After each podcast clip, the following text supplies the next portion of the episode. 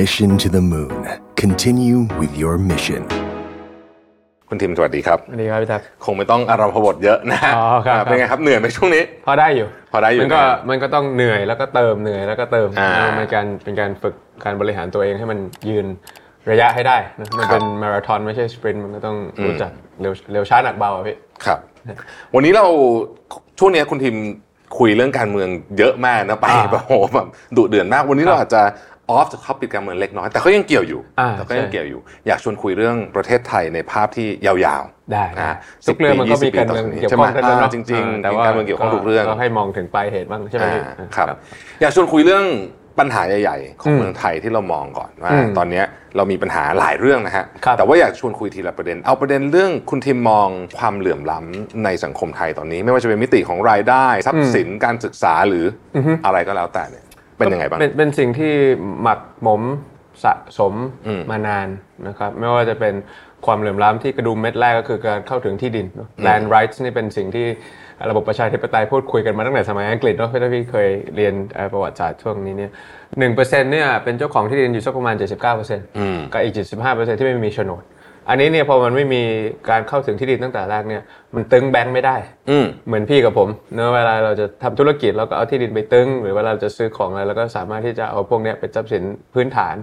เอาเอาเอ่อ plan property equipment ไปตึงเพื่อที่จะให้ออกมาเป็น cash flow ในการหมุนได้ คราวนี้พอมันเริ่มที่กระดุมเม็ดแรกปิดปุ๊บเนี่ยไอ้ความเหลื่อมล้ำในการเข้าถึงระบบทุนนิยม เข้าถึงธนาคารมันก็มาอีกนะมันก็เลยทำให้กลุ่มหนึ่งที่ถ้า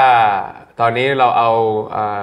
ดอกเบี้ยออกมาก็อาจจะสู่สัก MLR ลบ2 4 5แต่ครัก็บกลายเป็น20ต่อเดือน มันก็เลยเพิ่มความเหลื่อมล้ำเข้ามาในการเข้าถึงตรงนั้น แล้วก็ความเอ่อเอ่อความเหลื่อมล้ำในการทำธุรกิจ มันก็จะยิ่งมากขึ้นไปเรื่อยมากขึ้นไปเรื่อยอีกคนนึงมีเงินเก็บ อีกคนนึงไม่มีเงินเก็บ เวลาจะเอาไปลงทุนมี equity ของคนเองตัวอีกฝั่งหนึ่งไม่มี equity อะไรเลย ต้องรอรัฐบาลให้เอา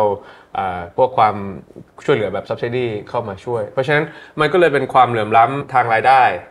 ความเหลื่อมล้ำทางความมั่งคั่ง แล้วก็กลายมาเป็นความเหลื่อมล้ำถึงทรัพยากร แล้วก็ความเหลื่อมล้ำในการเข้าสู่อำนาจ อันนี้เนี่ยผมคิดว่ามันเป็นสีความเหลื่อมล้ำจากปลายทางมาจนถึงต้นทางที่ค่อนข้างที่จะชัดเจนนะครับก็เอ่อพี่น้องชาติพันธุ์ พี่น้องคนพิการไม่มีโอกาสในการเข้าสู่อำนาจด้วยตัวเอง โอกาสที่จะไปเป็นสสของตัวเอง พูดเรื่องวาระของตัวเองไม่มี มันก็ส่งมาถึงความเหลื่อมล้ำในการเข้าถึงทรัพยากรเรื่องเกี่ยวกับการศึกษา เรื่องเกี่ยวกับสาธารณสุขนะหมอที่กรุงเทพหนึ่งคนดูแล 300 หมอที่บึงการดูแล 3,000นะแล้วมันก็ต่อมาอีกเป็นเรื่องความเหลื่อมล้ำในการเข้าถึงทรัพย์สินหรือว่า wealth inequality การเป็นเจ้าของที่ดินก็ดี การที่จะมีเงินเอ่อ accumulated wealth อยู่ในเอ่อเงินฝากก็ดีนะแล้วก็ต่อมาก็เลยส่งมาถึงไอ้ความเหลื่อมล้ำของรายได้ระหว่างของคนที่เอ่อเข้าถึงอำนาจด้วยเข้าถึงทรัพย์สินด้วยเข้าถึงบริการสาธารณะด้วยกับคนที่ไม่มี มันก็กลายเป็นต้นทุนชีวิตหมักหมักมาไปเรื่อยๆจนกระทั่งมันกลายเป็นความเหลื่อมล้ำข้ามรุ่นได้เป็นความยากจนข้ามรุ่นได้จากพ่อสู่ลูกจากลูกสู่อะไรแล้วในที่สุดแล้วเนี่ยไอ้ middle class ของสังคมเนี่ยครับมันก็สามารถที่จะมันก็จะขึ้นชั้นไปเป็น upper class ได้ยาก และหลังโควิดมาก็สามารถที่จะลงไปอยู่เป็นลงง่ายกว่าลงง่ายกว่า มันไม่ได้มีอะไรการันตีอย่างอย่างผมกับพี่ทัพเนี่ยคงน่าจะพอพูดได้ใกล้ๆหนึ่งว่า พ่อก็ดีกว่ารุ่นปู่อืม เราก็ดีกว่ารุ่นพ่อเออแต่ผมคิดว่าผมจะพูดอย่างนี้กับลูกของผมกับลูกของพี่แท็บในอนาคตไม่แน่นอนเสมอไปอ่าว่าว่ามันจะสามารถที่จะมีโซเชียล l ล d เดอร์หรือการข้ามอ่าชนชั้นขึ้นไปได้อยู่หรือเปล่าอย่างเงี้ยซึ่งอันนี้ขนาดพวกเรายังรู้สึกน่าเป็นห่วง แล้วพี่น้องประชาชนจำนวนมากที่อ่า เข้าไม่ถึงทรัพยากรเข้าไม่ถึงอำนาจเข้าไม่ถึงความมั่งคั่ง แล้วก็ทำให้รายได้มีความไม่เท่าเทียมกันเนี่ยมันน่ากลัวขนาดไหนสำหรับประเทศไทยเนาะดูแล้วเป็นปัญหาที่ซับซ้อนแล้วคงไม่ได้แก้ได้ในระยะสั้น ๆ แต่ถ้าคุณทิมจะต้องแก้เรื่องเนี้ยคุณทิมจะเริ่มที่ไหนก่อน ก็ผมไล่มาตั้งแต่ปลายทางจนถึงต้นทางเนอะผมเลยถึงคิดว่าไอ้เรื่องของต้นทางเรื่องของการเมืองเนี่ยมันเป็นจุดเริ่มต้นของคำตอบหลาย ๆ รูปแบบเนาะเพราะว่าถ้าจะแก้อะไรต่างๆ หลาย ๆ ต่าง เรื่องความเท่าเทียมกันในสิทธิ ที่จะรักอย่างสมรสเท่าเทียม ความเท่าเทียมในการทำมาหากินของพี่น้องเกษตรกรให้เข้าสู่อุตสาหกรรมแอลกอฮอล์ได้มันอยู่ที่กฎหมายหมดเลย อืมและอันที่สองก็คืองบประมาณ legal and financial เนอะถ้าถ้าการเมือง legal กฎหมายผ่านกฎหมายอย่างพรบอากาศสะอาด ผ่านกฎหมายอย่างพรบแรงงาน ผ่านกฎหมายอย่างสุราก้าวหน้า ผ่านกฎหมายอย่างสมรสเท่าเทียม ผ่านกฎหมายอย่างปฏิรูปกองทัพ อันนี้คือความเท่าเทียมทางการการเมืองเนาะ ถ้าทั้งหมดนี้มันผ่านได้เนี่ยมันก็จะแก้ที่ต้นต่อ แล้วเดี๋ยวมันก็จะกลายเป็นสไปรัลไปถึงเรื่องอื่นๆได้ครับอันที่สองก็คืองบประมาณก็คืองบประมาณต่างๆ ที่จะเอามาจัดสรรเนาะความไม่เท่าเทียมกันระหว่างธุรกิจใหญ่กับ SME งบประมาณที่ช่วย SME ปีที่ผ่านมา 2,700 ล้านบาทอืมเรือน้อยดำมากน้ำสามหมื่นงบประมาณทั้งประเทศไทย 3.3 ล้านล้าน ผมถึงได้ตอบคำถามพี่ทามอย่างนี้ว่าถ้าจะแก้ที่ ปอกหัวหอมยังไงนะหรือจะลอกขนมชั้นยังไงเนี่ยผมยังคิดว่าถ้าเราจะเปลี่ยนประเทศไทยนะ ตอนนี้เนี่ยมันก็คงจะต้องไปอยู่ที่เรื่องเกี่ยวกับการเมืองดีอืมก่อนที่จะมีปากท้องที่อืมแล้วก็ก่อนที่จะมีอนาคต อันนี้เนี่ยไอ้สโลแกนเนี่ยคือเราเราคราฟมาอย่างค่อนข้างที่จะละเอียด เพราะว่าเรื่องการเมืองเนี่ยคุณอาจจะคิดว่ามันเป็นเรื่องไกลตัว ไม่เกี่ยวฉันไม่เคยอยากจะลงเลือกตั้ง และฉันก็ไม่เคยอยากจะไปบริหารอะไร แต่มันเกี่ยวข้องกับคุณก็คือว่าไอ้กฎหมายที่คุ้มครองคุณอยู่ แล้วก็ภาษีประชาชนที่เอามาใช้เป็นในรูปของงบประมาณ คุณจะเอางบเอางบประมาณไปอยู่ในเรื่องเกี่ยวกับกองทัพที่ที่ไม่เคยใช้ หรือจะเอามาเป็นเศรษฐกิจฐานราก หรือจะเอามาเป็นสวัสดิการประชาชนเพื่อที่จะลดความเหลื่อมล้ำหรือจะเอามาเพื่อที่จะปรับโครงสร้างเศรษฐกิจไม่ให้มันเหมือน 40 ปีที่ผ่านมาเนอะเราอายุใกล้ๆกัน 42 43 เราก็จะจำได้ว่าเศรษฐกิจโตเยอะอืม แต่ความเหลื่อมล้ำมันเยอะตาม ใช่ คราวนี้ไอ้40ปีต่อจากข้างหน้าของรุ่นเราไปเนี่ยเศรษฐกิจก็ยังต้องโตอยู่ ครับ แต่ความเหลื่อมล้ำต้องไม่โตตามอืม inclusive growth ทำจะทำให้เกิดขึ้นได้ยังไงครับเปลี่ยนปัญหาของประเทศให้กลายเป็นโอกาสได้ยังไง เพื่อที่จะลดความเหลื่อมล้ำไปด้วย และแก้และทำให้มีอุตสาหกรรมใหม่ ๆ ขึ้นไปด้วยครับอันนี้ผมว่ามันเป็นจุดตัดระหว่าง economic structure สมัยที่สมัยก่อนคือ เอาคนมาลงทุนเยอะๆแล้วก็ export เราก็ได้ค่าค่าเหงื่อนิดหน่อยแต่คราวนี้มันคิดว่าไงที่เราจะทำให้เราเป็นเจ้าของเทคโนโลยีเองครับและเทคโนโลยีนั้นสามารถแก้ไขปัญหาน้ำประปาดื่มไม่ได้ เรื่องของอาสังคมสูงวัยผู้ป่วยติดเตียง เราจะมีเทคโนโลยีอะไรช่วยบ้างถ้าถ้าเราแก้ในประเทศไทยได้ปุ๊บมันจะเป็นอุตสาหกรรมใหม่ๆ พวก smart metering ในการดู flow น้ำ ในการควบคุม net metering ของโซลาร์เซลล์ทำยังไงให้ตัดอ่าไฟกับขายในรัฐในราคาเดียวกันให้มันถัวกันไปเลย จะได้มี incentive ให้ทำโซลาร์เซลล์มากขึ้นให้เกิดประชาธิปไตยพลังงานไม่ต้องอารบกวนอ่าไฟฟ้าของนายทุนตลอดเวลาอะไรอย่างเงี้ยอันนั้นอะคงคงจะเป็นจุดตัดที่ผมกำลังคิดว่ามันจะลดความเหลื่อมล้ำได้ก็คือการเข้าสู่อำนาจในอดีตมีประเทศไหนไหมฮะที่ เขาเคยมีปัญหาแบบเราลักษณะเนี้ยแล้วเขาค่อยๆแก้มาได้ เกาหลีใต้ชัดเจนที่สุดอืมอืมอืมเป็นยังไงเกาหลีใต้นี่ก็คือเผด็จการเยอะอืมครับแล้วก็จนกระทั่งปี 1993นะครับที่เริ่มมีอ่าคนเกาหลีบอกมาว่ากูไม่ทนแม่งอีกแล้วเว้ยอะไรประมาณนี้เนอะแล้วหลังจากนั้นเนี่ยมันก็มีช่วงที่อาจจะเกี่ยวข้องกับเศรษฐกิจในอนาคตอย่างเศรษฐกิจสร้างสรรค์อย่างที่เรารู้จักเกาหลีดีครับ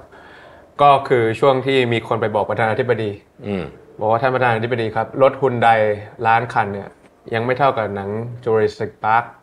เรื่องหนึ่งเลยครับอืมหลังจากนั้นวิธีคิดเขาก็เลยเปลี่ยนเออว่าอันที่เอาอำนาจนิยมมากดกดกดกดตลอดเวลาเนี่ย มันทำให้ไม่มีทั้งความคิดสร้างสรรค์ แล้วก็ไม่มีทั้งนวัตกรรมอืมเพราะทั้งความคิดสร้างสรรค์และนวัตกรรมมันต้องลองผิดลองถูก แล้วมันก็ต้องให้คนรุ่นใหม่อ่าได้ลองผิดลองถูก แล้วมันก็จะต้องมี tolerance หรือความอดทนในสังคมมากพอที่จะให้ผิดด้วย ถ้าจะให้ตะโกนอะไรออกมาแล้วมันรู้สึกไม่เข้าหูเราเราก็ต้องยอมให้มันมี เวลาที่ดีไซน์อะไรผิด หรือว่าทำเอ่อเอ่อทำ innovation ขึ้นมา ถ้ามันผิดก็ต้องไม่ได้ดุดาครับหรือว่าให้ไม่ได้ให้ลองผิดลองถูกอืมพอลักษณะอย่างนั้นเนี่ยเขาก็เลยเริ่มรู้สึกว่าโอเค เกาหลีจะเป็นทั้ง high-tech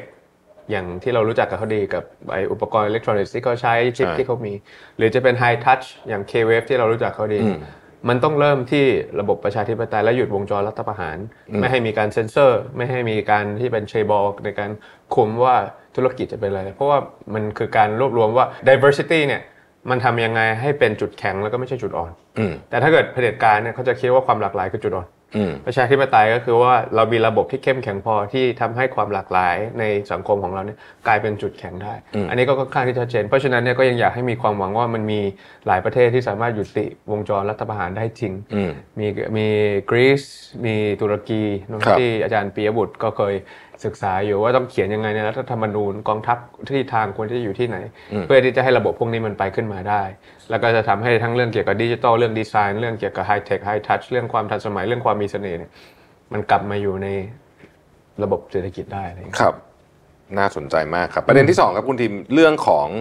สังคมผู้สูงอายุของประเทศไทยที่เฉพาะเจาะจงมากเลยว่ายังไม่ค่อยมีตังค์ด้วย อืม เราก็ใกล้ๆญี่ปุ่น อาจจะไม่ถึงขนาดนั้น แต่ว่าใกล้ๆแล้วค่อย ๆ ตามไปอืมแต่ว่าญี่ปุ่นเขาพอมีตังค์อืมเราเนี่ยไม่มีตังค์ครับประเด็นนี้เป็นยังไงครับ แก่ก่อนรวยป่วยก่อนตายนะอ่าใช่ไหมเอ่ออันนี้ก็เป็นเรื่องที่ที่เป็นเรื่องสำคัญ เพราะว่าเราเป็นประเทศแรกที่เป็นประเทศกำลังพัฒนาด้วยอืมประเทศอื่นอย่างญี่ปุ่นเนี่ยเราคงไปเปรียบเทียบกับเขาไม่ได้เขาเป็นประเทศใช่ที่พัฒนาแล้ว มีฮะระบบที่ดูแลพอสมควร เพราะฉะนั้นเนี่ยสิ่งที่เราจำเป็นที่จะต้องทำเนี่ยอันที่หนึ่งเราต้องเข้าใจว่าสังคมสูงวัยไม่ได้เป็นปัญหาของคนสูงวัยอย่างเดียวอืมเป็นปัญหาของพวกเราด้วยครับปัญหาของคนวัยกลางคนอย่างเราด้วยที่เราต้องดูแลพ่อแม่เราด้วย ที่เราต้องทำงานมากขึ้น เพื่อที่จะให้มี social safety net ในการดูแลพ่อแก่แม่เฒ่าของเรานะครับแล้วแล้วก็คนที่เป็นผู้ประกอบการก็อาจจะหาแรงงานใหม่ๆเข้ามาช่วยไม่ได้ ต้องหาแรงงานข้ามชาติจากประเทศเพื่อนบ้านเข้ามาช่วยในสิ่งที่เราไม่มีแรงงานที่จะเหลือแล้วนี่คราวนี้ที่จะสู้เนี่ยมันมันมองได้ว่ามันเป็นวิกฤตก็ได้เป็นโอกาสก็ได้นะพี่ทัก คือถ้าเกิดมองว่าว่ามันเป็นวิกฤตแล้วเราต้องสู้อะแน่นอนว่าโอเคเราเราเชียร์เรื่องเกี่ยวกับรัฐสวัสดิการครับเบี้ยผู้สูงอายุ 600 เนี่ยโอ้โหวันละ 20 บาท มื้อละ 7 บาท 7 บาทเท่ากับไข่ต้มฟองหนึ่งเนี่ยมันอยู่กันไม่ได้นะความเหลื่อมล้ำมันก็ไปต่ออมแต่ถ้าเกิด 3,000เนี่ยมันคือเส้นความยากจนนะแล้วก็ 3,000เนี่ยทำยังไงให้เรามีเงินจ่ายทำได้จริงนะครับก็คือต้องไปรีดไขมันในกองทัพไปรีดไขมันของงบรัฐบาล ไปเก็บภาษี รัฐวิสาหกิจให้ได้เพิ่มขึ้น เก็บภาษีที่ดินรวมแปลงให้มันมากขึ้น เพื่อที่จะมาลงทุนกับคนในประเทศ อันนั้นก็คงเป็นขาที่หนึ่งแต่ว่าเบี้ยอย่างเดียวมันก็ไม่พอ เราก็ต้องดูแลเรื่องเกี่ยวกับศูนย์ชราบาลเราก็ต้องดูว่าไอ้ universal design ที่เราชอบพูดพูดกันเนี่ยทำให้มันได้จริง ผมคิดว่าที่น่าจะลองทำที่สุดก็คือที่ลำปางลำปางเนี่ยหนึ่งในสามเป็นผู้ที่เกษียณแล้ว คราวนี้จะทำยังไงให้เขาสามารถที่จะเดินทาง สามารถที่จะใช้ชีวิตอยู่ในบ้าน ได้อย่างอ่ามีความสุขในช่วงสุดท้ายของชีวิต แล้วก็ยังมีความกระชุ่มกระชวยอยู่เนาะอันที่สี่ก็คงเป็นเรื่องเกี่ยวกับการทำยังไงให้ยังมีการจ้างงานของของผู้สูงอายุในอ่าเงื่อนไขในงานที่เขายังสามารถที่จะทำได้ อันนี้คงเป็นสี่เสาในการสู้กับอ่าสังคมสูงวัย คือผ่อนผ่อนปลนวิกฤตลงครัแต่บมันสามารถเปลี่ยนเป็นโอกาสได้นะ โอกาสนั้นชื่อว่า care economy อืมโอกาสนั้นเรียกว่าเศรษฐกิจสีเทาตามสีผมเลย คือถ้าเราสามารถ crack the code ของไอ้ pain point เหล่านี้ที่เราพูดกันมาเนี่ยแล้วเราลงทุนในเทคโนโลยีในการดูแลผู้ป่วยติดเตียง เราสามารถเทรนคนที่เรามีจุดแข็งในเรื่องเกี่ยวกับ hospitality อยู่แล้ว ประเทศไทยนี่ส่งโอ a i r ไปดูแลที่อเมริกาไม่รู้ปีละเท่าไหร่นะแต่ถ้าเกิดเราเทรนไอ้ลักษณะอย่างนี้ในการ crack the code pain point อันนี้ disrupt ไอ้ตรงนี้ได้เนี่ย ถ้าเราทำที่ลำปางสำเร็จ เราก็จะทำกับภาคเหนือได้ เราทำกับภาคเหนือได้เราก็จะมี secret sauce ที่ทำกับประเทศไทยได้อืมทำกับประเทศไทยได้แล้วก็จะทำกับอาเซียนได้ และอีกหน่อยก็จะสามารถส่งออกเป็นแพ็กเกจเป็น system ว่าจะ tackle เรื่องอย่างนี้ได้ ไปที่ญี่ปุ่นไปที่ยุโรปไปที่อเมริกา หรือดึงคนกลับมาดูแลมาใช้ชีวิตบ้านปลายในที่นี้อย่างมีระบบ แต่ทุกวันนี้มันเป็นอย่างนี้ก็คือเวลาไปหาผู้ป่วยติดเตียงเนี่ยก็คือมันไม่มีอะไรช่วยนอนอยู่เฉยๆแล้วก็ไม่มีการพลิกตัวผู้ป่วยอ่า ตัวแฟบริกที่ทำให้ถ่ายเทความร้อนของคนที่จะต้องนอนทับไปนานๆทำให้แผลที่กดทับมีปัญหา การที่จะทำให้ถึงแม้ว่าเป็นคนเป็นไม่ได้เป็นผู้ชายตัวเล็กจะทำยังไงให้สามารถดูแลได้ในการที่จะพลิกในการที่จะลุกเข้าไปเข้าห้องน้ำในการที่เขาจะพาให้เป็นที่พวกนี้เนี่ยมันเป็นมันเป็นเทคโนโลยีมันเป็นสตาร์ทอัพหลาย ๆ คนที่ที่กำลังคิดอยู่ทั่วโลก ว่าจะทำยังไงที่จะ tackle เรื่องพวกนี้เพราะว่าอันเนี้ย มันเป็นการที่เราจะพลิกวิกฤตให้เป็นโอกาสครับแต่ถ้าเกิดเราไม่ทำอะไรเนี่ยวิกฤตจะกลายเป็นหายนะแน่นอนอืมก่อนจะไปคำถามต่อไปอยากพาคุณทีมย้อนกลับไปที่คำถามแรกเรื่องของความเหลื่อมล้ำนิดนึงครับ คุณทีมเอิ่มน่าจะเคยได้ยินว่าคนที่เขาเรียกว่าพอมีตังค์แล้วกันตอนเนี้ยนะเรียกว่าอยู่ในฝากที่พอเอ่อมีเงินหน่อยเนี่ยครับเขากังวลว่าถ้าเกิดมีระบบการปรับระบบทั้งหมดเนี่ย เสร็จแล้วเขาจะเงินน้อยลงว่างั้นเถอะอ๋อหรือครับอีเวนฝั่งนายทุนเองก็ตามอืม แต่ว่าในความเป็นจริงเนี่ยสตี้ต่างๆ มันไม่ได้ออกมาเป็นแบบนั้น คุณที่เนี่ยอธิบายให้ฟังหน่อยไหมครับว่าจริงๆ ความเหลื่อมล้ำเนี่ยมันทำร้ายทุกคนแม้กระทั่งคนที่รวยมากๆก็ตาม ครับเอ่อเอาตัวเอาตัวอย่างยกยกเอ่อตัวอย่างให้เป็นรูปธรรมก่อนเนาะออสเตรเลียเนี่ยก็ liberalize liquor industry เหมือนกัน คล้ายๆกับสุราก้าวหน้าทำให้มันมี craft beer อะไรขึ้นเนี่ย ถ้าจำไม่ผิดนะ สภาบอกผมว่า market share overall เนี่ย มันหายไปแค่ประมาณ 4-5%เองอืม ถ้า 4-5%ของ4แสนล้านในอุตสาหกรรมแอลกอฮอล์ประเทศไทยเนี่ยมันก็แค่ 2-3 หมื่นกว่าล้าน แต่ไอ้2-3หมื่นกว่าล้านที่มันไปอยู่ในมือของเกษตรกรกับ2-3หมื่นกว่าล้านที่มันอยู่กับเจ้าสัวเนี่ย multiplier effect มันต่างกันเยอะพอสมควรในการกระตุ้นเศรษฐกิจเนาะครับอ่าเพราะฉะนั้นเนี่ยจริง ๆ แล้วพออ่าเราพูดเรื่องการปรับโครงสร้างอะไรพวกนี้เนี่ยมันวินวินอืมหลายคนที่เอ่อเป็นนักธุรกิจแล้วก็ต้องพึ่งตลาดส่งออกเยอะ แล้วก็มาเจอ Dutch disease มาเจอเรื่องของค่าเงินแลกเปลี่ยนตลอดเวลา เวลาทำสินค้าอะไรออกมาก็คงจะขายได้เฉพาะหัวเมืองใหญ่เศรษฐกิจมันหัวโตตัวรีบ ไม่มีไม่มีไม่มีเศรษฐกิจภายในไม่มี domestic market อืมคือเราต้องเน้นส่งออกไปที่นู่นที่นี่ตลอดเวลา ต้องมานั่งกังวลเรื่อง shipment ต้องมานั่งกังวลเรื่อง LC ต้องมานั่งกังวลเรื่องเก็บเงินว่าจะ 90 วันกว่าจะได้เก็บได้นี่เราพูดในฐานะที่เราเคยคุยกันมาก่อนในฐานะที่เป็น SME เลยนะแต่กับการที่มันมีตลาดใหญ่ ๆ ทั่ว ประเทศหลาย ๆ จังหวัดอืมที่ทำสามารถที่จะทำให้มีตลาดทั้ง export market แล้วก็ domestic market อย่างนี้คุณไม่ชอบเหรอหรือคุณยังอยากจะขายของในแถว BTS อย่างเดียว มันผมคิดว่ามันกลายเป็นวินวินที่ขึ้นมาอืมได้ทั้งได้ทั้งสองอันเนอะแล้วตอนนี้ World Bank บอกว่าเศรษฐกิจโลกเนี่ยแย่ที่สุดในรอบ 40 ปี เป็นเป็นอันดับ 2 ก็คือปีที่จะถึงนี้นะแล้วก็โควิดที่มันเกิดขึ้นนะเรื่องเกี่ยวกับ decoupling ของ supply chain ที่มันเกิดขึ้นใคร ๆ ก็กลับมาดูที่เศรษฐกิจตัวเองว่าอยากจะให้อ่า เศรษฐกิจมีความสมดุลภายในประเทศ ไม่เอาหัวโต กรุงเทพหัวโตที่เหลือตัวรีบหมดแขนขาไม่มีแรง แต่ให้เกิดความสมดุลทั้งร่างกายของระบบเศรษฐกิจครับเนอะแล้วก็สิ่งที่พวกเราพยายามจะทำง่าย ๆ ก็คงเอ่อไม่ได้ต่างจากประเทศที่ที่ทุกท่านชอบไปเที่ยวนั่นแหละมันก็คงไม่ต่างจากญี่ปุ่นนะไม่ต่างจากฝรั่งเศส ไม่ต่างจากอังกฤษก็คือเป็นเป็นรัฐเดียวที่มีเอ่อพระมหากษัตริย์ทรงเป็นพระมุขในระบบประชาธิปไตยรัฐสภา ที่เราไปญี่ปุ่นแล้วก็มีทั้งอ่า โตเกียวโอซาก้าฟุกุโอกะอ่าซัปโปโรใช่ไหมครับโอกินาวาหลายๆหลายจังหวัดที่อ่าความเหลื่อมล้ำของงบประมาณงบประความเหลื่อมล้ำของรายได้ ไม่ได้ต่างกันมากกันจนเกินไปอืมแต่ของประเทศไทยเนี่ยถ้าเอากรุงเทพกับจังหวัดอันดับสองมาต่างกันเนี่ยมันต่างกันเยอะมากพอสมควรในเรื่องของงบประมาณในครับเรื่องของอ่ารายได้ต่อหัว คราวนี้อย่างตอนที่โควิดรอบแรกพี่ทัพจำได้ไหมจำได้ที่เขาจำได้ที่เขาต้องล็อกล็อกดาวน์นะอืมล็อกดาวน์กรุงเทพเลยตอนนั้นนะ 45%ของ GDP มันอยู่ในกรุงเทพอะคราวนี้พอมันล็อกดาวน์ไปนะ45% of your GDP is gone นึกออกไหมเพราะฉะนั้นเนี่ยมันก็มีความจำเป็นที่จะต้องกระจายความเสี่ยง กระจายขายออกอยู่หลายๆบาสเกตเพื่อครัให้บมันเกิดความเจริญมากขึ้นในหลายๆพื้นที่ เพราะฉะนั้นความเหลื่อมล้ำในเชิงพื้นที่ ความเหลื่อมล้ำในการเอ่อมีตลาด domestic market เนี่ยผมคิดว่ามันจะกลายเป็นวินวินสำหรับทุกสำหรับทุกคนรวมถึง เอ่อคน1%ของประเทศนี้ด้วยซ้ำไปอืมการกระจายอำนาจที่คุณทิมพูดถึงไปในจังหวัดต่างๆเนี่ยฮะในทางปฏิบัติแล้วเนี่ยครับมันควรจะต้องถูกทำรูปแบบไหน อันที่หนึ่งก็ต้องประชามติถามประชาชนก่อนอืมว่าเขาเห็นด้วยไหม ว่าเอ่อความท้าทายปัจจุบันยังเหมือนความท้าทายเมื่อ 130 ปีก่อนหรือเปล่าอืมเพราะว่าเราเป็นกระทรวงทบวงกรมแบบนี้เนี่ยก็เพราะว่าตอนนั้นเมื่อ 130 ปีที่แล้วมันมีการล่าอาณานิคมฮะ ล้านนาปัตตานีอะไรทั้งหลายก็เลยต้องรวมศูนย์มาอยู่ที่กรุงเทพผู้ว่าราชการจังหวัดก็เลยต้องให้ปลัดมหาดไทยกับกระทรวงมหาดไทย เป็นคน assign ไปว่าอ่าผู้ว่าเพชรบูรณ์ตอนนี้เป็นคนนราธิวาสก็คงจะดี หรือผู้ว่าที่ปัตตานี ตอนนี้ให้เป็นคนที่จังหวัดมาจากอยุธยาหรือลบบุรีอันนี้ผมอนุมานนะไม่ใช่เรื่องจริงก็คงจะดี แล้วก็ให้อยู่กันแค่หนึ่งปีครึ่ง แล้วก็ค่อยให้ย้ายจังหวัดไปเรื่อยอืมๆก็คงจะดี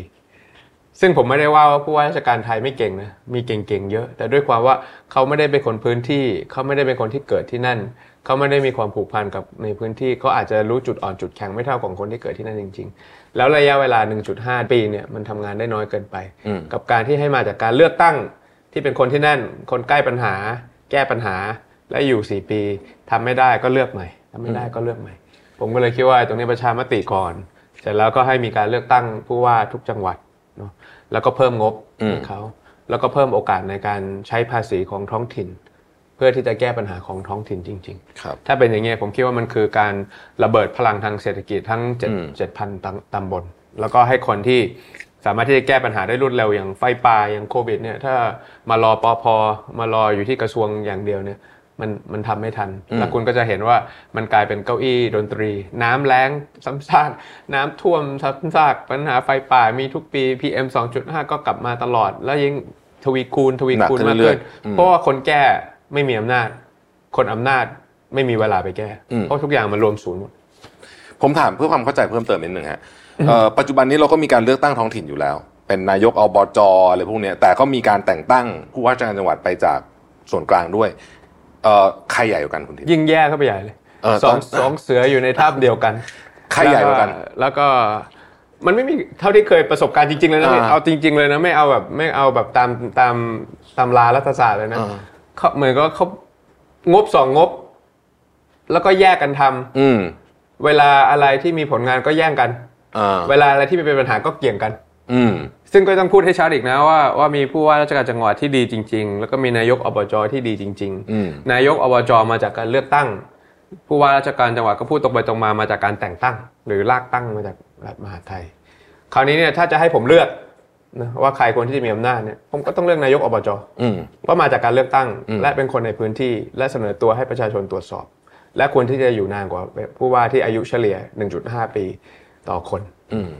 แต่ถ้าเกิดระบบมันยังเป็นอย่างนี้อยู่เนี่ย มันก็เหมือนกับเอาอำนาจข้างบนกับเอาข้างหน้ามาปะทะกัน แล้วก็ให้เป็นสองเสือในถ้ำตัวเดียวกัน ซึ่งก็ก็เลยแก้ไขปัญหาได้ไม่ได้จริงทั้งคู่ งบท่องเที่ยวก็มีทั้งสองก้อนอ่าต่างคนก็ต่างทำอ่างบสาธารณสุขก็มีแต่ละคนงบการศึกษาก็มีแต่ละคนงบสร้างถนนก็มีแต่ละคนอีก มันก็เลยเละเทะไปหมดคราวเนี้ยผมก็เลยคิดว่าถ้าอยากจะให้มันมี accountability เนอะ เหมือนกับคุณท่าบริหารบริษัทก็ต้องการที่จะให้มันมีวัฒนธรรมรับผิดรับชอบว่าใคร accountable กับสิ่งนี้ก็มีอยู่แค่หนึ่งเดียวอืมและที่เหลือก็จะได้ก็ประมาณก็จะได้ที่มันบี้หัวแตกอยู่ก็จะได้ส่งมาให้คนที่มันมาจากการเลือกตั้งที่มันเป็นอยู่ก็คงไม่ต่างจากอังกฤษไม่ต่างจากอะไรที่มันมีอยู่ เพราะว่าปัจจุบันนี้เป็นคล้ายๆกับอำนาจแฝกใช่ไหมฮะคือใช่มีใช่สองเส้นทวิอำนาจเออแล้วก็งงเออเดี๋ยวถนนเส้นหนึ่งตัดซอยนี้ข้ามไปเป็นอีกอีกคนหนึ่งทำอะไรงงครัไปบหมดครับใช่ไหมฮะใช่ครับอ่าโอเค อะมุมนี้น่าสนใจมาก ขอพาคุณทิมกระโดดไปในอนาคตนิดหนึ่งครับประเทศไทยเราเองตอนนี้ก็เจอความท้าทายในอีกรูปแบบหนึ่งนั่นครัก็บคือว่า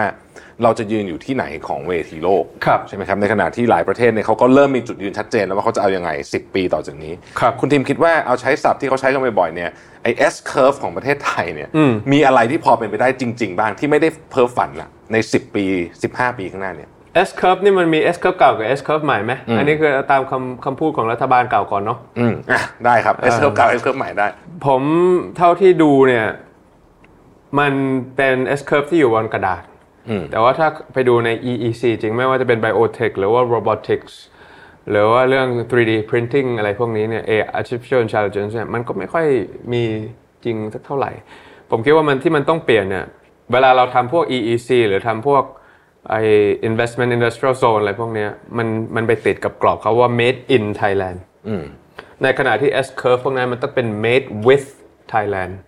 มันมีความต่างนะถ้าเกิดลองคิดดีๆเขาว่า made in Thailand เนี่ยคือเอา product ตัวนำแล้วก็เอาขอบเขตประเทศไทยมาเป็นตัวตั้งอืมให้คุณต้องมาลงทุนในลักษณะแบบนั้น คราวนี้ถ้าเกิดคนที่มาลงทุนเขาคิดว่า corruption เยอะ เขาคิดว่าประชากรใหญ่ไม่พอแค่6 70 60 70ล้านคนเวียดนามตั้งร้อยล้านเนี่ยอะไรอย่างนี้นะเขาก็จะไม่มาลงทุน เราก็จะเสีย value chain ทั้ง value chain ไปแต่ถ้าเกิดเป็น made with Thailand เราคิดว่า S curve มันคือเรื่องของ vehicle เกี่ยวกับอะไรที่เกี่ยวกับรถยนต์ไฟฟ้า ถึงแม้ว่าเขาจะไม่มาลงทุนในประเทศไทย เพราะเราไม่มี cobalt ไม่มี nickel เหมือนอย่างจีนอย่างอินโดนีเซีย เราก็ยังคิดว่ามันมี part ใด part หนึ่งใน electronic vehicle ที่เราสามารถที่จะ participate ได้กับสิ่งที่เรามีอยู่ เช่น power electronics silicon carbide ที่เป็นตัว regulate พลังงาน เช่น quantum charging ทำยังไงให้ BYD ที่จอดอยู่ข้างหน้าเนี่ย ถ้าไปข้างนอกเป็นหัว AC เนี่ยรอรอไป 4 ชั่วโมงกว่าใช่ไหมเกาหลีกับเอ่ออิสราเอลกำลังคิดอยู่ว่าทำไงให้เหลืออยู่ 4 วินาที แล้วถ้าเกิดอย่างนี้เนี่ยเอ่อเราเห็นว่าไฮโดรเจนของ Toyota เข้ามา น่าจะน่าจะอาจจะ disrupt electric vehicle ไปด้วยซ้ำไป แล้วก็อาจจะเหมาะกับพวกรถยนต์พวกไอ้ truck อะไรพวกเนี้ยคราวเนี้ยไอ้ตรงนี้เนี่ยเราจะเข้าไป participate กับ value chain อย่างนั้นได้ยังไงแบตเตอรี่ครบ 8 ปีจะ recycle ยังไงอืมไอ้พวกอะไรอย่างเงี้ยมันเป็นจุดที่หาเพนพอยที่เขายังหาจุดจบได้ไม่เจออแล้วกลับมาย้อนดูว่าอุตสาหกรรม E&E ประเทศไทยที่ผ่านมาตอนที่เคยเป็น Sunrise ตอนนี้จะกลายเป็น Sunset แล้วเนี่ยสามารถที่จะเข้าไป participate อย่างนั้นได้ไหมไอ้ automotive industry ที่เคยเป็นสันดาบ แต่ตอนนี้พวกเกียร์พวก transmission อะไรก็คงจะไม่มีอีกแล้วถ้าไปเป็นทาง EV พวกเนี้ยจะทำยังไงให้กลับเข้าไป participate กับไอ้ global value chain อันใหม่อันนี้ได้ เพราะฉะนั้นถ้าเป็นอย่างนั้นเนี่ยคุณก็ต้องคิดว่ามันต้องเป็นการสนับสนุนไม่ใช่แค่ให้เข้ามาลงทุนในประเทศไทย แต่สนับสนุนธุรกิจไทย SME ไทย ให้ไปลงทุนในต่างประเทศด้วยได้ อันเนี้ยมันถึงจะเป็นปัญหาได้ คราวนี้กลับมาที่คำถามใหญ่ว่าไทยจะอยู่ในในเวทีโลกเนี่ยคุณต้องเข้าใจก่อนว่าตอนนี้เนี่ยไอ้คำว่าเอ่อโลกาภิวัตน์สมัยเราเด็กๆอะ มันไม่ใช่นิยามเดิม ตอนเนี้ยโลกาภิวัตน์กำลังกินไทย แต่ไทยไม่ได้กินอะไรจากโลกาภิวัตน์เลย สมัยก่อนไทยยังพอได้กินโลกาภิวัตน์จากนักท่องเที่ยวที่เข้ามา จากการลงทุนเข้ามาที่ BOI ไปไปชวนเข้ามา แต่ตอนนี้เนี่ยการลงทุนของประเทศไทยตอนนี้อันดับ6ของอาเซียนอืม GDP เราก็อาเซียน แต่ในขณะเดียวกันเนี่ยไม่ว่าจะเป็นราคาปุ๋ยที่หน้าเอ่อไร่นาที่สกลนคร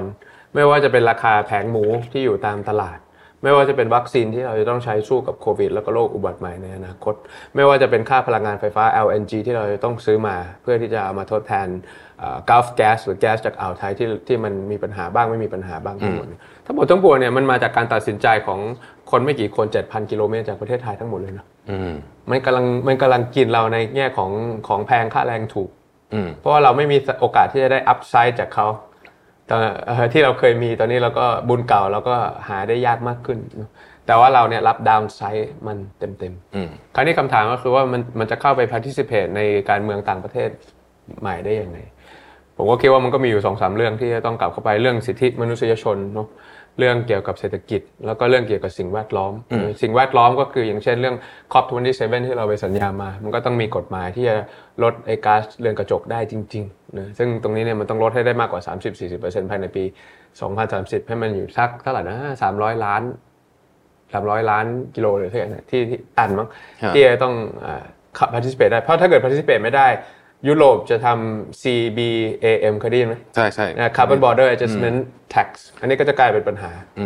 เรื่องอาสิทธิมนุษยชนอย่างพวก labor แรงงาน ILO อะไรยังไม่ได้เข้าครับมี convention อย่าง ICC ที่เรายังไม่ได้เข้า อีกหน่อยจะเจรจา FTA กับยุโรป FTA EU นี่นานมากเลยตั้งแต่สมัยเรายังหนุ่มๆอยู่เลยนะก็ยังไม่สำเร็จเขาเป็นรัฐประหารไป แล้วก็บอกว่าสิทธิมนุษยชนมีปัญหาค้าขายกับคุณไม่ได้ แล้วก็ไอ้เรื่องอย่างของอย่างของเศรษฐกิจพูดให้ชัดเลยเนี่ยกังวลเรื่องเอ่อ global minimum tax global minimum tax หมายความว่าถ้ามีการลงทุนบริษัทข้ามชาติ 20,000 กว่าล้านอืมภาษีขั้นต่ำที่จะต้องจ่ายคือ 15%นั่นหมายความว่าการดึงเงินลงทุนจากต่างประเทศเข้ามาประเทศไทย จะใช้ภาษีต่ำๆแบบที่ BOI ชอบทำว่าไม่มีภาษี 8 ปีติดกันอืมอย่างนั้นนะทำไม่ได้ละไม่ได้เพราะว่าตอนเนี้ย โลกมันเปลี่ยนโปรโตคอลในในสามรูปแบบ เพราะฉะนั้นถ้าเกิดเราไม่เอาประเทศไทยเข้าไปสู่ frontier ในเรื่องเกี่ยวกับสิ่งแวดล้อม ในเรื่องเกี่ยวกับสิทธิมนุษยชน และปรับปรุงในเรื่องของ economic structure เราใหม่เนี่ยเราก็จะไม่ไม่สามารถที่จะเข้ามันจะมี barrier to entry อะเหมือน Michael Porter เลยที่ทำให้เราเนี่ยไม่สามารถที่จะเข้าไปสู่อ่าเราไม่เข้าจะไปสู่การร่วมมือหรือ participate กับไอ้ไอ้ระเบียบโลกใบใหม่ได้ นี่ยังไม่ต้องพูดถึงเรื่องการต่างประเทศนะนั่นอีกเรื่องหนึ่งแต่ว่าเรื่อง basic ที่ผมคิดว่าคนดู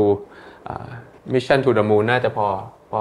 นึกออกหรือพอเคยจะได้รับเรื่องพวกนี้มาบ้างอะไรอย่างเงี้ยแล้วเราจะหลุดจากกับดักรายได้ปานกลางไว้ได้ไหมฮะทั้างเงี้ยได้แต่ว่าผมว่าคิดว่ามันต้องทำอย่างที่เกาหลีทำนั่นแหละอืมคือประเทศที่เป็นกำลังพัฒนาและเป็นกับดักปานกลางอย่างมาเลเซียที่เพิ่งหลุดไปอะไรทั้งหลายเนี่ย มันก็ต้องกลับมา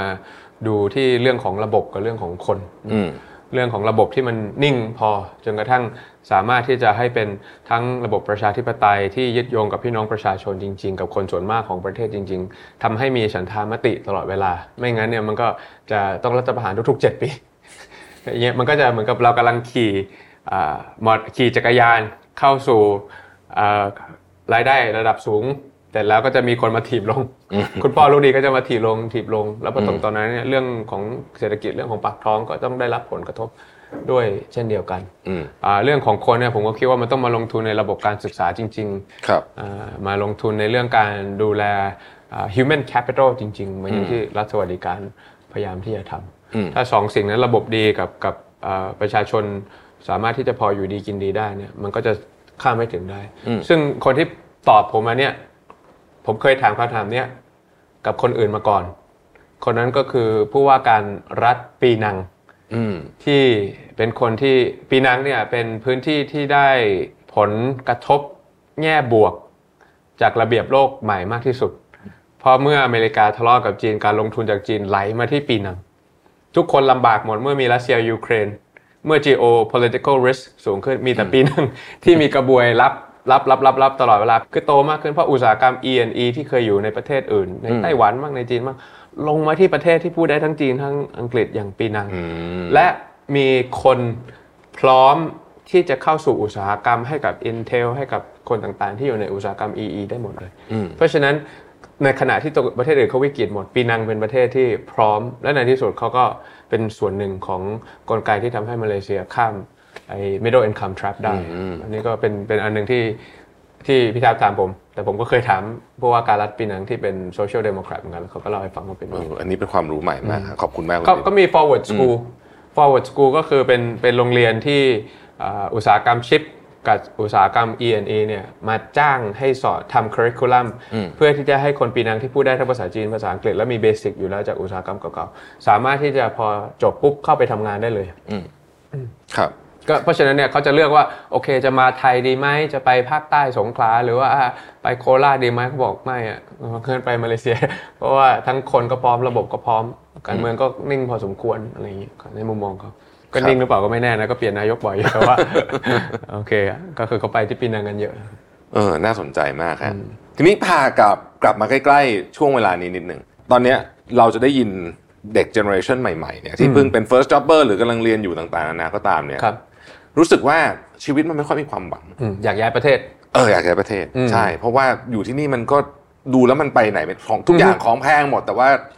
ค่าจ้างมันอืมไม่แพงขึ้นตาม เราเกิดเหตุปรากฏการณ์นี้เนี่ยเพราะว่าตอนยุคเรามันยังไม่ขนาดนี้ อืมอืมอ่าผมก็คิดว่าต้องต้อง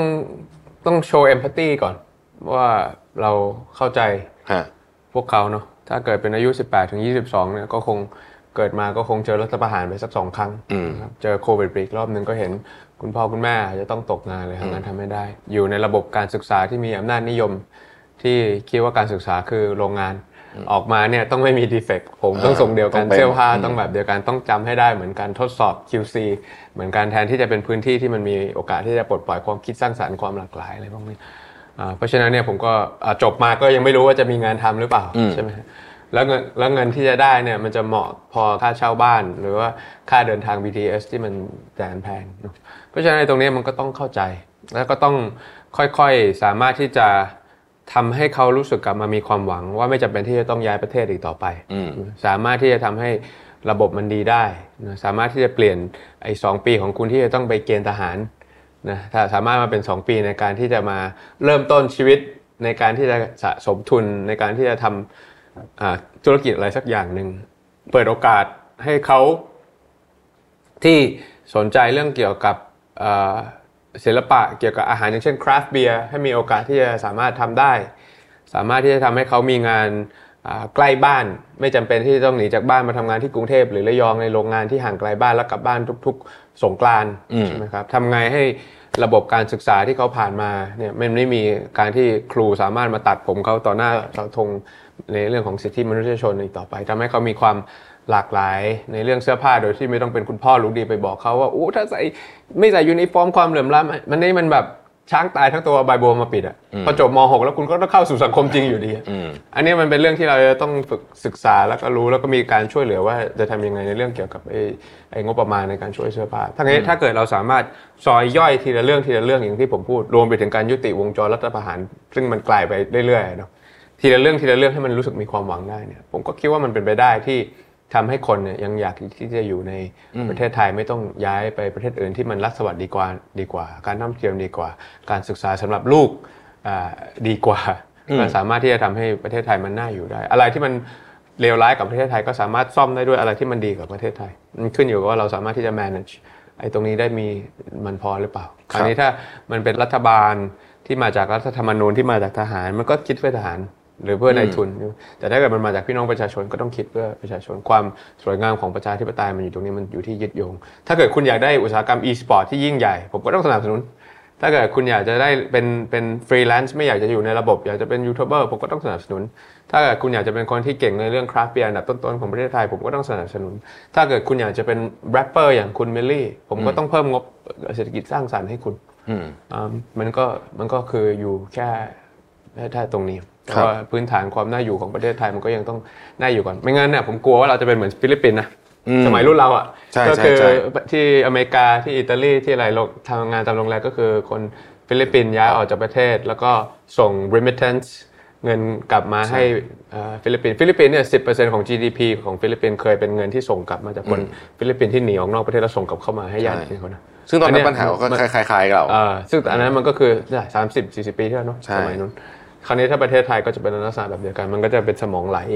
ไปเรื่อยๆอะไรอย่างเงี้ยเทียบถึงเทียบพูดถึงเรื่องประเทศแล้วผมอยากอยากถามคุณทิมคำถามนี้ว่าอืมประเทศอย่างคือเราดูประเทศไทยเนี่ย เราโลเคชันก็ดี อากาศก็ดีที่เที่ยวก็ดีอากาศไม่รู้ดีป่ะทรัพพี่ยากรร้อนก็ก็ร้อนหน่อยแต่ว่า ก็ยังทั้งพอร้ไหอวนทั้งนะฝุ่นเลยตอนนี้ทั้ง UV index ทั้ง PM 2.5แต่ว่าถ้าเราเทียบกับ ประเทศอย่างสิงคโปร์ซึ่งเป็นเกาะเล็กจิ๋วนิดเดียว หรืออ่าสิงคโปร์อาจจะอาจคนอาจจะไอ้นี่มากเกินไปอาจจะ Outlier สมมุติ Outlier อะฟินแลนด์เพิ่งได้ independent มาร้อยปีกว่าๆเท่านั้นเองอืมทำไมเขาถึงมาถึงจุดนี้ได้ เขามีประชากรก็น้อยหนาวก็หนาว อะไรทั้งหมดเลยเนี่ยคือทรัพยากรอะไรก็เอาถ้าเทียบกับเราก็ไม่น่าจะสู้ได้ทำไมเขาถึงมาได้ เชื่อเปล่าว่าตอนนั้นก่อนตอนที่เราเจอกันครั้งแรกๆเนี่ยผมเพิ่งกลับมาจากเรียนอเมริกามั้ง แล้วมันก็มีวิชาหนึ่งเนี่ยคนสอนชื่อ Ricardo Hausman เป็นรัฐมนตรีเศรษฐกิจของเวเนซุเอลาแล้วก็มีวิชาหนึ่งว่าทำไมประเทศบางประเทศถึงได้จนและเหลื่อมล้ำอืม why countries are poor volatile and unequal อะนี่คือชื่อวิชาที่เรียนเลยนะ แล้วเขาก็วิเคราะห์อย่างที่พี่พูดอย่างนี้แหละเขาก็เอาแผนที่โลกมาตั้ง แล้วเขาก็จะเอาอันที่ที่ไอ้แนวขวางเนี่ยเขาเรียกว่า longitude หรือ latitude lat คือขึ้น long คือขวางเนาะใช่ใช่อะ longitude มาให้ แล้วเขาเอา longitude ของประเทศไทยมาเทียบให้ดู ระหว่างตั้งแต่ไทยไปจนถึงพวกตะวันออกกลางถึงอเมริกาใต้ถึงอะไรพวกนี้เนาะโดยที่ไม่ได้เอาตะวันออกกลางมาเป็นเกี่ยวข้องอะแต่ว่าถ้าดูอเมริกาใต้หรือว่าแอฟริกาอย่างเจเมกาอย่างอะไรทั้งหมดเนี่ย ยกเว้นสิงคโปร์อย่างนี้เนี่ยมันก็จะเป็น outlier ด้วยความที่มันเป็น sea sun sand มันมีความ chill มันมีความสบาย ฟังอีสานคลาสสิกกับฟังเรกเก้นี่น่าจะเป็นลักษณะแบบเดียวกัน แต่ในขณะเดียวกันประเทศที่มันยากลำบากต้องมี innovation ตลอดเวลา อย่างเช่น down under หรือฟินแลนด์ขึ้นไปเนี่ยมันคือต้องความกันดานคือทรัพย์สินอะยูต้องทำยังไงให้ถอถนอมอาหารให้ได้ คุณต้องทำยังไงให้สู้กับ ไอไอภาวะโลกรวนทั้ง4ี่ห้าฤดูที่เขาต้องเจอเจอทั้งหิมะเนี่ยต้องแก้ปัญหาเรื่องพวกนี้ให้ได้ต้องแก้ปัญหา earthquake ที่เกิดขึ้นบ่อยๆ จากบนกับล่างให้ได้เนี่ยมันเลยทำให้เขาเนี่ยกลายเป็นประเทศที่ต้อง driven ด้วย innovation ตลอดเวลาอืมใช่ไหมครับ แล้วก็อืมไม่มีทรัพยากรเยอะเหมือนอย่างของเรา ใช่ ถ้าของเราเนี่ยอย่างเวเนซุเอลาเขาก็ยอมรับ resource curse ก็คือพอมีทรัพยากรเยอะก็กลายเป็นคำสาปไปด้วยที่ที่แบบก็ไม่ต้องพัฒนาอะไรมากอันที่สองที่เขาพูดก็คือ war torn country ประเทศไหนที่มันผ่านความยากลำบากของสงครามอย่างหนักอย่างเกาหลีใต้อย่างเวียดนามเนี่ยเขามี mentality ที่แบบจะไม่มีวันยอมกลับไปเจออะไรลักษณะแบบนั้น เพราะฉะนั้นต้องทำทุกวิถีทางให้ประเทศฉันพัฒนาพัฒนาพัฒนาให้ได้ ก็คงจะคล้าย ๆ กันกับลักษณะแบบนั้นด้วยอืมแต่ก็ก็คือมันก็คงเป็น ผมไม่ได้คิดเองนะ ก็ต้องต้องให้เชิงอ่านไว้ชัดๆ ก็คืออาจารย์คนนี้เป็นคนวิธีคิดแบบนั้น แต่เขาก็คิดว่าโอเคการที่พอมันเป็นประเทศที่ทรัพยากรเยอะขึ้นมา มันมี resource curse ตรงที่ว่าพอใครผูกขาดทรัพยากรให้ได้มันมันเกิดการผูกขาดเมื่อไหร่เนี่ยไอ้ competition หรือว่า efficiency หรือว่าประสิทธิภาพที่มันควรจะมาจากการแข่งขันเนี่ย มันก็น้อยลงน้อยลงน้อยลงทำให้ประเทศที่ไม่พัฒนาได้ซึ่ง outlier อย่างที่กุลวิทย์พูดก็คือสิงคโปร์อ่าน้ำยังไม่มีเลย น้ำยังต้องซื้อมาเลเซียเลยใช่เพราะฉะนั้นเนี่ยเราจะทำยังไงให้ประหยัดน้ำได้รีไซเคิลน้ำได้แล้วเปลี่ยนน้ำเกลือมาเป็นน้ำเปล่าได้ทำยังไงให้เปลี่ยนน้ำส้วมมาเป็นน้ำที่ที่เป็น four taps ของสิงคโปร์ได้ เพราะฉะนั้นเขาสามารถที่จะเปลี่ยนความกันดารเป็นทรัพย์สินได้ ในขณะที่ประเทศหลายๆประเทศเนี่ยพอมันมันมีทรัพยากรแล้วพอถูกผูกขาดไปอ่า คนที่อยู่ในอุตสาหกรรมข้าวถ้าเป็นผู้ส่งออกก็รวยเอาคนที่เป็นชาวนาก็จนลงขายขายปุ๋ย ได้เยอะก็มีกำไรคนไหนที่ต้องใช้ปุ๋ยก็ไม่มีกำไรมันก็เลยเป็นเรื่องของการการการจัดระเบียบอำนาจทางสังคม แล้วก็การกลับกลายมาเป็นเรื่องการเมือง เพราะการเมืองสั้นๆเลยก็คือว่าใครได้อะไรเมื่อไหร่อืม who gets what when นั่นคือ essentially politics essentially ก็คือการเมืองเป็น ลักษณะแบบนั้น คราวนี้ถ้าทหารเป็นก็คือทหารก็ต้องบอกว่าเรือดำน้ำต้องมาก่อนแต่ประชาชนต้องมาที่หลังอะไรอย่างเงี้ยมันก็คือเป็นเรื่องที่อยู่ในระบบที่มัน inherit อยู่ใน system ของมันอยู่ ต่อจากเนี้ยไปอนาคตเอ่อที่เรามองเห็นเนี่ยเราเราพอจะบอกได้ว่าโลกเราน่าจะถูกขับเคลื่อนด้วยฟอร์สที่ใหญ่ที่สุดนั่นเป็นเรื่องของเทคโนโลยีใช่ไหมฮะเราเริ่มเห็น AI มาแค่ 6 เดือนที่เราใช้กันเยอะๆหมายถึงว่าไม่ใช่มา 6 เดือนหมายถึงว่าที่ใช้กันแบบ democratize ของ AI เนี่ยหกเดือนนี่ก็โอ้โหเปลี่ยนอะไรไปเยอะมากแล้วเนี่ยคุณทีมคิดว่าประเทศไทยเนี่ยจะทำยังไงไม่ให้เรา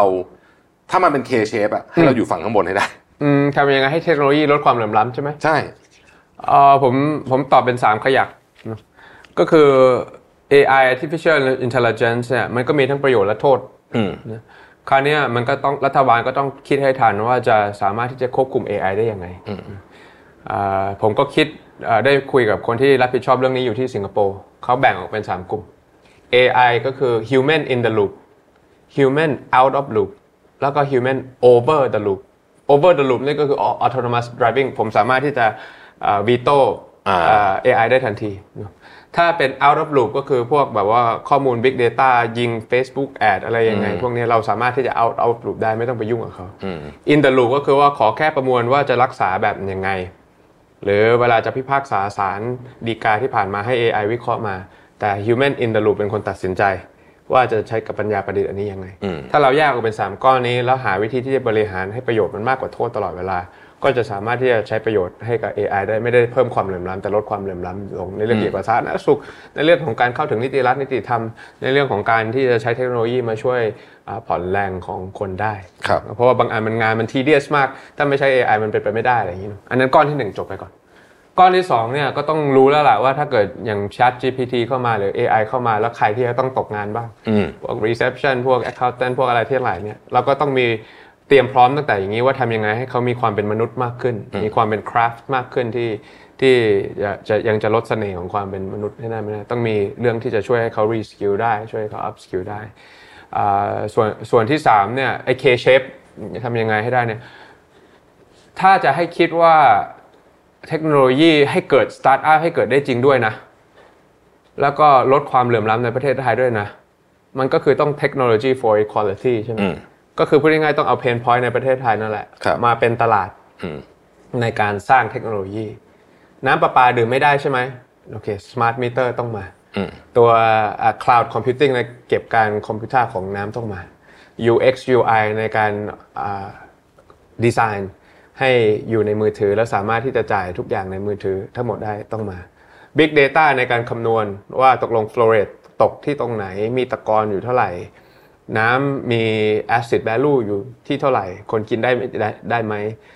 defect ถ้าจะเป็น preventive maintenance ล่วงหน้าจะมาจากอันไหนรถเมล์ไฟฟ้า ที่จะต้องใช้ power electronics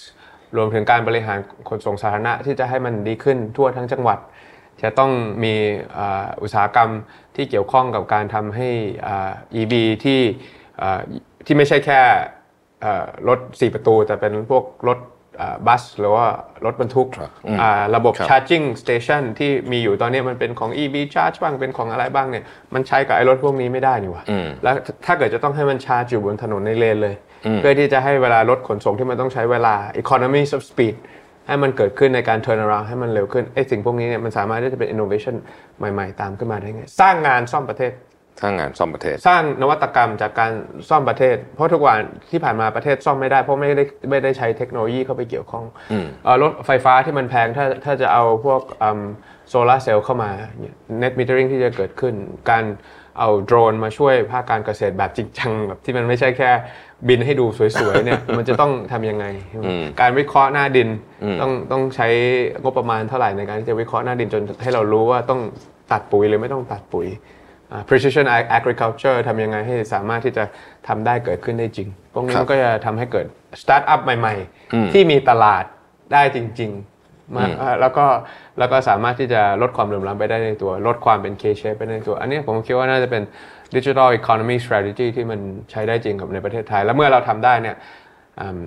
pain point ของสตาร์ทอัพก็คือว่ามันอยู่ในแค่ประเทศไทยแล้วมันใหญ่ไม่พอเนอะมันต้องทำให้ได้ทั่วอาเซียนครับใช่ไหมครับ ก็สามารถที่จะเอาแบบนี้แล้วก็ไปรุกต่อในแต่ละพื้นที่ที่มีปัญหาน้ำประปาดื่มไม่ได้ หรือคมนาคมไม่ดีต่อไป ครับคำถามสุดท้ายครับคุณทิมครับเพราะว่าเวลาเราหมดแล้วนะอ๋อครับวันนี้คก็รับขอบคุณมากจริงๆด้วยความยินดีครับเอ่อทักษะสามอย่างที่สำคัญที่สุดสำหรับคนยุคนี้ที่คุณทิมคิดว่าต้องมีเพื่อที่จะ survive และเติบโตไปได้ grit เนอะอันที่หนึ่งคืออย่างที่เอ่อคุณแท็บพูดเมื่อกี้ก็คือถูกเลยก็คือ grit คือความสามารถที่จะอ่า bounce back หรือถ้าเกิดล้มไปแล้วลุกล้มแล้วลุกยังรู้สึกว่ายังมีอ่ากำลังใจในการที่จะ สู้กับความอายุติธรรมความเหลื่อมล้ำที่มันเกิดขึ้นอยู่ในประเทศไทย ถ้าต่อมามีกริดแล้วเนี่ยผมก็คิดว่าความสามารถในการคิดวิเคราะห์แยกแยะ หรือว่าไอ้ analytical skills เนี่ยยังมีความจำเป็นอยู่พอสมควร เพราะว่าสิ่งที่ประเทศไทยกำลังจะเจออยู่ หรือว่า ไอ้ความท้าทายที่เราจะเจออยู่เนี่ยมันเป็นสิ่งที่ประสบการณ์ช่วยไม่ได้เยอะนะเอ่อมันมันไม่มีใครมีประสบการณ์สู้กับ cyber security หนักๆ แบบนี้ มันไม่มีใครมีประสบการณ์ที่ต่อสู้กับโรคแบบ pandemic อุบัติใหม่เยอะๆ หลาย ๆ รูปแบบอย่างนี้ เพราะฉะนั้นเนี่ยมันต้องมีความสามารถที่จะแบบเจอกับปัญหาที่อ่าไม่เคยเจอมาก่อน complex problems ทั้งหลายเนี่ยสามารถที่จะแยกออกมาเป็นก้อนๆ ให้เป็นไซส์ที่สามารถที่จะบริหารจัดการได้ เสร็จแล้วก็สามารถที่จะเรียงลำดับความสำคัญได้ว่าอันไหนก่อนอันไหนหลัง เสร็จแล้วเนี่ยก็เลือกได้ว่าอะไรทำอะไรไม่ทำอะไรไม่ทำคือจะ assign ไปให้ใครทำ delegate ยังไง ให้มี teamwork ขึ้นมาได้ยังไง เพราะว่าเนี่ยเป็นสิ่งที่สำคัญ อันที่สาม communication skills ก็ยังสำคัญ เพราะว่าหลายคนก็อาจจะ analyze ได้อย่างดี แต่อธิบายต่อไม่ได้อ่าก็ไม่สามารถที่จะทำงานเป็นทีมได้อืมบางคนก็สามารถที่จะอธิบายได้ แต่ไม่สามารถที่จะวิเคราะห์ได้ และบางคนก็อาจจะสามารถที่จะทั้ง analyze ได้และวิเคราะห์ได้ แต่ไม่มีไม่มี resilience พอที่จะที่จะชนกับต้นตอของปัญหาไปเรื่อยๆเพราะฉะนั้นเนี่ยก็ต้องแสดงความเห็นใจครับ ผมรู้สึกว่าคนรุ่นนี้อยู่ยากมากจริง ๆ เนาะอืมอย่างยากนี้ก็เห็นใจกับความยากลำบากของของทั้งหมดที่จะเจออยู่ แต่อยังน้อยก็ขอให้ลองอาสู้ไปด้วยกันอีกสักครั้งหนึ่งนะครับ ยังอยากจะให้มีความหวังกับประเทศเรานะเพราะว่าถ้าอ่า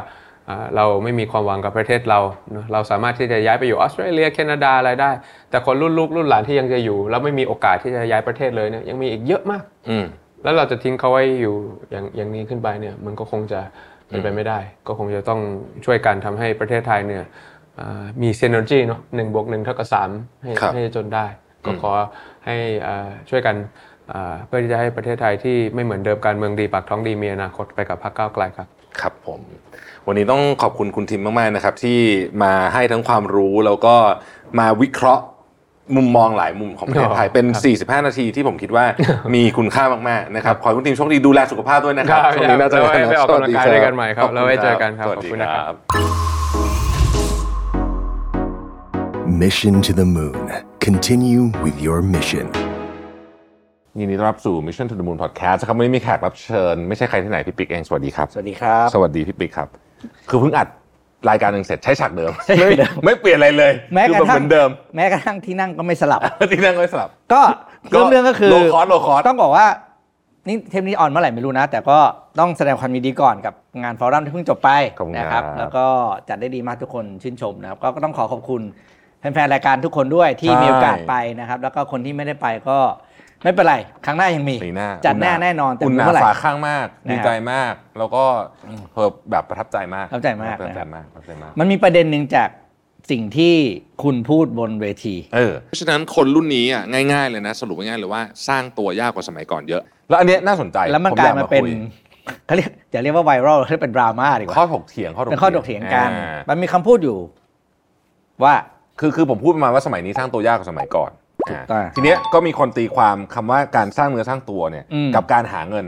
เป็นเท่ากันอ่าผมว่าเฮ้ยก็บอกสมัยนี้หาเงินง่ายกว่าสมัยก่อนมีอินเทอร์เน็ตนู่นนี่ขายของออนไลน์อะไรก็ว่านไปใช่ไหมอ่าอ่าอ่าก็เลยจะมาชวนคุยวันนี้ว่า ซึ่งอันเนี้ยเนี่ยผมมาแบบไม่มีธงนะอืมน่ามาคุยกันว่าคำว่าหาเงินง่ายกับสร้างเนื้อสร้างตัวเนี่ยแล้วเปรียบเทียบกับยุคก่อนยุคก่อนนี่คือ 30 40 ปีที่แล้วนะผมอืมเข้ามาอืมยุคก่อนคืออย่างนั้นนะมันแตกต่างจากเดิมไหมยังไงอืมอ่าอืมนะครับ ซึ่ง ผมพูดในบริบทของของโลกดีกว่านะ เพราะว่าจริงๆอะมันมีคือแต่ละประเทศอะมันมีความเฉพาะเจาะจงเรื่องนี้เหมือนกันนะถ้าพูดในบริบทของโลกเนี่ยมันมีงานวิจัยออกมาจาก World Economic Forum เลย ชัด ๆ เขียนเลยว่าคนสมัยนี้ใช้คำว่าเนี่ยคือสร้างเนื้อสร้างตัวยากกว่า ไม่ได้แปลว่าหาเงินยากกว่านะคือ เพราะว่าอะไรฮะเหตุผลมันง่ายมากเลยคือรายได้จริง ๆอะเทียบกับของที่เป็นปัจจัยสี่อะของปัจจัยสี่มันขึ้นเร็วกว่าเยอะโดยเฉพาะโดยเฉพาะอสังหาริมทรัพย์อะคืออสังหาริมทรัพย์เนี่ยมันเป็นของที่ขึ้นมาหลายเท่าตัวอาจจะห้าหกเท่าตัว ในช่วงในเวลา 20-30 ปีที่ผ่านมา ในในโดยเฉพาะในเมืองใหญ่อืมอะคือมันก็ต้องไปดูอีกว่าที่ไหน ยกตัวอย่างเช่นฮ่องกงเกาหลีใต้อย่างเงี้ยอืมหรือแม้แต่กระทั่งกรุงเทพเองก็ตามขึ้นเยอะอ่าเทียบกับรายได้ซึ่งขึ้นน้อยมากรายได้จะขึ้น 30%แต่ว่าเนี่ยอันเนี้ยขึ้นหลายเท่า ผมว่าสิ่งหนึ่งที่คนที่ตีความว่าสองอันเนี้ยมันคือมันเหมือนกันอะจอืริงมๆแล้วเนี่ยในความรู้สึกผมเองนะมันคือมันคือส่วนต่อของกันและกันอืมมันเริ่มจากการสร้าง หาเงินง่ายก่อนอืมสมัยก่อนหาเงินง่ายไหมสมัยก่อนหาเงินยากกว่านี้มากอ่าเพราะว่าสมัยนี้มันมีเครื่องมือเยอะ ถูก มันมีอินเทอร์เน็ตอย่างที่เขาพูดเลย ไม่ไม่เถียงเลยนะ มีอินเทอร์เน็ตมีร้านค้าเยอะไหมถือเต็มช่องทางการหาเต็มหมดเลยอะอืมแต่คำว่าสร้างตัวคือ คุณจะสร้างตัวได้คุณต้องมีรายได้ก่อนอืมคุณต้องมีรายได้ในระดับหนึ่งแล้วคุณก็ต้องมีทรัพย์สินอะไรที่จำเป็นเงินเหลือสำหรับการดำรงชีวิตเก็บก่อนอ่ามีเงินเหลืออ่าเก็บก่อนเพราะคำว่าสร้างตัวจริงเนี่ยคำว่าสร้างเนื้อสร้างตัวของคนสมัยก่อนเนี่ยมันคือการมีบ้าน ใช่ที่มันอ่ามีบ้านของตัวเองนะหมายถึงมีบ้านไม่ใช่เช่าอยู่นะ มีบ้านมีรถนี่ออปชั่นอาจจะแพงถูกแล้วแต่แต่ต้องมี มีเงินค่าใช้จ่ายพอสำหรับการที่จะส่งลูกไปโรงเรียนที่เหมาะสมกับฐานะใช่นะมีเงินสำหรับการรักษาพยาบาลสำหรับตัวเองอืมมีที่ดินมีที่ดินอืมอ่าแต่ปัจจุบันนี้เนี่ยหาเงินได้ไหมหาเงินได้จริง แต่เงินมันออกเร็วมากใช่ มันเลยทำให้ชีวิตคนไปไม่ถึงสเตจของการสร้างตัวไง ซึ่งดูแต่ภายนอกไม่ได้ด้วยนะ ใช่อ่าการมาบอกว่าเฮ้ยอืมคนนี้เขาดูแบบมีไลฟ์สไตล์ที่ดีบินไปเที่ยวเมืองนอกเนี่ยมันไม่ได้เหมือนกับการสร้างเนื้อสร้างตัวเลยนะอืมแต่ผมก็เลยอยากจะยกประเด็นนี้ขึ้นมาว่า เอ๊ะ มันเป็นเพราะว่าคนสมัยรุ่นพ่อแม่เราอะพี่เขาเขาใช้เงิน ใช้คำว่าใช้เงินเก่งอย่างน้อยกละว่านี้ อย่างระระวัวังงมากกว่านี้มากไหมกว่า อย่างระวังมากกว่า เพราะว่าคนสมัยก่อนเป้าหมายชีวิตเป้าหมายแรกคือการมีบ้านอืมแต่ขณะที่คนรุ่นปัจจุบันเป้าหมายของชีวิตคือการใช้ชีวิตอ่า โจทย์คุณสองอย่างตาม2เจเนอเรชันนี้ก็ต่างกันแล้ว ซึ่งไม่มีอะไรผิด ไม่มีเออมันไม่ได้เรื่องผิดอ่าเพราะฉะนั้นคือมันเป็นเป็นที่มาว่าทำไมคนปัจจุบันเนี่ยไม่ว่าจะอายุเท่าไหร่ที่อยู่ในสังคมปัจจุบันวันเนี้ยอืมถึงมีเรื่องให้ใช้เงินเยอะไง จริงจริงจริงจริงแล้วมันก็เลยเงินเราก็เลยไม่เหลือสำหรับการไปเก็บออมไปสร้างฐานะ ไปสร้างตัว เพราะอย่างสมมติเราจะซื้อที่ดินสักแปลงหนึ่งเนี่ยอืมอ่าสมมติที่ดินสักแปลงหนึ่งเนี่ยมันแปลว่าคุณต้องมีเงินเหลือต่อเดือนพอสมควร แล้วก็เก็บสะสมกันจนได้เงินก้อนหนึ่งอืมเพื่อจะไปซื้อที่ดินที่ดินมันซื้อเงินสดด้วยใช่ไหมที่ดินเขาไม่ให้กู้อ่าใช่ไหมเออ ต้องไปซื้อเงินสดเป็นที่ดินแปลงหนึ่งเนี่ย ซึ่งโอ้โหอ่าไม่ใช่ง่ายๆใช่ไหมใช่คือถ้าเมื่อก่อนเนี่ยคือต้องต้องเก็บมาทุนมากแล้วถึงไปซื้อไงอืมนั้นแปลว่าไอความเข้าใจที่มันเกิดกลายเป็นดราม่าเนี่ย ผมคิดว่าเขาอาจจะมองสเตจ ไปมันยังไม่สุดอ่าอาจจะอยู่ในทุกวันนี้ก็ยังจะเอนจอยหาเงินอยู่ แต่การซื้อทรัพย์สินก็อาจจะเป็นการซื้อด้วยการที่ว่าอ่าคือสมัยนี้มันก็กู้ง่ายกว่าเมื่อก่อนนะถ้าคนที่มีพอจะมีเงินเข้าเงินออกหน่อยมันก็จะกู้ง่ายกว่าเมื่อก่อนใช่ไหมเพราะว่าแบงก์ก็ผ่อนปลนมีนโยบายต่างๆมาช่วย แปลว่าอะไรแปลว่าคุณหาเงินง่าย แต่เน็ตที่คุณเหลือแต่ละเดือนอาจจะไม่เยอะอ่าแต่ก็พอให้ถูถูๆไถๆไปได้ทุกเดือนผ่อนนู่นได้ผ่อนนี่ได้ซื้อซื้อความสุขและส่วนส่วนตัวได้ แต่มันไม่พอสำหรับการสร้างฐานะไง แต่ผมคิดว่าสิ่งที่น่าสนใจหลังจากนี้ก็คือว่าเราอยู่ในช่วงดอกเบี้ยต่ำมา 20 ปีอืมใช่ไหมดอกเบี้ยต่ำเนี่ยมันดีกับการกู้เงินมาซื้อของพวกเนี้ยแต่ว่ายุคดอกเบี้ยต่ำมันจบลงแล้วนะอ่าแล้วก็หลายคนที่เป็นผู้เชี่ยวชาญพวกนักเศรษฐศาสตร์ทั้งหลายเนี่ยเขาก็จะบอกว่ามันจบลงแบบถาวรด้วยแปลว่ามันอ่าจะไม่กลับลงไปต่ำแบบนั้นอีกแล้ว อย่างน้อยที่สุด in the foreseeable future สัก 20 ปีข้างหน้าอย่างเงี้ยอืมเพราะฉะนั้นเนี่ยถ้าดอกเบี้ยสูงเนี่ยนะมันจะยิ่งสร้างเนื้อสร้างตัวยากขึ้นนะฮะดอกใช่เบี้ยเนี่ยใช่ถูกไหมใช่ใช่เออ ดอกเบี้ยสูงเนี่ยไม่ดีกับเรื่องนี้กับการคือมันจะดีกับบางบางบางแง่มุม แต่โดยรวมๆแล้วไม่ค่อยดี อืมดอกเบี้ยสูงก็ไม่เหมืค่ออนยคุณดีกู้เงินมาขายของอะคุณก็มีต้นทุนเพิ่มอะใช่หรือการผ่อนบ้านคุณก็มีภาระเพิ่มโดยไม่จำเป็นโดยที่คุณได้บ้านขนาดเท่าเดิมอืมแต่คุณต้องเสียดอกเบี้ยเพิ่มขึ้นเพราะปกติดอกเบี้ยเงินกู้มันก็คือ MRR บวกเอถูอกไหมบวก M อะไรสาขาเขาบวกแต่เพราะมันแปลว่ามันแปลผ่านตามดอกเบี้ยจริงที่เกิดขึ้นอืมเพราะฉะนั้นประเด็นนี้เนี่ยสิ่งที่คุณต้องการจะบอกก็คือ มันไม่เหมือนกันนะใช่ ถูกไหมเออแล้วก็สมัยนี้มันสร้างตัวยากจริงด้วยตามตัวเลขสถิติที่มันมีอ้างอิงมาจากหลายสำนักมากอืมๆเพราะว่าการขึ้นราคาเมื่อกี้คุณพูดเรื่องอสังหาริมทรัพย์อันหนึ่งแน่ๆอันอีกอันที่ผมพูดไปเมื่อกี้คือค่ารักษาพยาบาลอะคุณดูค่าหมอตอนนี้ดิเออแพงจริง ค่าหมอค่ายาคุณเหยียบเข้าไปโรงพยาบาลคุณโดนแล้วพันห้าค่าเหยียบแผ่นดิน ยังไม่ทำอะไรเลยนะอ่าแล้วก็นู่นนู่นนู่นนี่เพราะฉะนั้นแปลว่าอะไรครับ ต้นทุนในการที่เราจะมีชีวิตปัจจัยสี่ใช่ไหมอาหารอะไรเนี้ยแพงหมด อืม คือถ้าดูทั้งหมดเนี้ยอาหารน่ะจะเป็นอันที่ขึ้นน้อยที่สุดนะพูดจริง ๆแล้ว น้อยที่สุดขึ้นถ้าขึ้นเพราะมันมีขึ้นนะเรามีเรามีทางเลือกไงใช่ ในการที่จะทำอาหารกินเองที่บ้าน อ่หรือยังไงหรือซะซื้ออาหารมันเลือกได้มันมีเรนจ์อยู่ อืม อาหารเนี่ยจะขึ้นน้อยที่สุดละ แต่ที่เหลือทั้งหมดเนี่ยโดยเฉพาะอสังหาริมทรัพย์เนี่ยขึ้นเยอะมากอืมขึ้นเยอะมากจริง ๆ คือเอาเราดูอย่างนี้ก็ได้พี่ พี่ยังจำวันที่เขาซื้อที่ดินตารางวันละหนึ่งล้านที่เพลินจิตได้ไหมที่เป็นข่าวใหญ่ระดับประเทศเซ็นทรัล เอมบ s ซีซื้อที่สถานทูตใช่ปะอังกฤษอ่าสถานทูตอังกฤษเก่าเออสถานทูตอังกฤษทุกวันนี้นะครับไม่ต้องเพลินจิตนะฮะคุณมาเนี่ยทองหลงทองหล่อเนี่ยอ่าวาสองลองสองล้านกว่าแล้วไม่ต้องอยู่ติดถนนใหญ่ก็ยังราคาไปราคาขนาดอ่าเบอร์นั้น เดี๋ยวนี้เขาขายกันวาละสามล้านกว่าเลยเขามีนะตอนล่าสุดเนี่ยผมก็จะว่าแปลงล่าสุดที่เปลี่ยนมือกันเนี่ยมีตารางวาละสามล้าน นี่คือไม่กี่ปีเองนะอืมไอ้ข่าวเอมบ s ซีนี่น่าจะสักสิบกว่าหลักสิบกว่าปีเองมั้งอ่าเนี่ยดูดิแค่อันนี้คือสามเท่าตัวนะ คุณไม่มีทางมีรายได้สามเท่าตัวในสิบกว่าปีนี้แน่นอน วันที่เอมบ s ซีซื้อที่ดินกลับมาวันเนี้ยคุณไม่มีทางรายได้คูณสามแน่ใช่ๆนอกจากคุณต่อให้คุณทำธุรกิจเปลี่ยนงานพิเศษจริงแล้วต่อให้คุณเปลี่ยนงานกระจุยกระจายนะถือว่าธุรกิจคุณๆเอ้ยแต่ต้องพูดประเด็นนี้อีกทีหนึ่งพี่ผมว่าประเด็นนี้แม่งเป็นประเด็นที่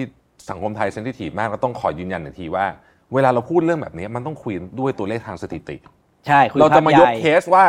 ไอคนนี้กอไก่สู้ชีวิตมา แล้วก็เป็นอืมมหาเศรษฐีดูสิเขาสู้ชีวิตอดมือกินมือมาอ่าไออย่างนี้ไม่ได้ เพราะว่ามันมีมันเป็นเคส rare หนึ่ง case ในล้านมากอ่าเป็นๆ rare case อืมเราต้องพูดถึงสถิติว่าคนส่วนใหญ่ทำได้ไหมอืมถ้าคนส่วนใหญ่ทำไม่ได้อะมันแต่มันอย่างนี้ วันน้อยวันก่อนผมโดนพูดเรื่องเนี้ยบอกว่า loser mindset อะพี่ปิ๊กว่าไงคือแปลว่าอะไรไอ้ขี้แพ้อย่างเงี้ยเหรอเออแปลว่าเออแปลว่าไอ้ขี้แพ้คนอื่นเขายังนี่เขายังมีคนทำได้เลยอย่างเงี้ยทำไมคุณคือทำไม่ได้เป็นเป็นอะไรขี้แพ้หเปล่าเอเอออก็ทำไมอะ คือถ้าถามผมใครบอกว่ามันก็ทำได้คนทำได้เขาก็ทำได้ไปแต่อย่าลืมนะครับ ภาพของคนที่คุณเห็น อันนี้จะมองแง่ร้ายหน่อย คนที่คุณเห็นว่าเขาทำได้ คุณไม่รู้นะเบื้องหลังเขาทำอะไรนะอืมอันนั้นคือประเด็นหนึ่งประเด็นที่สองคือเขาอาจจะทำได้จริงไหมจริง แต่ด้วยอัตราทำสิทธิ์ที่เขาเห็น ถ้าเกิดมันง่ายจริงเนี่ยป่านนี้คนไทยรวยทั้งประเทศไปแล้ว อืมเพราะฉะนั้นถ้าเราเดินไปตามเนี่ยชุมชนตลาดเราก็เห็นว่าคนที่จะมีอย่างคุณคนนั้นน่ะ Mr. Rare Case เนี่ยอืมคุณคิดว่าเขาจะมีกี่คนในตลาดที่คุณเดินไปเลยแต่มันไม่มีไง นั่นมันคือมันถึงชัดเจนว่า มันเป็นภาพที่ต้องคุยกันด้วยภาพใหญ่ ไม่ใช่แบบโอ้โหเอาแบบคนนี้มาแล้วยกคนอื่นก็ต้องทำตามแต่ได้เรื่องเล่าพวกนั้นมันเซ็กซี่ไงฟังอ่าแล้วเราดูแบบอ่าเออมันมันเป็นเรื่องโที่ดูแบบมีกำลังใจความใช่หวังตื่นซึ่ขึ้งนมาซึ่งผมก็ชอบเล่าเรื่องพวกนั้นนะเอาจริงๆแล้วเพราะว่ามันก็เป็นกำลังใจดี ตื่นขึ้นแต่มาแล้วลึกๆก็รู้แหละว่ามันยากมาก ตื่นขึ้นมาลำบากเหมือนเดิมอะเออ มันยากมาก ฟังแล้วก็นอนหลับฝันดีตื่นขึ้นมากูลำบากเหมือนเดิมอืมเป็นแรงบันดาลเราใช้คำว่าอะไรนะ เป็นแรงบันดาลใจที่ดีอืมแต่เป็นค่าสถิติที่ไม่ดี อืมเออเป็นแรงบันดาลใจเพที่ราะว่าดีโหหนึ่งล้านฟังแล้วแม่งโคตรท้อเลยอะเออมันจะเป็นเราได้ยังไงวะใช่ไหมใช่ ไม่แต่ผมคิดว่าลอจิกนี้ยมันเป็นสำหรับมนุษย์ทุกคนนะพี่เหมือนที่เราทุกทุกครั้งที่เราซื้อลอตเตอรี่อะเราคิดว่าจะถูลึกกๆมันต้องคิดว่าจะถูกรางวันที่หนึ่งวะอ่าคุณคุณต้องโดนนะมันต้องต้องเป็นเราแน่นอนแม้แม้ว่าไปเดินไปซื้อแบบไม่ได้คิดอะไรเลยแต่โอ้ยอืมผมลึกโอ้ยๆในหัวเนี่ยเอาแค่สามตัวตรงผมก็ดีใจแล้ว ผมไม่ต้องวันที่หนึ่งหรอกขอสามตัวตรงดีใจแล้วฉะนั้นสรุปก็คือเราคิดว่าสิ่งที่สิ่งที่คุณพูดไปคุณอยากจะบอกทุกคนว่า ให้มองภาพความเป็นจริง ใช่อยากให้มองตัวเลขเชิงสถิติของจริงอ่าอ่าดูด้วย Data จริงๆเพราะว่าถ้าเกิดเรามองกันปุ๊บเนี่ยเราจะเริ่มอยากมองอยากแก้ปัญหาบางอย่างขึ้นอืมอ่าอาทิว่าอ้าวทำไมมันถึงสร้างตัวยากขึ้น ก็เป็นอืมเพราะว่าอันหนึงก็คือประเทศไทยเนี่ยมีผมพูดเรื่องความเหลื่อมล้ำบ่อย แต่ประเด็นที่ผมคิดว่าสเปซิฟิกมาก ๆ กับเรื่องเนี้ยคือความเหลื่อมล้ำในการถือครองอสังหาริมทรัพย์หรือที่ดินนั่นเองอ่าอ่าอันเนี้ย ชัดเจนอ่าอ่าคือมันจะมีคนไม่กี่คนเนี่ยที่โอ้โหมีที่ดินเป็นไม่ใช่หลักร้อยหลักพันไร่นะครับ เรากำลังพูดถึงหลักหมื่นหลักหลักแสนไร่นะครับเออแสนไร่แล้วก็คนจำนวนมากในประเทศนี้ที่ไม่มีที่ดินเลยอืมเป็นศูนย์อย่างเงี้ย อันเนี้ยคือความเหลื่อมล้ำเชิงที่ดิน ซึ่งที่ดินมันคือการสร้างเวลอืม ที่สำคัญมากอันหนึ่งถูกไหมฮะมันซับซ้อนมากมันไม่ใช่แค่ว่าคนนั้นเขาขยันอย่างเดียวไม่ใช่เออเออมันมีความอะไรซับซ้อนมากกว่านั้นเยอะมากเรื่องที่ดินเนี่ยเรื่องนี้เรื่องเดียวเนี่ยก็โอ้โหพูดกันได้เป็นนะเป็นร็อกเป็นเวนใช่ไหมแล้วเนี่ยอย่างอย่างประเทศไทยเนี่ยที่ดินก็มีแต่ราคาจะขึ้นอยู่แล้ว เพราะว่าทุกที่ของประเทศไทยเนี่ยเอาพูดจริงๆคือ มันแค่รอการพัฒนา ใช่ มันไม่ใช่พัฒนาไปแล้วจนแบบทำอะไรไม่ได้แล้วอะแล้วไม่เหมือนไม่ใช่ญี่ปุ่นเออที่ญี่ปุ่นเนี่ยเออคือเรื่องที่ดินราคา stable ไปละอืมอืมเพราะฉะนั้นเนี่ย การถือครองที่ดินถือเป็นปัจจัยหลักจริง ๆ ที่ทำให้เกิดความเหลื่อมล้ำในบ้านเรา เป็นปัจจัยหลักของการสร้างความมั่งคั่งอืมชนิดหนึ่ง ลองดูสิว่าเศรษฐีเมืองไทยทุกคนน่ะต้องมีที่ดินเยอะเออมีใครไม่มีที่บ้างเอออย่างนี้ดีกว่าต้องมีที่ดินเยอะอืมต้องมีเยอะด้วย ไม่ใช่ว่าเออไม่เยอะด้วยไม่ใช่ว่ามีนิดเดียวไม่ใช่มีแบบเยอะไม่ใช่มีสิบยี่สิบไร่นะไม่ไม่โอ้ไม่ไม่ไม่ไม่ไม่คนธรรมดาคนชนชั้นกลางธรรมดาธรรมดายังตะเกียกตะกายมีเลยสิบยี่สิบไร่ถูกไหมไม่ไม่ต้องพูดถึงระดับ มหาเศรษฐีเขามีกันหลักคุณคูณไม่ถูกอะใช่อืมคุณจะเห็นว่าอาจจะตกใจว่าทำไมเยอะขนาดนี้ใหญ่เข้าใจว่าจริงๆแล้วเนี่ยการจะดูข้อมูลอะไรต่างๆเนี่ยต้องดูข้อมูลเชิงสถิติเป็นหลัก เพราะว่ามันเป็นข้อมูลที่ถูกต้อง เชื่อถือได้และผ่านการเก็บสำรวจทำการวิจัยมาเป็นระยะเวลาที่ยาวนานมากพอออืมไม่ใช่ชีวิตคนคนหนึ่งขึ้นมาแล้วก็เหมือนเหมือนพลุอะปุ้งสวยสีงามสวยงามแล้วก็เขาก็หายไป ใช่ เพราะไม่งั้นเราจะหลงประเด็นผมว่า แล้วเราจะว่ปรับชีวิตเราไม่ถูก ใช่ ผมคิดว่าจะมันจะเป็นอย่างนั้น ไม่งั้นเนี่ยไม่งั้นเราก็จะวนอยู่กับไอ้ภาพสวยๆงามๆในอ่าอินสตาแกรมใน t ิ k t o k อ่าใช่ แต่ว่าเราลืมดูว่าสถิติจริง ๆ แล้วเนี่ยมันเป็นยังไง เพราะสิ่งที่สำคัญที่สุดพอเราหลงภาพอะเราจะใช้ชีวิตผิดทางใช่ เราจะหรือว่าพอเราอินสปายทุกคนคนนั้นมากๆครับเราก็จะรู้สึกว่าเฮ้ยเราอยากใช้ชีวิตแบบคนคนนั้นไปกินไปใช้เงินไปทุกอย่างทำตามทุกอย่างทำตามเขาแต่มันอาจจะมี factor บางอย่างนะที่เรามีไม่เหมือนเขามีมีอยู่แล้วเออมันถึงมีคำพูดที่ว่าคนเราอะความสำเร็จมันซ้ำกันไม่ได้ แต่ความชิบหายมันซ้ำกันได้ถ้าถ้าใครทำอะไรไว้วิไอ้ไม่ดีไม่ดีว่าถ้าคุณทำตามคุณได้ผลเหมือนกันแน่นอน ถ้าเป็นด้านลบ แต่ด้านบวกเนี่ยมันไม่ได้เพราะมี factor อื่นอีกเยอะที่เรายังไม่เห็นใช่อืมแล้วพูดถึงเรื่องของไอ้โซเชียลมีเดียอะไรต่างๆนานาก็ตามเนี่ยนะผมว่าหลังๆมาเนี้ยผมก็รู้สึกเลยนะว่าบางทีเนี่ยเราใช้ชีวิตบางอย่างเนี่ย เพราะโดนอิทธิพลโดยไม่รู้ตัวเราคิดว่าเรามีภูมิคุ้มกันใช่ไหมอืมแต่ผมว่าเราไม่ได้มีเยอะขนาดนั้น มนุษย์ทั่ว ๆ ไปนะที่ไม่ได้แบบมีสติ ชัดเจนอยู่ตลอดเวลาว่าก็ต้องการอะไรเนี่ยอืมผมว่าไม่มากก็น้อย เราโดนแรงกดดันเรื่องนี้อ่านิดโดยโดยที่เราไม่รู้ตัวว่ามันฝังไว้ในจิตใต้สำนึกวันหนึ่งมันโผล่ออกมาอืมอาจจะผ่านไปปีหนึ่งอะไรแบบเนี้ยอืมเพราะฉะนั้นก็ก็ผมคิดว่าต้องใช้ชีวิตอย่างมีสติแล้วทุกอย่างอะ ผมคิดว่าทุกวันเนี้ยสิ่งหนึ่งที่เรามีมากกว่าสมัยก่อน เยอะมากคือข้อมูลอืมอ่าใช่ไหมฮะเพราะฉะนั้นเวลาเราเอาข้อมูลมาพิจารณาเนี่ยหนึ่งดูก่อนว่ามันมาจากไหน เชื่อถือได้เปล่า เพราะว่าข้อมูลในอินเทอร์เน็ตเนี่ยหนึ่งในสามเนี่ยเป็นของปลอม หรือผิดเพี้ยนถูกบิดเบือนเนาะเอ่อถ้ามันมาจากแหล่งที่เชื่อถือได้ เราก็ต้องเอาข้อมูลมาบวกกับสิ่งที่เรากำลังดูอยู่อะว่าเอ้ยความคิดของ bias หรือเปล่าเพราะผมเชื่อว่าในทุกในทุกหัวข้อเราหยิบขึ้นมาพูดในรายการอะไรก็ตามเนี่ย มันจะมีคนคิดไปซ้ายกับขวาอยู่แล้วอ่าเออ แล้วเรามันก็หาหลักฐานมาที่เขาเรียกว่า confirmation bias อ่ามาเป็นมาส defense นับสนุนกันคำอ่าไอ้นี่ของเราเพราะฉะนั้นก็ต้องพยายามตั้งกลางๆก่อนว่าเอ้ย จริง ๆ หลักฐานมันมีอะไรบ้าง คือข้อมูลจากทั้งสองฝั่งอะมีหมดแหละ ใช่เพียงแต่ว่าเราจะเลือกเชื่อไปทางฝั่งที่เราหามาเท่านั้นเองโดยที่ไม่ได้เปิดใจ รับฟังข้อมูลจากอีกฝั่งหนึ่งที่มันมีเหมือนกัน ถูกต้องอืมถูกต้องครับครับอะวันนี้ก็ขอบคุณพี่ปิ๊กมากนะครับขึ้นมาครับเป็นแขกรับเชิญในรายการของ Mission to the Moon นะฮะแล้วพบกันใหม่ตอนต่อไปนะครับ สวัสดีครับ สวัสดีครับ Mission to the Moon. Continue with your mission. สวัสดีครับ ยินดีต้อนรับเข้าสู่ Mission to the Moon Interview นะครับอยู่กับประวิทยานุสาหะครับ ทุกท่านเคยคิดภาพไหมครับว่าถ้าตัวเองสูงวัยไปแล้วเนี่ยจะใช้ชีวิตยังไงนะครับบางคนก็นึกภาพตัวเองในอนาคตไม่ค่อยออกนะครับบางคนก็นึกออกและพยายามจะรับมือกับการเปลี่ยนแปลงที่จะเกิดขึ้นนะครับเช่นการออมการวางแผนเกษียณ แต่บางคนก็อาจจะยังชะล่าใจอยู่นะครับเพราะคิดว่าโอ้ยตัวเองอายุยังน้อยมันฉันไม่แก่ง่ายๆหรอกนะฮะต้องบอกว่า เรื่องนี้เป็นความเสี่ยงในชีวิตนะครับ เพราะฉะนั้นเนี่ยในเหตุการณ์ต้องเจอความไม่แน่นอนแบบนี้เนี่ยไม่ว่าจะเป็นเรื่องสงครามโรคระบาดภัยธรรมชาติและภาวะเศรษฐกิจเนี่ยนะครับ มันก็จะมีประเด็นเรื่องนี้เข้ามาอีกนะฮะที่จะทำให้กระทบกับตัวเราอย่างแน่นอน ดังนั้นเนี่ยวิธีการคิดเรื่องว่าเราจะชราภาพอย่างไรให้ดีที่สุดเนี่ยจึงเป็นประเด็นที่สำคัญมาก จากรายงานของ Thai Health Watch 2023 นะครับที่ให้ข้อมูลและ ปัจจัยเสี่ยงสุขภาพแนวโน้มที่จะเกิดขึ้นใหม่ในปี 2023 เนี่ยเพื่อให้คนไทยตระหนักรู้ แล้วก็เตรียมตัวถึง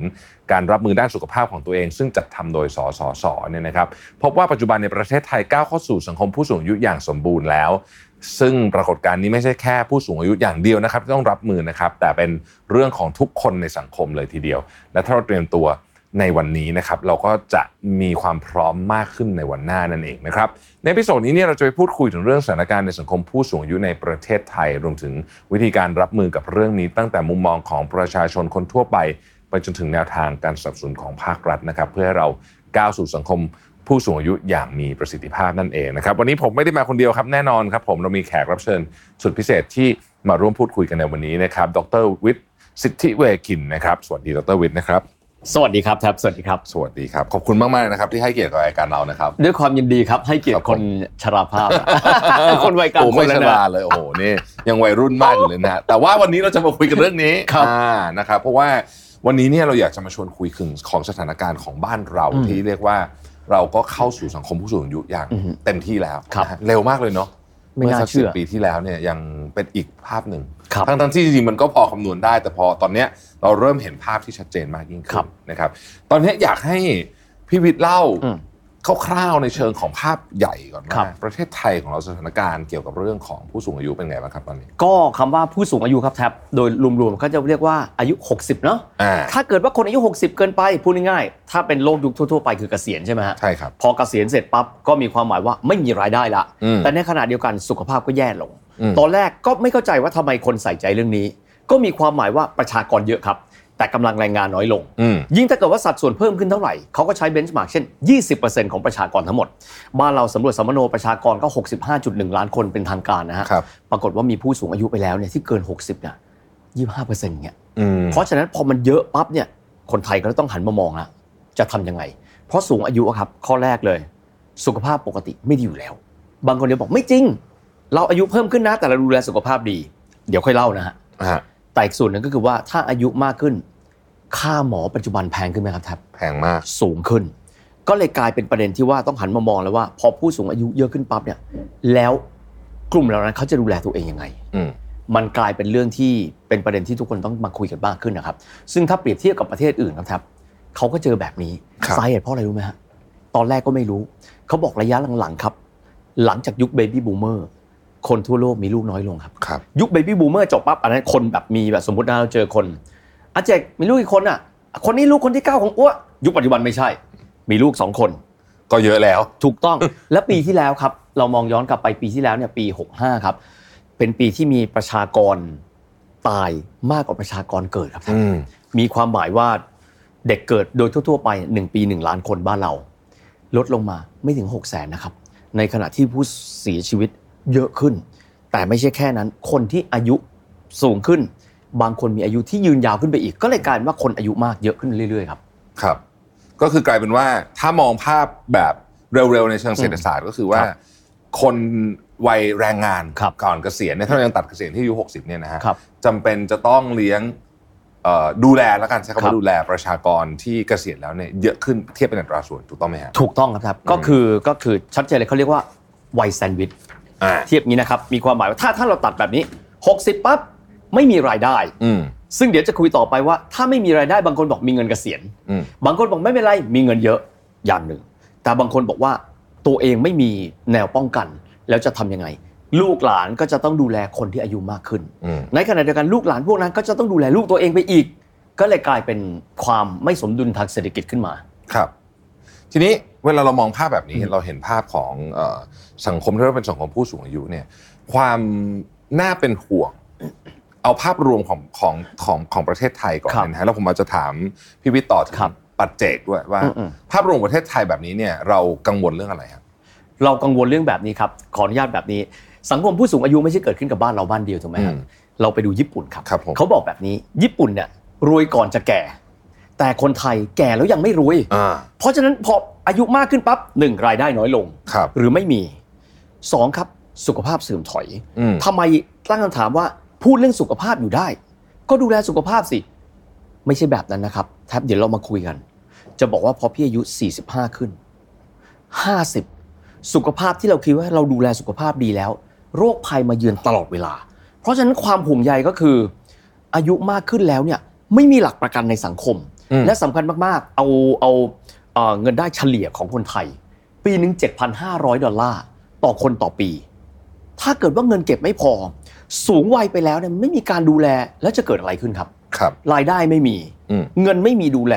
เพราะว่าเราเนี่ยแก่แล้วยังไม่รวย อันนี้คำพูดอาจารย์สมเกียรติตั้งกิจวานิชนะอ่า แกพูดแบบนี้ ชาติอื่นรวยแล้วค่อยแก่ ครับ ชาติเราแก่แล้วยังไม่รวยอืม มันเป็นความท้าทายนี่แหละครับ เป็นความท้าทายที่ใหญ่หลวงมากด้วย เพราะมันเป็นระดับประเทศนะฮะเพราะแล้วเรื่องนี้ไม่สามารถจะ reverse กันได้ในหนึ่ง generation เลยด้วยซ้ำถูกไหมฮะโอ้โหแทบพูดได้ดีมาก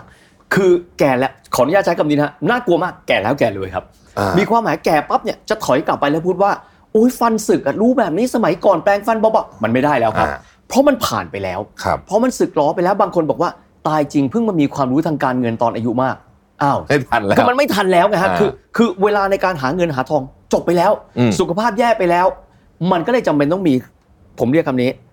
literacy ของสังคมสูงวัย ที่คนในสังคมควรต้องตระหนักรู้ร่วมกัน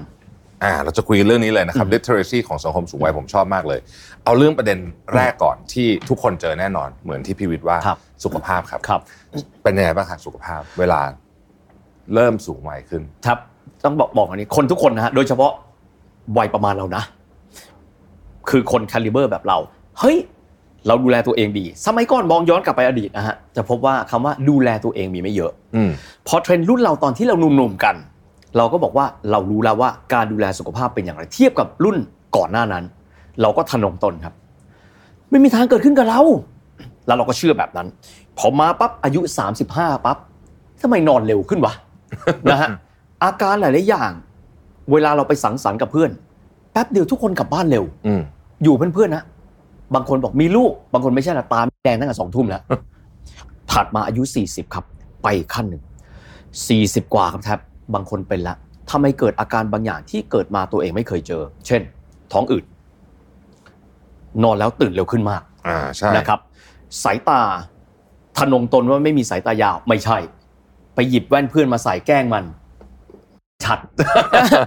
เฮ้ยไอ้โรคต่างๆ ที่เราไม่เคยคิดอะ มันมาหมด เดินไปเดินมาทำไมวิ่งแล้วกระดูกกระเดี่ยวเจ็บอ่าถ้ามันมาจนกระทั่งเข้าใจว่า นี่คือสิ่งที่อย่างไรก็ตามมันต้องมาอืม พี่ไปหาหมอหลายๆครั้ง หมอครับทำไมแต่ก่อนวิ่งแล้วไม่เป็นไรตอนนี้เจ็บ หมอพูดว่าไงรู้ไหมครับ เพราะคุณวิทย์แก่ไงครับ เฮ้ย ลองคิดดูสิครับ แต่เดิมรับน้ำหนักเนี่ยนะครับ20ปีทนได้30ปีทนได้40ปีมันเริ่มไม่ไหวแล้วครับอืมและอีกหลาย ๆ อย่าง เช่นจามเป็นประจำคุณวิทย์ครับระบบทางเดินหายใจเรารับฝุ่นมา50ปี แต่ก่อนคุณวิทย์รับ 30 ปีมันยังพอใช้ได้ ถัดไปถัดมาร่างกายเราสะสมไอ้สิ่งเหล่านี้อืมมากขึ้นเรื่อย ๆ แต่เราแต่เดิมทะนงตน จนกระทั่งมาวัยหนึ่งแล้วบอกว่า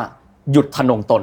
แล้วบอกว่าเราเหมือนกับคนทุกคนเราอาจจะดีกว่าเขาเล็กน้อย แต่เราประมาทไม่ได้ครับ อืมครับแต่พูดถึงเรื่องดูแลสุขภาพเนี่ยก็ต้องยอมรับว่าความรู้ในยุคใหม่ๆเนี่อืยมอืมก็มีเพิ่มขึ้นเยอะมากจริงโอ้โหๆแล้วบางอย่างไปหักล้างกับของเก่าด้วย ถูกต้องครับอ่า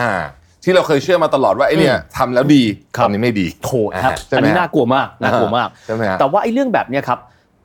ต้องใช้คำว่าเราเราดำรงชีวิตแบบดีกว่าคนยุคก่อนอืมยุคก่อนๆฮะเรามองย้อนกลับไปนะครับอ่าง่ายๆเลยสมัย พ่อแม่ของกี้เขาอายุมากแล้วยุคนั้นจะไม่มีการบอกว่าแคลอรี่เท่าไหร่อืมอะไรอันตราย อะไรมีสารอาหารอะไรไม่มีสารอาหารต้องออกกำลังกายเท่าไหร่ไม่รู้ไม่รู้ ยุคเราต้องใช้คำว่ามันอาจจะไม่ได้ดีสมบูรณ์แบบ แต่มันดีขึ้นครับ ดีขึ้น เพราะฉะนั้นเรารู้ปั๊บเรานำมาแอพพลายดีกว่าเราไม่ทำอะไรเลยครับอืม แต่ว่าอีกส่วนที่อยากจะฝากไว้เลยนะฮะคือ การคุยกับผู้ใหญ่บ่อย ๆ ครับ อันนี้แทับช่วยมากๆนะครับอืมท่านก็จะเล่าให้เราฟังว่า ท่านเกิดโรคแบบนี้ แต่ก่อนเราจะตลกนะเวลาผู้ใหญ่คุยกัน โอ้ยเนี่ย เริ่มต้องใส่ฟันปลอมแล้ว ต้องไปทำรากเทียม แพ้อากาศเราไม่เข้าใจ แต่พอตอนนี้อายุมากขึ้นครับ literacy มาจากการที่เราคุยกับคนที่ผ่านมันมาก่อนหน้าอืมแล้วพอคุยกับเขาปั๊บเขาปั๊บเรามาดูแล้วเราลองหาครับ ระหว่างคุยกับคนในวงเพื่อน แล้วลองดูซิว่า การดูแลสุขภาพนั้นเป็นยังไงแทบเชื่อไหมสมัยตอนเด็ก ๆนะครับ เพื่อนคนไหนสมมุติเป็นนักการเงินเป็นอะไรเงี้ย เราจะชอบคุยกับเขาเราจะไม่คุยกับหมออืมอายุมากขึ้นครับ 40 ขึ้น ใครมีเพื่อนเป็นหมอโคตรโชคดีเลยครับ เราจะได้เรียนรู้ว่าวิธีการในการดูแลสุขภาพของเราเนี่ยควรจะมีอะไรบ้าง อืมใช่ครับ ซึ่งจริง ๆ แล้วเนี่ย ดูแลสุขภาพเนี่ยต้องทำต่อเนื่องเนาะต่ต้อองเนื่องทำทุกวันต้องทำทุกวันใช่ไหมฮะเฮียใช้คำนี้ มันต้องเป็นอะไรที่สร้างนิสัยใหม่ให้กับเรา สร้างนิสัยใหม่สร้างสัญชาตญาณที่สองให้กับเราอืมคำว่าความไม่ประมาทไม่ใช่เป็นครั้งๆครับ คือการเปลี่ยนอุปนิสัยทั้งหมดแล้วบอกว่านับแต่วันเนี้ยเราต้องฟิลเตอร์ทุกอย่างที่เราทำใช่ทีละน้อยเดี๋ยวมีซึ่งมันเรื่องก็เล่าจะมีอีครับสี่ห้าอย่างนะฮะครับเรื่องนอนกินอืมออกกำลังกายโโหอะไรอย่างนี้ ต้องค่อยๆไล่มาเลยใช่ไหมครัรับบค่อยๆไล่แล้วจริงๆเรื่องจิตใจก็สำคัญเหมือนกันเนาะโอ้โหครับ ขอบอกครับว่า ตอนเด็กๆครับว่า จิตเป็นนายกายเป็นบ่าว ไม่เคยเชื่อครับ โตขึ้นมายิ่งเชื่อ เพราะว่าคนในวัย 30 กว่า 40 กว่า เป็นวัยสร้างตัวใช่ไหมฮะใช่เครียดโรคที่เจอบ่อยคืออะไรครับ นอนไม่หลับนอนไม่หลับถูกต้อง แล้วแต่เดิมได้ยินคำว่า เวลาเรานอนร่างกายเราซ่อมแซมตัวเอง เพราะฉะนั้นถ้าเกิดว่าเรานอนในเวลาที่สั้น หรือว่านอนไม่หลับร่างกายซ่อมแซมตัวเองไม่มีประสิทธิภาพ ทุกอย่างที่แทบพูดมามันใช่หมดเลยอืมเพียงแต่ว่าเราค่อยๆบางคนบอกโหจะให้ทำทีเดียวหมดคงไม่ง่าย เราค่อยๆไล่ไปแล้วเราจะรู้ว่ามันไม่ยากเกินไปครับครับสี่สิบกว่าขึ้นไปเนี่ยห้าสิบกว่าขึ้นไปเนี่ยผมว่าอย่างอย่างนอนก็จะมีนอนไม่หลับกับกับกับหลับแล้วตื่นเร็วมากครับเหมือนเหมือนเมื่อเช้าผมตื่นตีสามครึ่งอย่างเงี้ยครับแล้วก็ไม่รู้จะยังไงแล้วคือนอนต่อก็ไม่ได้แทบเคยได้ยินคำนี้ไหมตื่นก่อนไกลหลับในตลอดเวลา อันนี้เกิดขึ้นกับคนอายุมากนะครับอ่าเพราะว่านาฬิกาชีวิต ลองคิดแบบนี้คุยสนุกสนุกๆนะครับ สมัยตอนที่เริ่มต้นมีไลน์เมื่อประมาณสักสิบสองสิบสามปีก่อน เพื่อนทักไลน์มา ตอนนั้นพี่อายุประมาณสักสี่สิบกว่า เพื่อนทักไลน์มา ทุกคนทักกันประมาณหกโมงสวัสดีครับ ครับเรื่องเชื่อไหมครับว่า ระยะหลังมันเร็วขึ้นจนกระทั่งตอนเนี้ยบางคนเริ่มต้นตีสี่ตีสี่ไม่ว่ามันมีคนอีกกลุ่มหนึ่งที่กลับมาแล้วพูดว่า สวัสดีเพื่อน ไม่มีใครถามว่าทำไมตื่นเช้าจังเพราะทุกคนจังหวะชีวิตเดียวกันหมดเออชีวิตก็จะเปลี่ยน แต่เราต้องมองแบบนี้ครับมองในแง่บวกนะเมื่อสักครู่แท็บพูดถึงเรื่องของการดูแลสุขภาพใจ เรื่องแบบเนี้ยไม่ต้องไปคอมเพลนมันละครับ อายุมากขึ้นการบริหารจิต แล้วพูดว่าสิ่งไหนเกิดกับเราสิ่งนั้นดีเสมอ โคตรสำคัญเลยอืมแม้กระทั่งการตื่นเช้าต้องบอกแบบนี้ไม่เป็นไร ตื่นเช้าบริหารเวลาที่เรามีให้ได้อืมส่วนช่วงบ่าย ถ้าเราง่วงเรามีวิธีการอะไร เช่น take a nap หรือเรามีวิธีการอะไร เราต้องไปกับจังหวะชีวิตและยอม คนส่วนใหญ่ชอบพูดคำว่ามรณานุสติ แต่ว่าพี่ขอเปลี่ยนคำนิดหนึ่งนะเรียกว่าชารานุสติอืมอายุมากปั๊บความไม่ประมาทอย่าไปอายที่เราแก่นะครับอืมเพราะทุกคนวันหนึ่งเขาก็แก่ใช่แต่ถ้าเราแก่อย่างไม่ประมาทเนี่ยนะฮะเราดูแลกายเราได้อืมเราบริหารจิตเราได้ น่าจะเป็นสิ่งที่ดีมากอืมทีนี้จะชวนคุยประเด็นต่อไปฮะครับเรื่องเรื่องอาหารเรื่องสุขภาพ ออกกำลังกายเช่นเดียวกันเนาะอืมต้องขยับตัวเยอะๆผมคิดว่าถูกต้องนี้ครับสำคือถ้าเกิดว่า ไม่ได้ไปออกกำลังกายแบบฟอร์มอลไปฟิตเนสหรืออะไรเนี่ครัยบผมคิดว่าอย่างน้อยที่สุดก็ต้องเดินเยอะๆเนาะถูกต้องครับใช่ไหมฮะ คือคือดีดีกว่าไม่ทำอะไรเลยดีกว่าไม่ทำอะไรเลย นะครับ แล้วฝากด้วยนะครับว่าเวลาที่การออกกำลังกายอะครับ บางคนเราจะจินตนาการว่าเป็นภาพเดียว อืม คือไปฟิตเนสหรือไปอ่าวิ่ง จริง ๆ ต้องต้องยอมรับว่าการออกกำลังกายมันมีหลายแบบมากนะครับ ใช่ บางครั้งเนี่ยพี่ชอบสิ่งที่มีผู้ใหญ่หลายท่านพูด วิทย์ลองสิ่งที่คุณไม่เคยคิดจะทำ นะฮะเราก็ไม่เคยทำอะไรบ้างวะวิ่งก็เคยมาแล้ว เบื่อครับฟิตเนสบางทีก็เบื่อ ไปเตะฟุตบอลก็โหดไปสำหรับวัยนี้อ่านะครับใช่สิ่งที่ทำคือมีคนแนะนำบอกว่า คุณวิทย์ลองไปเล่นโยคะ ปฏิเสธนะครับ โอ้โห โยคะเออกีฬาผู้หญิงวะไม่เล่น ปรากฏว่าบังคับตัวเองไปครับแทบกลายเป็นว่าจริตเรากับเขา เข้ากันได้เป็นอย่างดีอืมเพราะฉะนั้นเราลองหลายๆแบบครับ บางคนบอกว่าชอบไปลำไทยเก๊กไปนะครับ อะไรก็ได้ครับที่ทำให้เราขยับตัว อืม และขอบอกอย่างกับบางคนเนี่ยเริ่มยากมาก ครับ แต่ลองเริ่มนะครับทำติดต่อกันพักหนึ่งจะกลายเป็นนิสัยใหม่ อืม แล้วสิ่งที่ทำให้เรามีความสุขแรงจูงใจนะครับ ออกกำลังกายมันไม่ได้จบแค่นั้นนะครับ รูปร่างดีขึ้น อืม คนมองปั๊บคนเขาจะรู้เลยว่า คนคนนี้เป็นยังไง มันเพิ่มในเรื่องของตัวบุคลิกให้กับตัวเรา อืม อีกส่วนหนึ่งโดยที่เราอาจจะไม่คิดถึงนะครับคำว่าการดูดี มันก็มากินน้อยนี่ส่วนหนึ่งนะครับ แต่ว่าอินพุตน้อยลงเอาพุตเยอะขึ้น ที่สุดแล้วมันนำมาซึ่งความสุขอีกประเภทหนึ่งนะครับ และทำแป๊บเดียว คนไหนไม่ต้องหักโหมก็ได้นะครับ หาจริตที่เหมาะสมกับตัวเรา ชอบไดนามิกเยอะก็ไปอย่างหนึ่งอืมไดนามิกไม่ต้องเยอะก็ลองหาวิธีอื่นครับ แต่อะไรก็ตามดีกว่าการนั่งเฉยๆ เพราะว่าร่างกายมนุษย์เราชอบมากพี่สาวพูดบอกว่า ถ้าร่างกายเนี่ย มนุษย์เราถูกสร้างขึ้นมามีมัดกล้ามเนื้อ เราต้องใช้มัน อืมอะไรก็ตามที่ที่ที่ถูกสร้างมาโดยธรรมชาติ ล้วนแต่เป็นสิ่งที่เราต้องใช้งานให้หมด ใช่ ไม่ต้องหักโหมก็ได้บางคนแบบต้อง Excel ให้ได้ไม่ต้องนะครับ ยิ่งคนบางแคลิเบอร์คือทุกอย่างเป็นเราต้องทำให้สำเร็จ เราต้องทำให้ดีเหนือเหนือผู้อื่น คนเราไม่ต้องเก่งทุกอย่างครับ เราไม่ต้องวิ่งยาว42กิโลเมตรเหมือนเขาก็ได้ แต่อย่างน้อยที่สุดเราทำสิ่งที่เหมาะกับตัวเรา ดีกว่าที่เราจะไม่ทำอะไรเลยครับอืมจริงครับจริง คุยภาพเรื่องที่สองโอเค สุขภาพโอเคละครับอ่าเราดูแลสุขภาพแต่เราเข้าใจ ถึงธรรมชาติของความเสื่อมนะครัฮะบแล้วเรื่องเรื่องเงินเรื่องทองล่ะโอ้โหชีวิตครับสำคัญมากอืมเรื่องเงินเรื่องทองขอพูดแบบนี้นะครับ ว่าจากการที่เป็นคนที่ใช้เงินสุรุ่ยสุร่ายมากมาก่อน และไม่เคยเข้าใจเลยว่า อะไรคือชีวิตหลังเกษียณ เริ่มต้นคิดอายุ 30 ต้นทำงานมาทำงานมาเรื่อยๆไม่เคยสนใจเรื่องนี้เลย ไม่เคยมีเงินเก็บด้วยนะครับ โชคดีมากพอดีว่าเจอคนที่เขาอธิบายเรื่องนี้ให้ฟัง เราก็คิดว่าเราต้องเปลี่ยนละแล้วเขาก็พูดตลอดเวลาว่า วิทย์ครับ คิดว่ามนุษย์เราเนี่ย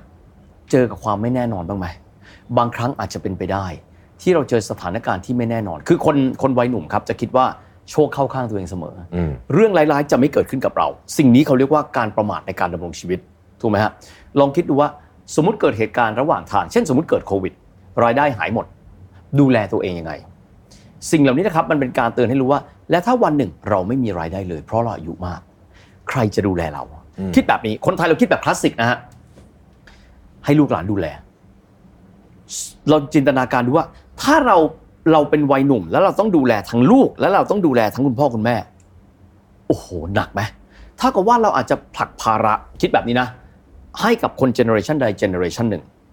แล้วถ้าเกิดว่าไปมองฝรั่งฝรั่งนี่ส่วนใหญ่แล้วลูกเขาก็ไม่ได้ไม่ได้มี แนวความคิดแบบนี้สักเท่าไหร่ใช่ไหมฮะเขาใช้วิธีการอะไรวะถามนักการเงินเขาก็บอกว่า คุณเอาตัวคุณในวันที่หาเงินได้ เป็นคนดูแลตัวคุณเองในอนาคตอ่าเพราะฉะนั้นเนี่ยถ้าบอกว่าการวางแผนทางการเงินดีที่สุดยังไง คิดแบบนี้อัตตาหิอัตโนนาโถครับ คิดว่าระหว่างที่เราใช้ชีวิตวันนี้ ในอนาคตเนี่ย ตัวเรานี่แหละครับ จะเป็นคนดูแลอีกคนหนึ่งคือตัวเราในอนาคตอืมแล้วบอกว่าวันเนี้ยมีมีเงินวางแผนไว้ด้วย วันนี้ตัวเองใช้ บางคนไม่มีเงินเก็บเลยก็มีอืมใช้จ่ายสุรุ่ยสุร่ายก็มี ไม่ออมไม่ลงทุน เพราะคิดว่าในอนาคตเดี๋ยวเราก็หาเงินมาใหม่ได้อืมถ้าเป็นแบบนั้นก็เป็นสิ่งที่ดีนะครับ แต่สมมุติว่ามันไม่เป็นแบบนั้นใช่เกิดอุบัติเหตุในชีวิต แล้วในตอนโตขึ้นอย่างที่พูดเสมอนะครับ คุณไม่มีรายได้ แต่สุขภาพคุณแย่อืมที่พูดแบบนี้ครับแท็บเพราะว่าเรื่องปัญหาสุขภาพ เวลามันมามันน่ากลัวมากครับ มันมาแบบจู่โจมและรุนแรงในครั้งเดียวใช่ มันจะไม่ค่อยบอกมันจะไม่ค่อยๆมานะครับ อยู่มาวันหนึ่ง มันก็เกิดปัญหาเลย และต้องใช้เงินที่จะใช้รักษาเยอะมหาศาล เพราะฉะนั้นเนี่ยถ้าเกิดว่าเราไม่คิดถึงวันนั้น บางคนบอกว่าเราไม่แก่หรอก เราดูแลตัวเองดี มันไม่ใช่สมการนะครับอืมที่บอกดูแลตัวเองดี สุขภาพดีในระยะยาว ไม่ใช่ บางทีเกิดเหตุการณ์ขึ้นมาปั๊บและไม่ได้เตรียมรับเอาไว้ ไม่ได้มีตาข่ายรองรับความเสี่ยงเอาไว้เลยสำคัญมาก แต่ถ้าเกิดว่าเรามีหลักประกันเอาไว้เทียบอย่างนี้นะฮะหนึ่งเรามีเวลมีความมั่งคั่งเพียงพอ ช่วยแน่นอนสองเรามีหลักประกันคือการซื้อประกันนั่นแหละครับอืมช่วยเหลือแน่นอนบ้านบ้านเราอาจจะบอกว่า เรามีโครงการดูแลสุขภาพ เพียงพอไหมครับ ไม่เพียงพอ เพราะฉะนั้นตัวเรามีสองอย่างถ้าเราดูแลตัวเองได้ก็อย่างหนึ่ง เรื่องของประกันตอนเด็กๆงงมากทำไมต้องมาพูด เราต้องมีประกันสุขภาพกูไม่เข้าใจ โตขึ้นปั๊บ ป่วยเข้าไปครั้งหนึ่งแล้วจะรู้ว่าการมีหลังพิง จะทำให้เรามีความสบายใจในชีวิตการเงินของตัวเราครับ จริงครับ จริงครับพี่วิทย์ทำทั้งรายการด้านเศรษฐกิจอือฮึแล้วก็ทำทั้งรายการด้านประวัติศาสตร์ด้วยสองอันเนี้ยที่ที่ที่พี่วิทย์ทำตลอดเนี่ยฮะสอนเราเรื่องอะไรเกี่ยวกับเกี่ยวกับเรื่องการลงทุนการใช้เงินการลงทุนเอ๊ะมันมีข้อคิดอะไรที่เป็นข้อคิดที่พี่วิทย์อยากเล่าให้คนอื่นฟังต่อไหมเพราะเอารายการนี้อาจจะไม่ใช่สำหรับคนที่แบบแก่แล้วก็ได้นะอืมวัยรุ่นฟังอยู่ก็ได้ครับขอบคุณมาก ต้องคิดแบบนี้ครับ เด็กที่เป็นวัยรุ่นยิ่งควรฟังนะครับ อ่าเพราะท่านยังมีเวลาใช่ ในการที่จะเตรียมฟูกเอาไว้หนาๆสำหรับตัวท่านเอง แล้ววันหนึ่งก็จะแก่ด้วยถูกต้อง แม้ว่าท่านจะคิดว่าท่านไม่แก่ก็ตาม คือคือยังไงก็ตามเอางี้ขออนุญาตเล่าประสบการณ์ส่วนตัว ประสบการณ์ส่วนตัวเนี่ย แต่ก่อนทำบริษัทรถยนต์ใช่ไหมฮะอืม บริษัทรถยนต์เนี่ยโดยทั่วไปเลยโดยเฉพาะรถยนต์หรูเนี่ยโดยธรรมชาติเราต้องกระตุ้นให้คนใช้จ่ายเงิน อืม เพราะฉะนั้นตัวเราเองไม่เคยออมครับนะฮะ ใช้ชีวิตอย่างประมาทมาก เพราะเชื่อว่าทุกอย่างจะต้องเป็นขาขึ้นชีวิตเป็นลีเนียร์ซึ่งมันไม่เป็นแบบนั้นอืมไปทำงานที่ธนาคารครับ ธนาคารชอบใช้คำนี้ ความมั่นคงทางการเงิน ฟังจนเบื่อจนกระทั่งสะกิดพี่คนหนึ่งพี่ขอโทษนะครับ ผมไม่ได้กวนพี่นะ ผมถามพี่หน่อย ความมั่นคงทางการเงินแปลว่าอะไรครับ แกพูดว่าความมั่นคงทางการเงิน แปลว่า คุณมีเงินนะครับ เพียงพอต่อความไม่แน่นอนชีวิต และเทียบออกมาเป็นเงินได้ดังนี้ สมมุติ 1 เดือนคุณต้องการใช้เงิน 20,000 บาท คุณต้องมีเงิน 24 เท่าของเงินนั้น มีความหมายว่าเกิดอุบัติเหตุกับชีวิต คุณยังมีเงินดำรงชีวิตปกติไปอีก 2 ปีเต็ม อืมเปิดบัญชีดูแล้ว จิ้มครึ่เพงราะขึ้นว่าเลมีขแล้วมีเท่าไหร่ใช้หมดอ่ามีเท่าไหร่ใช้หมด เพราะฉะนั้นในเรื่องชีวิตการเงินก็เลยเฮ้ยเขาพูดถูกถ้าถามว่าพี่ทำไมต้องสองปีสองปีเป็นเพราะว่าเวลาที่เกิดวิกฤตเช่นต้มยำกุ้งอืมเศรษฐกิจอาจจะกลับมาพอได้ คุณอาจจะมีรายได้ จากที่คุณเนี่ยไม่มีงานเลยสองปีคุณน่าจะหางานได้ คุณก็กลับมา แต่ว่าสองปีนั้นคุณดำรงชีวิตเหมือนปกติ เหมือนกันครับโควิดเออโควิดนี่พอดีเลยนะจะสองปีพอดีสองปีสองปีถ้าเกิดว่าคุณไม่มีเงินเลย อันนี้ก็เรียกว่าไม่มั่นคงอ่านนะฮะเพราะฉะนั้นการสร้างความมั่นคง อันนี้ยังไม่ต้องแก่นะฮะคุณต้องมีส่วนนั้นอืมครั้งนั้นเป็นการเคกะโหลกดัง ๆ เลยครับบอกว่า อย่าใช้ชีวิตอย่างประมาท แล้วมาเริ่มต้นตั้งเป้าทางการเงินครับอืมคำว่าตั้งเป้าทางการเงิน คนในเจเนอเรชันที่กำลังสนุกกับชีวิตจะมองว่า โคตรเชยเลย บอกกันนะครับว่าพออายุมากขึ้นไม่เชย และความไม่แน่นอนแทบลองคิดดูว่าในยุคก่อนอาช่วงต้มยำกุ้งอะไม่มีใครเคยคิดว่าจะเกิดเหตุการณ์วันนั้นนะครับ และมันก็เกิด และโรคระบาดครับโควิด ก่อนหน้านั้นมีหนังสือที่ดังมากก็คือของยูว l ลโนเอลฮารารีอืมก็คือ Homo Sapiens แล้วก็อืมโฮโม d ด u s บอกว่าหนึ่งในสิ่งที่มนุษย์ชนะได้แล้วคือ pandemic เออใช่และผมจำได้ epidemic หลังจากหนังสือออกไหมนะ คือคือคือคือมนุษย์เอาชนะมันไม่ได้ เออ เพราะฉะนั้นบุคคลระดับศาสตราจารย์จากออกซฟอร์ดเยรูซาเล็มเขายังคิดว่ามันทำได้แต่ท้ายที่สุดมันเกิดเหตุการณ์ที่ควบคุมไม่ได้ อืม เพราะฉะนั้นคนที่เป็นเด็กเป็นวัยรุ่นเนี่ยเรื่องนี้อย่าคิดว่ามันเชยนะครับ ใครคิดได้ก่อนเร็วกว่าคนนั้นชนะ อืม และ passion บางคนเชื่ออย่างนี้ครับ ตอนเด็กๆคือ เราสุขเพราะเราได้เสพ สมมุติเราอยากไปเที่ยวที่นี่ อยากซื้อของราคาแพงๆ อะ เรามีความสุขเพราะเราได้เสพ แต่ความสุขจากการประหยัดเงินเป็นหลักประกัน เป็นความสุขอีกประเภทหนึ่งนะครับอ่าความสุขจากการเปิดสมุดบัญชี หรือเช็คเข้าแอป แล้วบอกว่า คุณมีเงินพอที่จะเป็นหลังพิงคุณไปอีก 10 ปีอืมโคตรมีความสุขเลยครับคนละแบบพี่วิทย์ครับ พูดถึงมุมความสุขเนี่ยผมผมเชื่อว่าตอนเนี้ยพี่วิทย์อยู่ในผ่านชีวิตมาจนกระทั่งได้ตกผลึกอะไรมาเยอะพอสมควรแล้วเนี่ยแก่อันนั้นเป็นคำพูดยาวเออๆเมื่อกี้พี่อยู่สั้นๆคือ หนึ่งวันอืมที่มีความสุขครับ ของพี่วิทย์ที่ที่เรารู้สึกว่าเฮ้ยวันแบบอย่างเงี้ยอืม โอ้โหเป็นวันที่แหมมันคุ้มค่าที่จะเกิดมาเป็นมนุษย์จริงๆ มันเป็นวันหน้าตาแบบไหนฮะวันหน้าตาแบบไหนเหรอ อืม มีสองสามอย่างนะครับเอ่อวันที่เราได้ทำสิ่งที่เราชอบอืม มากๆ เช่น วันที่ได้เขียนสคริปต์ประวัติศาสตร์ 8 นาที อืมแล้วเราได้รู้สิ่งใหม่ ๆ วันนั้นโคตรฟินเลย แต่วันนั้นจะมาได้เพราะอะไรครับทับหนึ่ง เราต้องมีเวลาถูกไหมครับ คือถ้าไม่มีสองเราต้องมีสุขภาพที่ดีอืมแล้วเราคอนเซนเทรตกับมันได้สามเราไม่มี financial worry อ่า financial worry เป็นคำที่อันนี้มากถูกไหมคือถ้าเรามี financial worry มันจะไปทำให้เรื่องอื่นมันคิดไม่ออกแท็บพี่พี่เทียบคำนี้เลยนะ ถ้าเรามี financial worry เหมือนนะ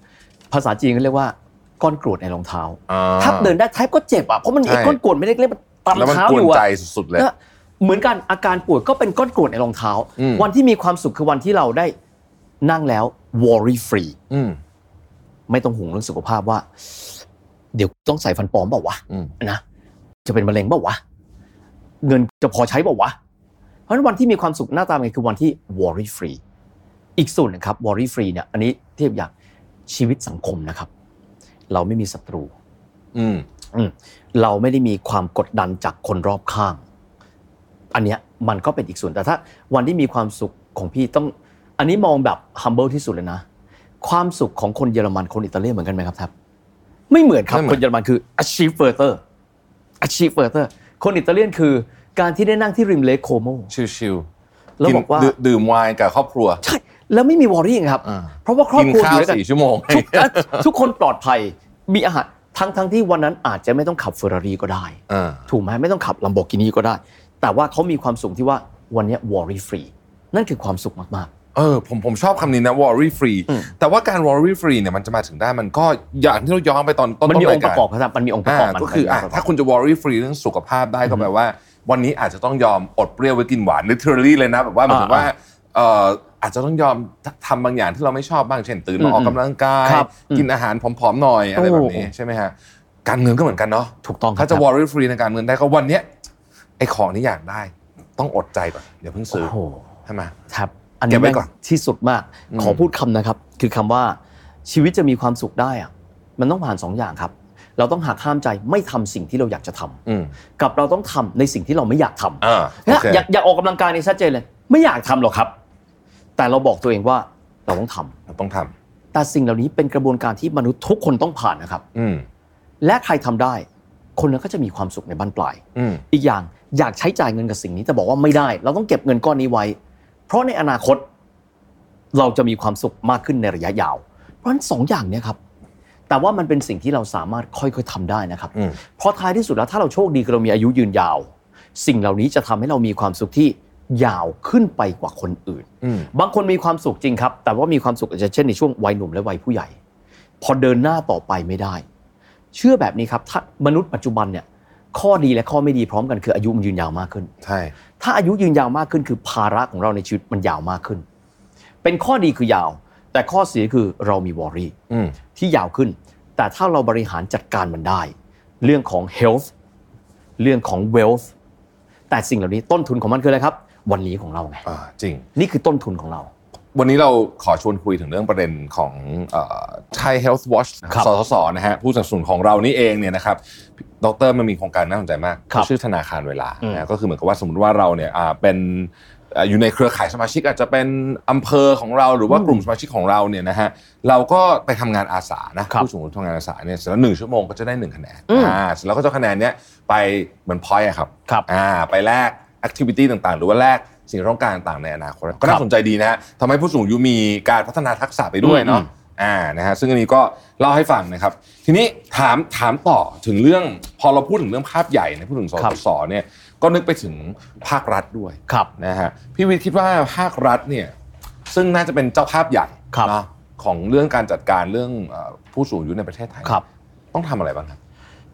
แยกเป็น 2 ระดับแล้วกันนะครับอืมสำหรับคนที่เขาอาจจะไม่ได้มีการเตรียมการวางแผนนะคครัรับบเช่นอาจจะเป็นผู้ที่มีรายได้น้อย ส่วนนี้ไม่มากก็น้อยนะครับ มี 2 ส่วนเลยคือการดูแลสุขภาพกายกับสุขภาพใจอืมนะครับ อย่างเช่นสุขภาพเอ่อใจเนี่ยเมื่อสักครู่ชอบโครงการของสสสมากเพราะอะไรครับ ผู้สูงอายุเนี่ยชีวิตท่านจะห่อเหี่ยวลง สุขภาพกายภาพท่านจะแย่ลงเพราะว่าท่านไม่ได้ทำอะไรอ่าแต่ถ้าสมมุติว่า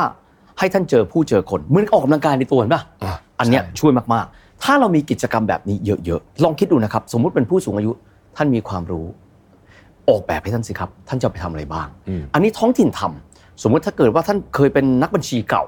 ท่านไปสอนใครได้บ้างอ่าหลายหลายสิ่งหลายอันนี้ภาครัฐช่วยได้ อีกส่วนหนึ่งในเรื่องของสุขภาพครับ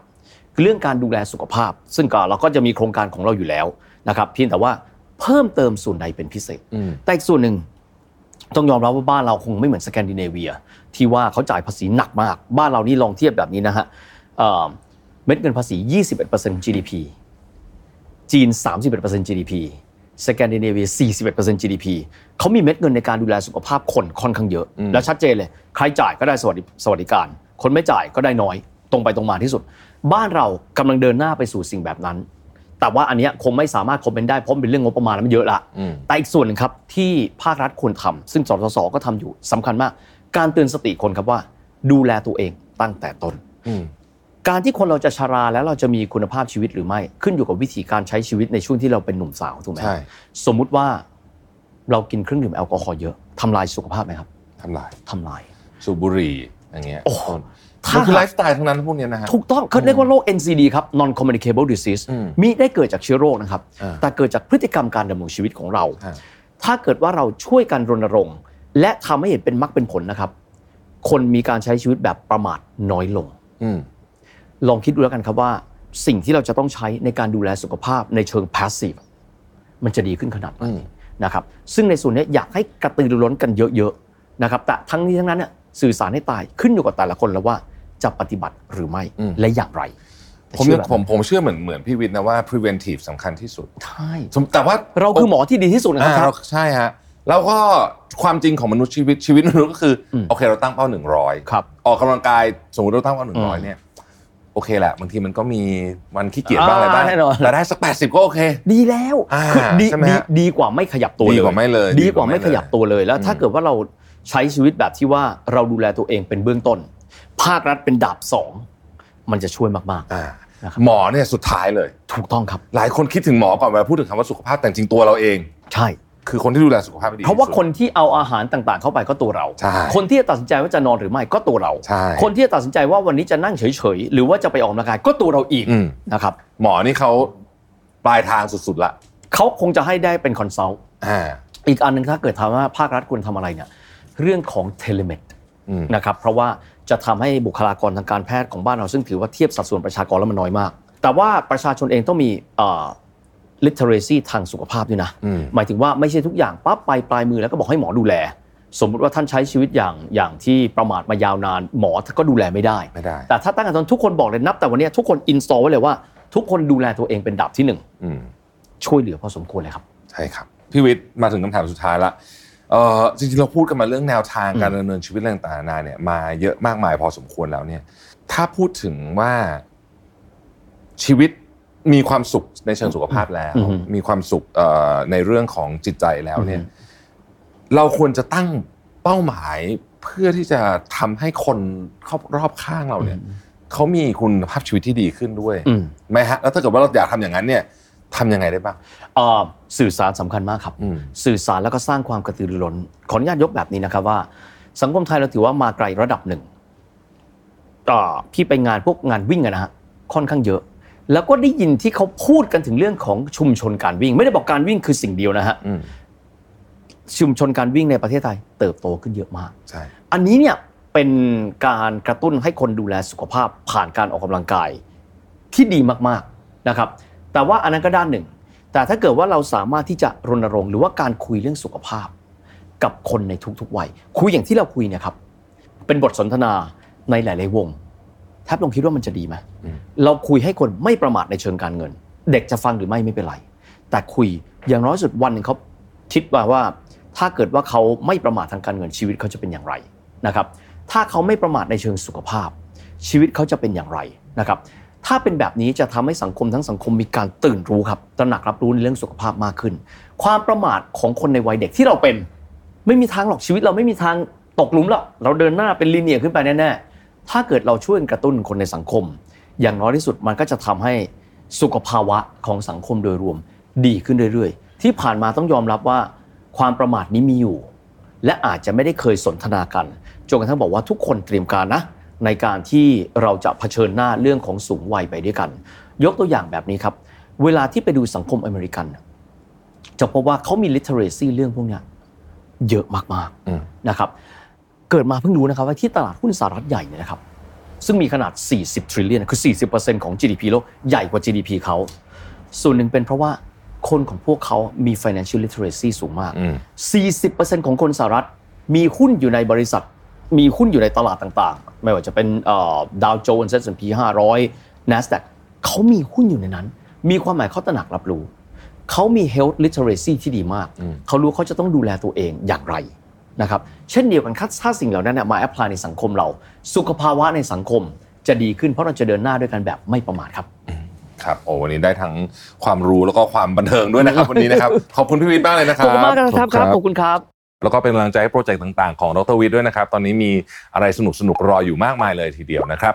ก่อนจากกันในวันนี้เนี่ยนะครับสำหรับใครก็ตามที่อยากรับข้อมูลข่าวสารเพิ่มเติมเกี่ยวกับเรื่องสังคมสูงวัยนะครับสามารถไปติดตามได้ในโครงการไทย Health Watch 2023 ที่จัดทำขึ้นโดยสสสนะครับโดยสามารถเข้าไปดาวน์โหลดข้อมูลได้ที่เว็บไซต์ ศูนย์เรียนรู้สุขภาวะสสสตามลิงก์ที่เราแปะไว้ใน description ของคลิปนี้เลยนะครับสำหรับวันนี้ผมต้องขอตัวลาไปก่อนนะครับแล้วพบกันใน episode ต่อไปครับ สวัสดีครับ Mission to the Moon. Continue with your mission. พบกับรายการสามพันศาสตร์ที่จะพาทุกคนมาท่องในโลกของสารพันศาสตร์ที่ว่าได้เรื่องความสัมพันธ์ เจาะลึกคำถามเกี่ยวกับชีวิตของผู้คน และไขข้อข้องใจไปพร้อมกับผู้เชี่ยวชาญ ออกอากาศทุกวันพุธเวลาสามทุ่มตรง รับชมได้ทางช่อง Mission to the Moon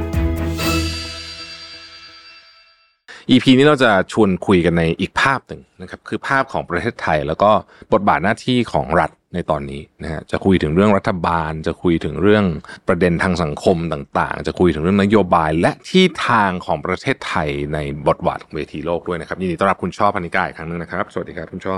ชวนคุยต่อครับคุณช่อว่า ขอสวิชไปเรื่องเรื่องเรื่องณปัจจุบันนี้นิดหนึ่งเราคุยกันเรื่องแรงงานไปแล้ว แต่ตอนนี้มันมีประเด็นหลากหลายมากมายที่ที่เราในฐานะคนไทยเนี่ย ก็จะเป็นจะต้องสนใจ พูดถึงรัฐบาลหน่อยละกัน ตอนนี้มีเรื่องอะไรบ้างที่คุณช่อคิดว่ารัฐบาลเนี่ยควรจะต้องรีบจัดการด่วนเลยตอนนี้ เฉพาะหน้ามากอืมจริงๆชอบจะบอกว่าเห็นได้ชัดว่ารัฐบาลของคุณเศรษฐาเนี่ยโฟกัสเรื่องเศรษฐกิจ อันนี้ใครๆก็เห็นเนาะอืมแล้วก็โฟกัสเรื่องสถานการณ์เศรษฐกิจเฉพาะหน้าอยู่พอสมควร เห็นจะเห็นได้ว่าสิ่งที่ออกมาแรกๆเนี่ย ถ้าไม่นับเรื่องซอฟต์พาวเวอร์ซึ่งเป็นหนึ่งในเรือธงของเขาเนาะแยกแยกออกไปต่างหากจริงจริงๆก็เกี่ยวกับเศรษฐกิจด้วย แต่ว่าอ่าก็จะมีเรื่องลดค่าน้ำมันใช่ไหมคะเอ่อเรื่องของอะไรนะรถไฟฟ้าใช่ไหมคะอ่ารถไฟฟ้า20 20 บาท เฉพาะสายม่วงแดงก่อนตอนนี้ในอนาคตเรายังไม่รู้จะเป็นยังไงต่อไปนะคะอืมมันก็จะเห็นได้ชัดเลยว่ารัฐบาลเนี่ยค่อนข้างโฟกัสที่การลดค่าครองชีพนะคะเอ่อซึ่งทำไปแล้วเป็นบางส่วน แล้วก็ในอนาคตเนี่ยเดี๋ยวก็น่าจะมีดิจิทัลวันเล็ตหนึ่งหมื่นบาทเนี่ย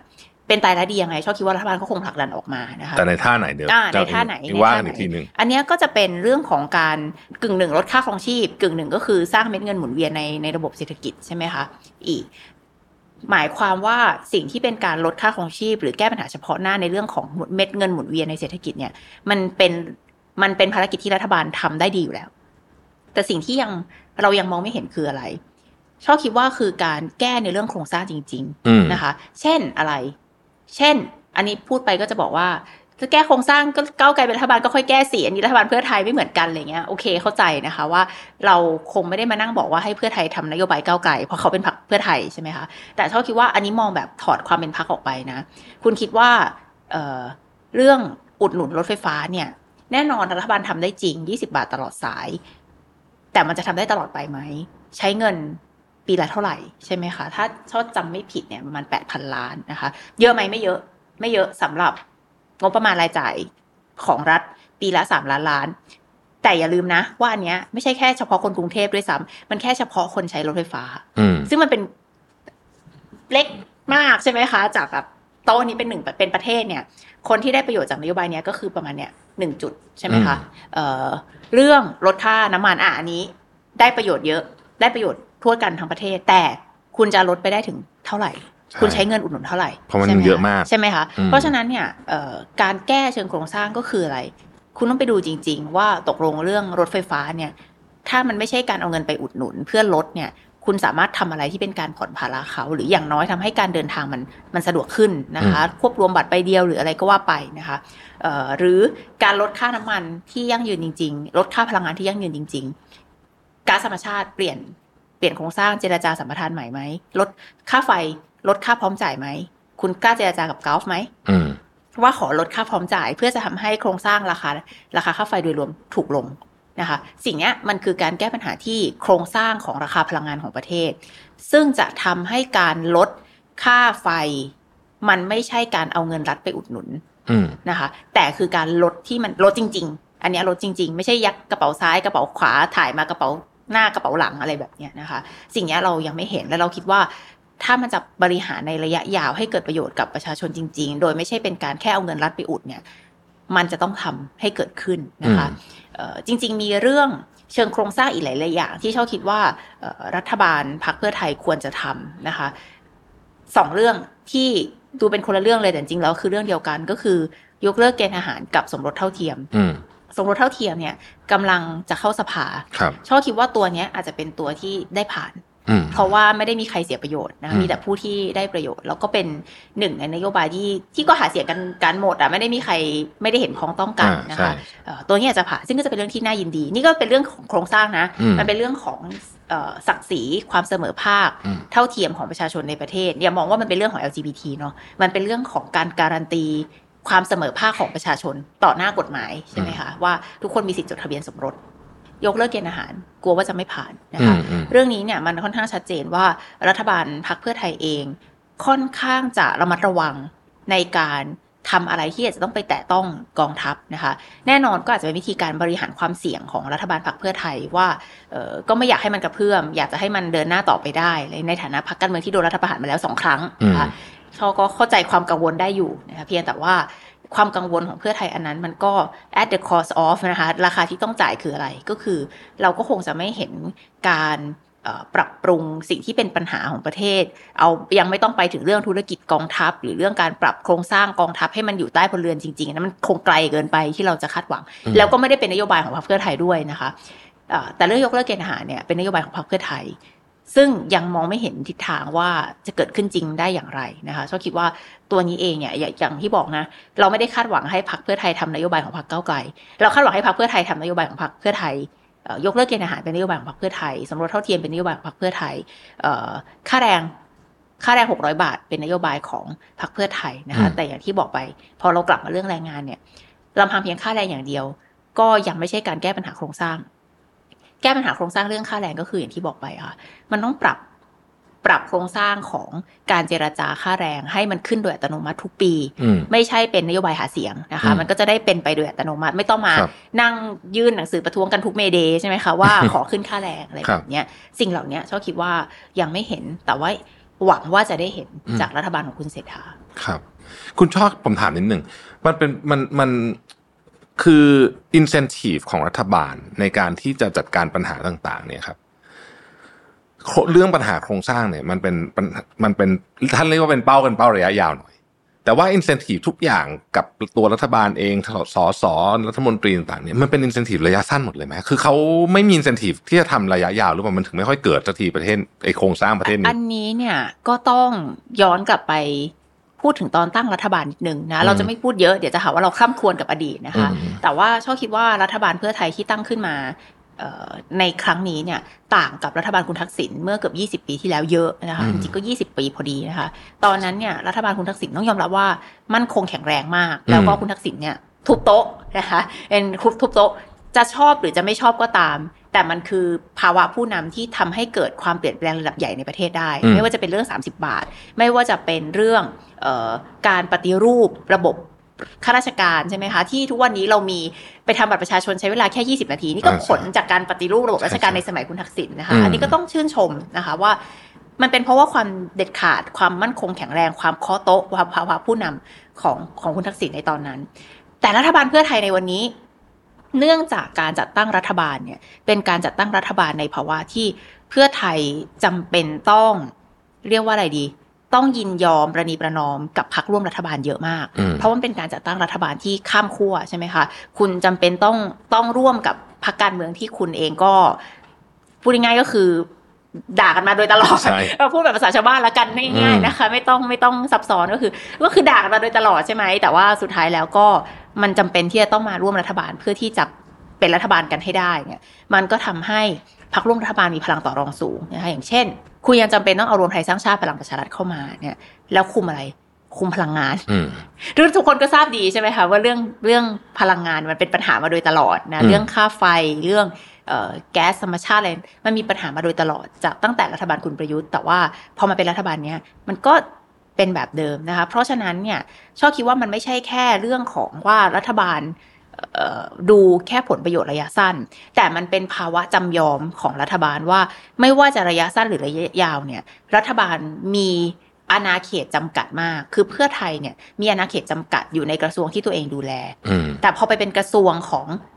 คนอื่น ของคนอื่นเนี่ยอืมโหอันนี้มันคือ ไม่ได้เลยนะคะอืมไม่ได้เลย เพราะว่าถ้าไปแตะก็กระเพื่อมนะคะ ไปแตะก็เดี๋ยวเราหองระแหงกันนะคะ แล้วโดยกระทรวงที่เพื่อไทยดูแลอยู่เนี่ย ก็ต้องยอมรับว่า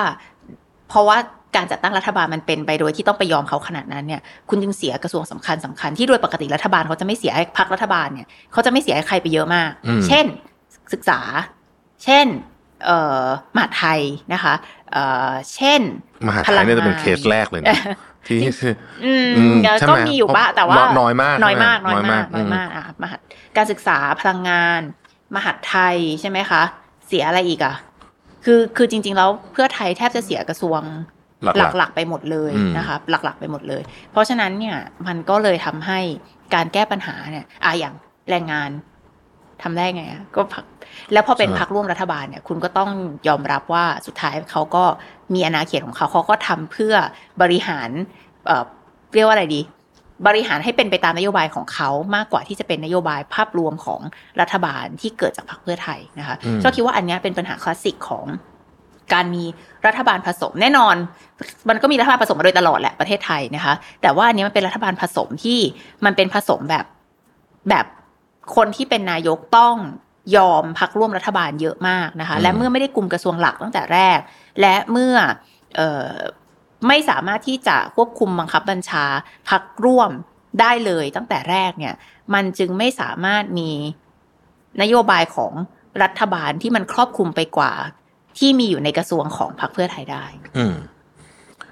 เห็นภาพมากๆครับผมเชื่อว่าหลายท่านก็คงจะเข้าใจ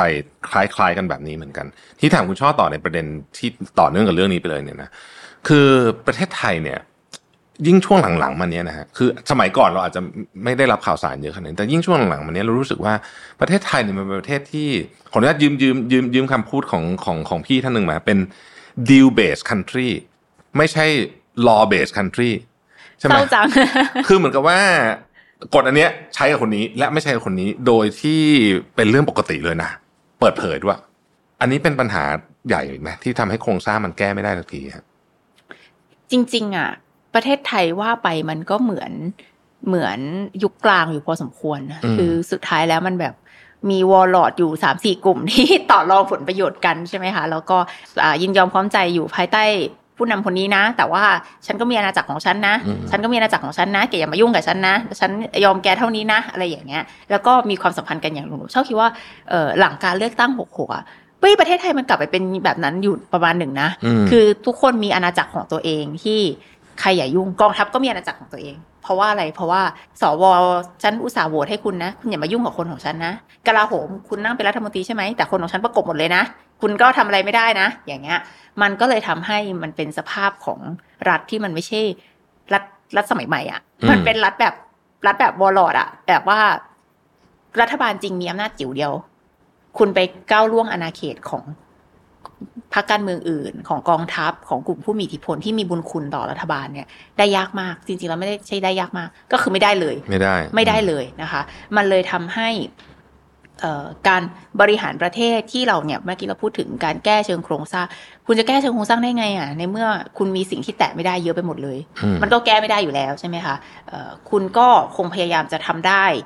เท่าที่คุณทำได้ภายใต้อาณาจักรของคุณ ซึ่งหลาย ๆ คนก็อาจจะบอกว่า มันก็เป็นอย่างนี้แหละ real politics นะการเมืองที่เป็นจริง ก็แก้ได้นิดหน่อยก็ดีกว่าแก้ไม่ได้เลย นี่ไงเวลาพักแกก็แก้ไม่ได้เลยใช่ไหมแกก็ไม่ได้เป็นรัฐบาลก็เลยทำอะไรไม่ได้เลยอย่างเงี้ยชอบคิดว่า อะ มันก็เป็นเรื่องที่คนที่เชื่อแบบนั้นเขาก็เชื่อแบบนั้นได้นะว่าเขาแก้ได้นิดหน่อยก็ยังดีกว่าแก้ไม่ได้เลยแต่ชอบคิดว่า ในภาพรวมเนี่ย ถ้าการแก้นิดหน่อยนำพาประเทศไปข้างหน้าได้ ประเทศไทยจะเป็นประเทศพัฒนาแล้วไปตั้งแต่ 40 ปีที่แล้วแล้วอืมนะคะ ประเทศไทยจะไม่เป็นประเทศกำลังพัฒนามาตลอด 91 ปีของประชาธิปไตย democratization process ของไทย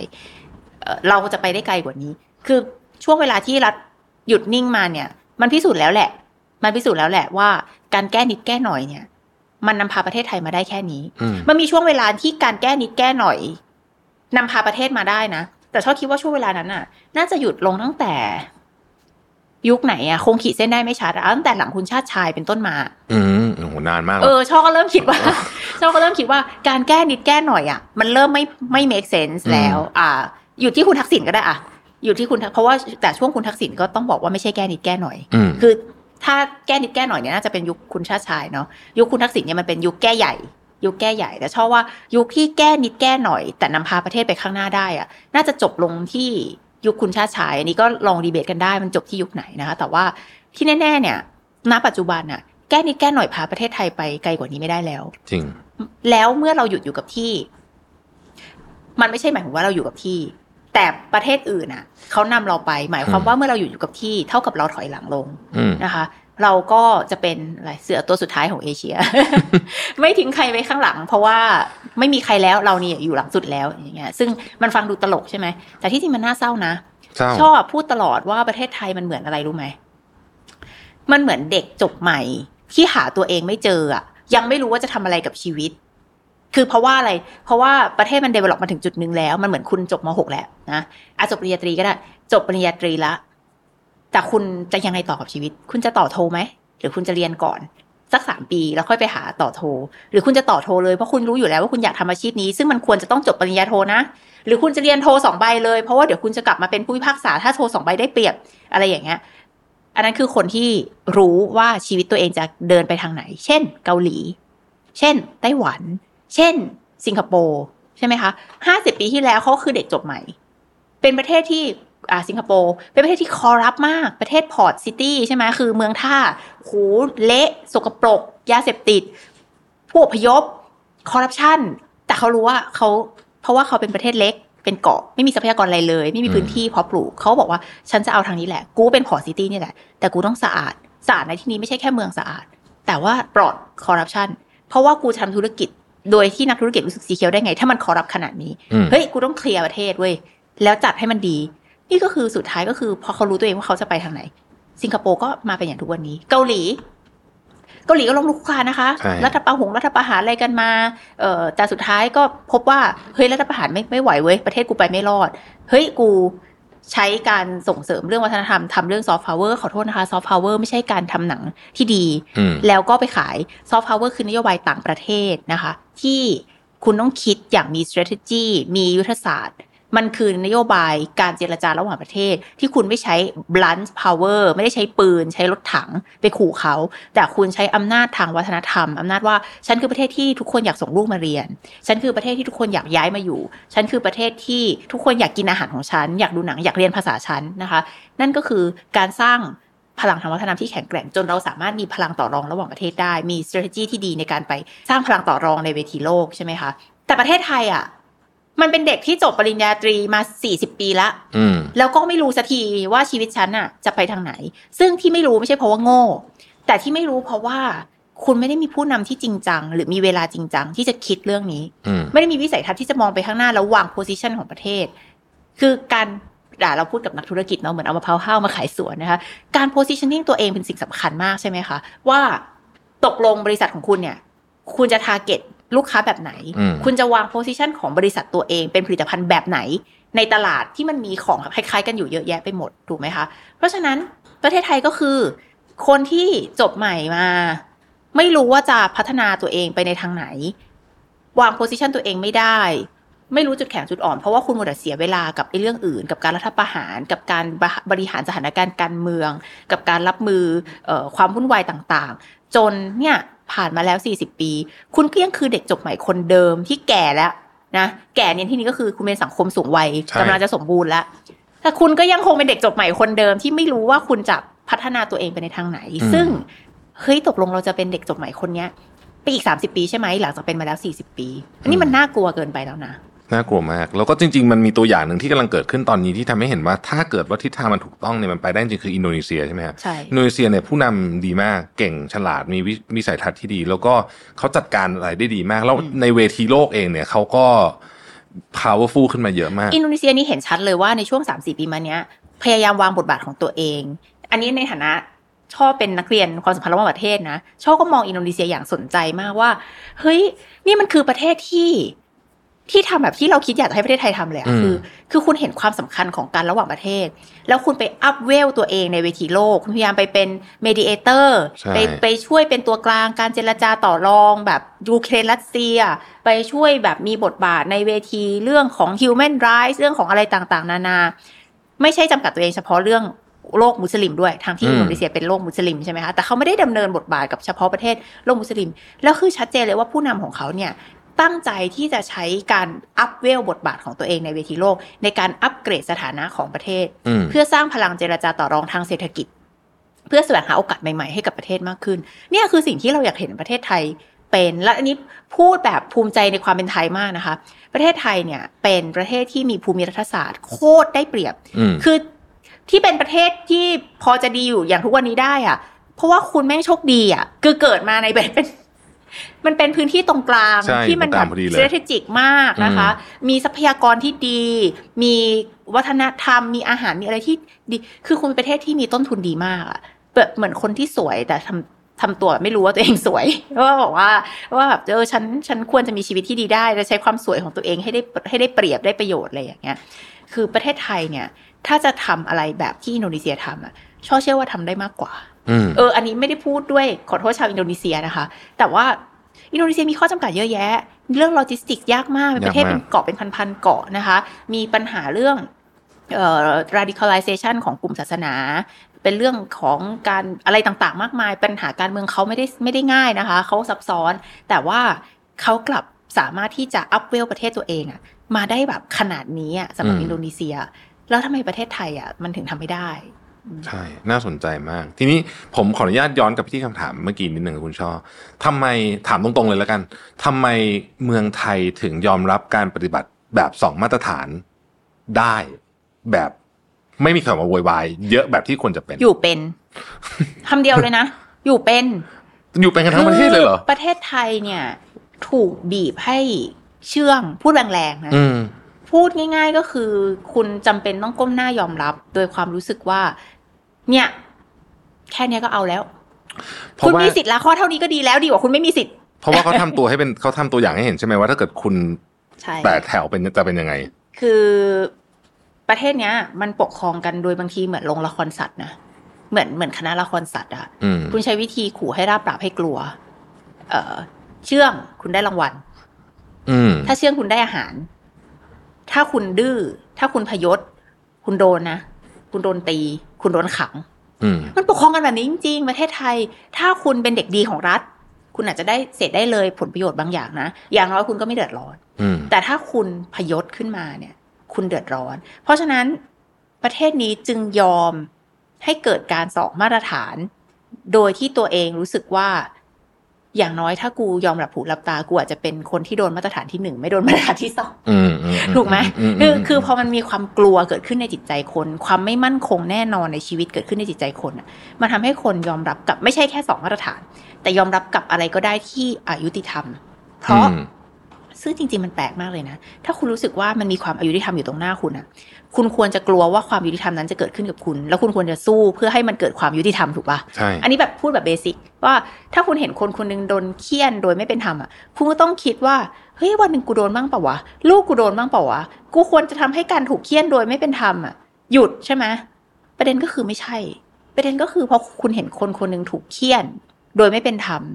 คุณก็รู้สึกว่าไม่ได้แล้ว เพื่อไม่ให้กูถูกเคี่ยนด้วย กูไปประจบคนเคี่ยนดีกว่าอืมอืม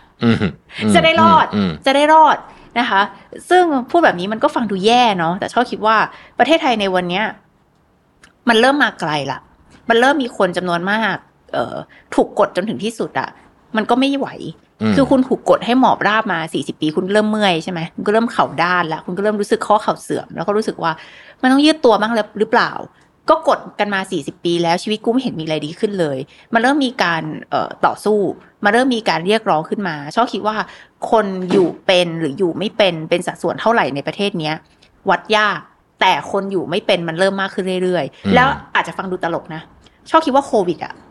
เป็นเป็นเป็นตัวกระตุ้นอืมที่สำคัญมาก เพราะอะไรโควิด มันทำให้คนจำนวนมากถึงจุดต่ำสุดในชีวิตจริงจริงๆไม่ว่าจะเป็นนักธุรกิจอืมไม่ว่าจะเป็นคนงานที่ถูกเลิกจ้างลอยแพไม่ได้อืมค่าชดเชย ไม่ว่าจะเป็น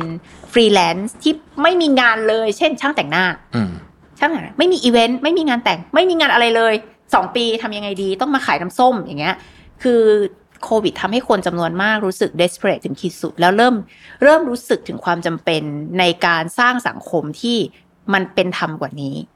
สร้างสังคมที่รัฐมีประสิทธิภาพและคุ้มครองใส่ใจในการคุ้มครองประชาชนมากกว่านี้เเริ่มรู้สึก desperate ว่าเฮ้ยมันต้องมีระบบสวัสดิการพื้นฐานที่ดีกว่านี้ ชอบคิดว่าในแง่หนึ่งนะ แน่นอนมันสร้างความสูญเสียมหาศาล ทั้งชีวิตคน ทั้งสภาพจิตใจ ทั้งเศรษฐกิจเนาะโควิดอะแต่ในเมื่อมันเกิดขึ้นแล้ว ชอบคิดว่าหนึ่งในสิ่งหนึ่งที่มันทิ้งผลดีไว้ให้กับสังคมไทยนะคะ ก็คือมันทำให้ประชาชนเกิดความรู้สึกว่าที่เราพูดเมื่อกี้ คือประเทศไทยมันมาไกลได้แค่นี้แล้ว ถ้าคุณจะอยู่กันแบบอยู่เป็นอะเฮ้ยมันต้องการการเปลี่ยนแปลงอะไรที่มันเบ็ดเสร็จเด็ดขาดที่มันเยอะที่มันมากกว่าการรูปหน้าปะจมูกการปะผัว มันต้องการระบบสวัสดิการที่มันดีทั้งระบบ มันต้องการรัฐที่มันใส่ใจและให้เกียรติประชาชนแล้วมันดูแลประชาชนไม่ใช่นอนตายเหมือนหมาข้างถนนตัวหนึ่งเนี้ย เพราะว่าได้วัคซีนที่ไม่มีคุณภาพอะไรแบบเนี้ยชอบคิดว่าอันเนี้ยคือจุดเปลี่ยนที่ทำให้คนไทยรู้สึกสู้มากขึ้น เพราะว่า มันมาถึงจุดต่ำสุดในชีวิตที่เขารู้สึกว่ามันไม่ไหวแล้วอืมแล้วมันจะต้องสู้แล้วชอบคิดว่านะ เป็นส่วนหนึ่งที่ทำให้ผลเลือกตั้งปีหกหกออกมาเป็นแบบนี้อืมเพราะว่าคนมันรู้สึกว่า แค่แก้เศรษฐกิจไม่พอ แค่แก้แบบรูปหน้าปะจมูกไม่พอ เขาต้องการการเปลี่ยนแปลงในโครงสร้างทางการเมือง เศรษฐกิจสังคม เพื่อสังคมที่มันเป็นธรรมมากขึ้นกับคนอย่างพวกเขาอะคน 99เปอร์เซ็นต์ที่มันแทบจะตายอะหรือ ตายไปแล้วญาติพี่น้องตายไปแล้วจากช่วงโควิด เพราะตอนนั้นเราจำได้เลยว่าช่วงโควิด แรก ๆ ตอนวัคซีนแรก ๆ เนี่ยโอ้โห ตอนนั้นเนี่ยเสียงต้องใช้คำว่าเสียงด่าของประชาชนเนี่ยเปลี่ยนทิศทางของรัฐบาลได้จริง ๆ ตอนนั้นนะผมจำใช่เรื่องนี้ได้เลยว่าแบบคนแบบไม่ยอมจริงๆเลยตอนนั้น เพราะมันแบบตอนแรกมันจัดการแย่มากจนในที่สุดมันก็ดีขึ้นแบบจริง ๆ เลยนะจากจากจากแรงแบบของเสียงของบอยของประชาชนต้องบอกว่าตนนั้นผลงานของประชาชนนะ การบริหารจัดการโควิดที่ผ่านมาใช่โอ้โหแบบตอนเพนั้นราะแบว่าบเพราะว่าพลังด่าที่มันช่วยเชฟ Public Policy ของประเทเดือดมากๆอืมดูเดือดมากจริงๆเออ แต่ว่าแต่ว่าพอเป็นอย่างนี้คำคำที่คุณช่อบอกอย่างนี้คือการรวมตัวก็เป็น keyword ที่สำคัญมาก ถูกไหมเพราะว่าเราอยู่คนเดียวมันก็มันสู้มันไม่ไม่ไหวอะแต่ถ้าเกิดทุกคนมันมีแนวคิดที่อยากจะเปลี่ยนแปลงมันมีอย่างอืม impact momentum เยอะพอนะอืม ทำได้ ซึ่งเมื่อกี้ตอนแรกเนี่ย เราเริ่มจากเรื่องสหภาพเรื่องประกันสังคม เราเลยพูดถึงเรื่องสหภาพแรงงานเนาะอืมแต่ช่อคิดว่าพอพูดว่ารวมตัวเนี่ย แน่นอนมันไม่ใช่แค่สาภาพ ไม่ใช่แบบเราให้ทุกคนไปอยู่สาภาพนะคนที่ไม่อยากจะอยู่ก็ไม่ต้องอยู่นะแต่ว่าแน่นอนก็เป็นความจริงเช่นกันว่าประเทศพัฒนาแล้วทุกประเทศเนี่ยมีสัดส่วนของคนในสหภาพแรงงานเกิน 50%นะคะในขณะที่เรา 3%นะคะ แต่นอกเหนือจากการรวมตัวผ่านสหภาพ ซึ่งเรื่องเรื่องส่วนใหญ่เนี่ยมันก็จะเป็นเรื่องของสวัสดิการค่าแรงเรื่องที่เกี่ยวกับเรื่องการทำงานของผู้คนเนาะซึ่งจริงๆการทำงานก็ครึ่งหนึ่งของชีวิตแล้วใช่ไหมคะแต่ว่านอกเหนือจากสหภาพเนี่ยการรวมตัวในโลกยุคใหม่ ในโลกยุคดิจิทัลเนี่ยนะคะ มันโอ้โหหลากหลายมากนะ อย่างที่บอกว่าคุณรวมตัวกันในเพจ Facebook ได้ไหมได้อืมคุณรวมตัวกันตัวกันบนถนน ซึ่งไม่ใช่การชุมนุมประท้วงแบบเดิมๆ ที่ต้องตั้งเวทีใหญ่ ๆ มีแสงสีเสียง มีไมค์มีลำโพง มีจอไม่ใช่ละเดี๋ยวนี้เราเห็นการชุมนุมที่เป็นลักษณะแฟลชม็อบอืมซึ่งจริงๆ อันนี้เป็นการชุมนุมที่เก๋ไก่มากก็คือในฮ่องกง ในไต้หวัน ในญี่ปุ่น ในสิงคโปร์ คือในโลกเนี้ยแม้แต่ในยุโรปเนี่ย มันเริ่มเป็นการชุมนุมแบบนี้กันขึ้นเรื่อยๆ ที่เขาเรียกว่าไม่ต้องมีแกนนำมีแต่แกนนอน คืออยู่ดีๆ คุณก็โพสต์นัดกัน ในโซเชียลมีเดียแล้วคุณก็ไปรวมกันแสดงพลังชั่วโมงสองชั่วโมง แล้วคุณก็แยกย้ายใช่ไหมคะเอ่อมันก็เป็นอีกหนึ่งรูปแบบการรวมตัวเรียกร้องที่ที่เป็นเชิงสัญลักษณ์ที่ประชาชนจะสามารถทำได้ชอบคิดว่าเรื่องแบบเนี้ยควรจะเอ่อยอมรับให้มันเป็นส่วนหนึ่งของความปกติของสังคม การรวมตัวทุกชนิดในประเทศไทยที่ผ่านมาถูกบีบให้เป็นความไม่ปกติอืมเป็นสิ่งที่เป็นปฏิปักษ์ กับความสงบเรียบร้อยของประเทศคุณไหมคะคำนี้อืมคือคุณคือเป็นปฏิปักษ์กับความสงบเรียบร้อยของประเทศนะคะมันทำให้ประเทศวุ่นวาย มีม็อบแล้วมันจะโอ้เดือดร้อนรถติดนะคะ เกะกะสกปรกทิ้งขยะอะไรต่างๆ เหล่านี้เอ่อมีสาภาพแรงงานเดี๋ยวมันจะเป็นไอ้พวกคอมมิวนิสต์มันจะทำให้เกิดความวุ่นวายมันจะปิดโรงงานอืมอะไรแบบนี้นายจ้างก็จะกลัวมากลัวแรงงานปิดโรงงานอะไรอย่างนี้ใช่ไหมคะแต่ว่าในโลกยุคนี้ชอบคิดว่ามันควรจะเวลคัมการรวมตัว เพราะอะไร ตราบใดที่คุณอนุญาตให้เขารวมตัวและเจราจาต่อรอง มันจะไม่ถึงจุดแตกหัก คุณจะไม่ต้องเจอการปิดโรงงานหรอก ถ้าคุณทำให้สหภาพแรงงานเขารวมตัวกันได้อย่างเสรี หรือว่าแรงงานเขา happy ใช่ไหมคะ คุณจะไม่เจอการประท้วงแบบเผาเมือง ปิดเมืองเป็นเดือนเดือนๆหรอก ถ้าคุณอนุญาตให้ประชาชนมาแสดงออกซึ่งสิทธิเสรีภาพผ่านแฟลชม็อบหรือการชุมนุมต่างๆ แล้วข้อเรียกร้องของเขาได้รับการตอบรับอืมไม่ได้หมายความว่าคุณต้องทำทุกอย่างที่มีคนพันคนออกมาเรียกร้อง แต่คุณทำให้ประชาชนรู้สึกว่าเสียงของพวกเขาถูกได้ยิน เขาเรียกว่ามันคือแง้มฝาหม้อการรวมตัวและการเรียกร้องทุกชนิดในประเทศเนี้ยและประเทศประชาธิปไตยทุกประเทศ มันคือการแง้มฝาหม้อไม่ใช่ปิดแล้วรอวันระเบิด อืมนะคะถ้าปิดแล้วรอวันระเบิด โอเค คุณจะไม่ต้องเปลี่ยนเลยเลยนะ คุณรอเปลี่ยนทีเดียวคือคุณต้องรีภัยออกนอกประเทศไปเลยละกันอืมถูกไหมแต่ว่าถ้าคุณยังอยากจะเป็นรัฐบาลอยู่ คุณอยากจะชนะต่อในสมัยหน้า คุณก็ต้องฟังผู้ชุมนุม คุณก็ต้องฟังการรวมตัวเรียกร้องของของกลุ่มคนต่างๆ ในสังคม นายจ้างไม่อยากถูกปิดโรงงานไม่อยากถูกเผาโรงงาน คุณก็คือฟังและเจราจาต่อรองกับสหภาพแรงงาน กับอืมการรวมกลุ่มของของคนในที่ทำงานของคุณชอบคิดว่า ไอการแง้มฝาหม้อแบบนี้แหละ มันคือสิ่งที่ทำให้ประชาธิปไตยมันสามารถสร้างสังคมที่ทุกคนอยู่ร่วมกันได้อืมคือเผด็จการเนี่ยมันสร้างสังคมที่สงบนะสงบมากเลย สงบเพราะว่าทุกคนถูกปิดปากอืมแต่คุณคิดว่าคนโดยเฉพาะในโลกยุคเนี้ยที่ข่าวสารข้อมูลมันไม่มีอะไรปิดบังได้อีกแล้วเนี่ย คุณปิดปากคนได้นานแค่ไหน คุณปิดได้จนกระทั่งมันระเบิดออกมาแล้วมันก็คือพังไปเลยใช่ไหมคะเอ่อถ้าคุณคิดว่ามันไม่สามารถปิดกั้นได้อีกแล้ว คุณก็ต้องแง้ม แง้มฝาหม้อเปิดออกมา ให้มีการพูดคุยการเจรจา และนั่นคือสังคมที่ไม่ว่าคุณจะเห็นต่างกันแค่ไหน ก็ยังสามารถที่จะเดินร่วมกันไปได้ อืมครับ นี่คือโอ้โหวิธีการรักษาความสงบเรียบร้อยในสังคมที่แท้จริงใช่คือปล่อยให้มันยุ่งเหยิงนิดอืม เพราะว่าเพราะว่าพอคนรู้สึกว่าตัวเองเสียงที่ตัวเองพูดได้รับการได้ยินแล้ว อาจจะไม่ต้องทำตามหมดก็ได้อย่างที่ว่าเขาก็จะรู้สึก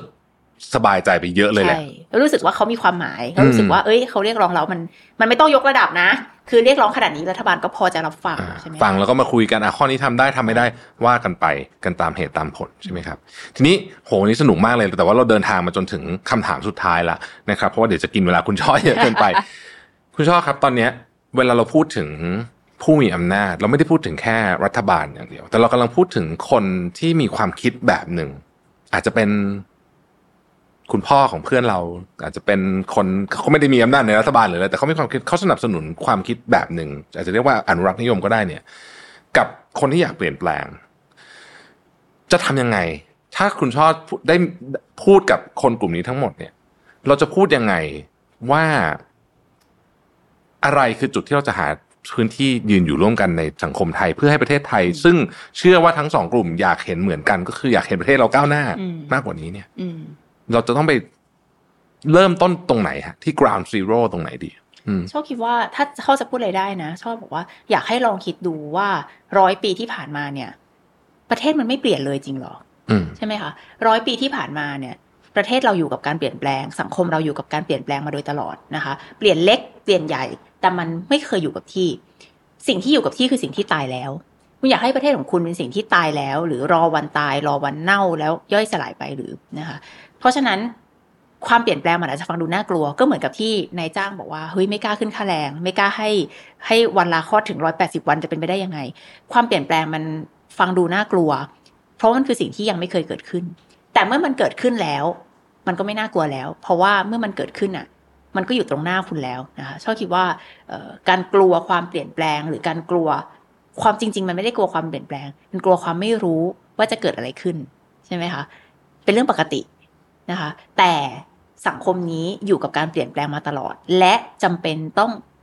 ไปสู่การเปลี่ยนแปลงเพื่อก้าวไปข้างหน้า ประเทศไทยที่เราจะส่งต่อให้ลูกหลานเราเนี่ย มันไม่ควรเป็นประเทศไทยแบบที่เป็นอยู่เมื่อ 20 ปีหรือ 30 ปีที่แล้วถูกไหมคะมันควรเป็นประเทศไทยในเวอร์ชั่นที่ up level สูงสุดเท่าที่พลังของพวกเราจะทำได้อืมเพราะว่านี่คือประเทศของเรานะคะ เรามาช่วยกันทำให้มันไปได้ไกลที่สุดเท่าที่มันจะเป็นไปได้ในรุ่นของเรา แล้วเราส่งต่อมันอย่างภาคภูมิใจไปให้กับคนรุ่นต่อไป เพื่อที่คนรุ่นต่อไปเนี่ยเขาไม่ต้องมานั่งแก้ปัญหาของ 50 หรือร้อยปีที่แล้ว เช่น ปัญหารัฐประหารซ้ำซากเช่นเอ่อปัญหาสวัสดิการพื้นฐาน เช่น ปัญหาน้ำประปาขุ่นในต่างจังหวัด เช่น ปัญหาเอ่อรถเมย์ไม่ดีอย่างเงี้ยอืมนี่คือปัญหาพื้นฐานที่หลายประเทศพัฒนาแล้วเขาจบไปตั้งแต่ 50 ปีที่แล้ว ไม่ใช่เขาไม่มีเขามีปัญหาเหล่านี้ แต่เขาจบไปนานมากแล้ว ประเทศไทยมันยังไม่ทันยังไม่จบ เพราะฉะนั้นคนรุ่นเราเนี่ยมาช่วยกันทำให้ปัญหาพวกเนี้ยจบพื้นฐานจบในรุ่นเรา แล้วให้คนต่อไปเขาแก้ปัญหาว่าเขาจะทำยังไงกับ AI เขาจะทำยังไงกับ global warming อืมใช่ไหมเขาจะทำยังไงกับเรื่องของการเปลี่ยนแปลงเอ่อฐานการใช้พลังงานจากฟอสซิลเป็นอย่างอื่นอะไรเงี้ยไฮโดรเจนควรจะเอามาไหมหรือยังไงอย่างเงี้ย ให้เขาไปแก้ปัญหาที่มัน advance กว่าปัญหาพื้นฐานเหล่านี้อืมส่งต่อประเทศที่คนรุ่นต่อไปมีภาระน้อยกว่านี้ให้กับพวกเขา ครับ โอ้ผมชอบบทสรุปมากเลย ปัญหาเก่าๆ พวกเราต้องจัดการ เพราะว่าคนรุ่นใหม่เขามีปัญหาใหม่ๆรออยู่ใช่อีกเยอะมากใช่ครับโอ้วันนี้ขอบคุณคุณช่อมากเลยนะครับ ได้ทั้งความรู้ได้ทั้ง inspiration มากมายเลยขอบคุณมากเลยนะครับขอบพระช่คุณชายค่ะสวัสดีนะครับ เป็นบทสนทนาที่ผม ได้อะไรเยอะมากนะมีความเข้มข้นแล้วก็ผมชอบในแง่มุมที่ว่ามันมีประเด็นหลายอย่างที่ทำให้มันต้องไปคิดต่อเยอะมากนะครับ กับประเด็นทางสังคม ประเด็นเรื่องของประเทศไทย ประเด็นเรื่องว่าทำไมเราถึงยังอยู่ตรงเนี้ยเป็นประเทศกำลังพัฒนานะฮะรายได้ปานกลางเนี่ยมานานมากแล้วนะครับแล้วเราจะไปก้าวต่อไปได้ยังไง เส้นทางต่อจากนี้ของประเทศไทยเนี่ยมีความสำคัญมากและอยู่ในมือของทุกคนด้วยนะครับ วันนี้ผมขอบคุณคุณช่อ พรรณิการ์ วานิชมากๆนะครับ ที่ให้เกียรติมาร่วมในรายการของเรานะครับ แล้วเราพบกันใหม่ใน EP ต่อไปนะครับ สวัสดีครับ Mission to the Moon. Continue with your mission. สวัสดีครับยินดีต้อนรับเข้าสู่ Mission to the Moon Podcast นะครับวันนี้ผมจะมาชวนคุณท็อปจาก Bitkub นะครับทุกท่านรู้จักกันดีอยู่แล้วนะคุณท็อปมาหลายรอบแล้วนะครับวันนี้จะมาชวนคุยในประเด็นเรื่องเกี่ยวกับ AI ความก้าวหน้าทางเทคโนโลยี แล้วก็จะชวนคุณท็อปคิดนะฮะว่าถ้าอนาคตเนี่ย AI พัฒนาไปมากๆ ฉลาดกว่ามนุษย์เนี่ยจะมีอะไรเกิดขึ้นแล้วประเทศไทยอยู่ตรงไหนบนสมการนี้นะครับสวัสดีคุณท็อปครับ สวัสดีครับจริงๆเราเจอกันบ่อยนะแล้วอันนี้เป็น EP ที่ทำในตอนของคุณท็อปเป็นถ่ายซ้อนถ่ายเดี๋ยวทุกคนงงไม่เป็นไรหรอกเข้าคำถามเลยแล้วกันนะฮะคุณท็อปตอนเนี้ยโลกเปลี่ยนเยอะ เยอะจริง ๆ แล้วเราเผชิญความท้าทายใหม่ๆเยอะมากนะครับคุณท็อปเพิ่งกลับจาก World Economic Forum มาใช่ไหมครับเออผมเพิ่งฟังคุณท็อปมาบอกว่าไอการคือโลกเราตั้งแต่ปฏิวัติอุตสาหกรรมมา มันไม่ได้เป็น linear ถูกไหมฮะการเจริญเติบโตมันจะเป็นนิ่งๆนิ่งๆแล้วก็โดดกระโดดใช่ไหมแล้วคุณท็อปบอกว่าเรากำลังอยู่ในช่วงที่จะกระโดด มันเป็นยังไงฮะก็มันมีคำศัพท์ใหม่ครับ ที่ชื่อว่า fourth industrial revolution อืมนะครับซึ่งการปฏิวัติอุตสาหกรรมครั้งที่4ครั้งนี้ครับ มันเป็นการมาของเทคโนโลยีใหม่ทั้งหมดเลยครับอืมไม่ว่าจะเป็นเนี่ยอย่าง AI เนี่ยโอ้โหคนพูดกันเยอะมากใช่จนกระทั่งปีหน้าครับเดี๋ยวผมไปอีกนะครับ ไปดาวอสอีกธีมหลักหนึ่งที่เขาจะไปพูดกันผู้นำทั่วโลกก็คือ AI เลยอืมนานๆทีนะครับจะมีเทคโนโลยีหนึ่งตัวหลุดกลายเป็นอ g e n d a หลักของผู้นำทั่วโลกอืมนะครับ ในการปฏิวัติอุตสาหกรรมครั้งที่4เนี่ยก็มีทั้ง AI Big Data 3D Printing IoT device ใช่ไหม Smart device อ่า blockchain cryptocurrency อย่างคริปโตเนี่ยตอนนี้พวก BlackRock อะไร Fidelity ก็กำลังจะตั้ง ETFs กองทุนอ่า Bitcoin ก็เกือบจะกลายเป็นอ่า international digital commodity อันแรกของโลกเลยอืมมันมีหลายอย่างที่มันไม่ไม่เคยเชื่อว่าจะเป็นไปได้ แต่มันเป็นไปได้ แล้วมันก็เกิดขึ้นเร็วกว่าที่เราคิดใช่นะครับ ซึ่ง สิ่งที่กำลังจะเกิดขึ้นครั้งนี้นะครับอ่ามันไม่ใช่พัฒนาบน legacy เก่าอะครับลีลีเซียงครับที่เป็น prime minister ของจีนเขาก็บอกว่าตอนนี้เขาอยู่ในยุคที่กำลังจะโละโละฮาร์ดแวร์เก่าทั้งหมดอืมที่เป็น IT เก่าอะครับแล้วก็ reinstall IT infrastructure ใหม่ทั้งหมดเลยที่เกี่ยวกับการปฏิวัติอุตสาหกรรมครั้งที่สี่แล้วมันมาทำงานร่วมกันด้วยครับหลาย ๆ เทคโนโลยี แล้วมันก็จะสร้าง business model ใหม่ ๆ ที่ก้าวกระโดดแบบมหาศาลอืมนะครับอย่างล่าสุดเนี่ยไปหัวเว่ยคอนเน็กด้วยครับ งานที่ใหญ่ที่สุดของของจีนนะครับ ของหัวเว่ยซึ่งเขาก็เดโมเลยว่าตอนนี้เขามี AI AI ของเขาเนี่ย เห็น performance แล้วครับ ไม่ต่างกับ Chat G ห่างกันนิดเดียวเองครับ ตอนนี้อืมจีนตาม Chat GPT นิดเดียวเองเรื่องของ performance แล้วเขาก็เอ่อสร้างแอปของเขาใหม่ ชื่อเอ่อ Sparkle หรืออะไรเงี้ยครับ ซึ่งเป็น conversational AI ที่เป็นหน้าคนออกมาเลยอืมีเสียงออกมาเลย แล้วมันจะอยู่ในเขาจะ embed อยู่ใน Huawei Cloud แปลว่าอีกหน่อยเนี่ยเขาพูดเลยว่าแท็กไลน์ของเขา Huawei Cloud เท่ากับ everything as a service คือมันไม่ใช่แบบ cloud as a service เหมือนเมื่อก่อน everything as a service แปลว่าทุกอย่างมันจะเป็น drag and drop หมดเลยครับ อยากจะมี blockchain ใช่ไหม ไม่ต้องมาพัฒนาเองแล้ว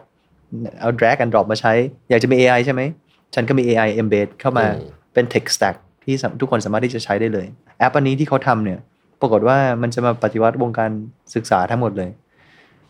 ผมเห็นเขาไม่ค่อยผมเห็นเขาเดโมที่ Huawei Connect เลยครับว่าเป็นหน้าคนขึ้นมา แล้วก็พูดเป็นคุณครูสอนภาษาจีนได้ โดยคุยกับ AI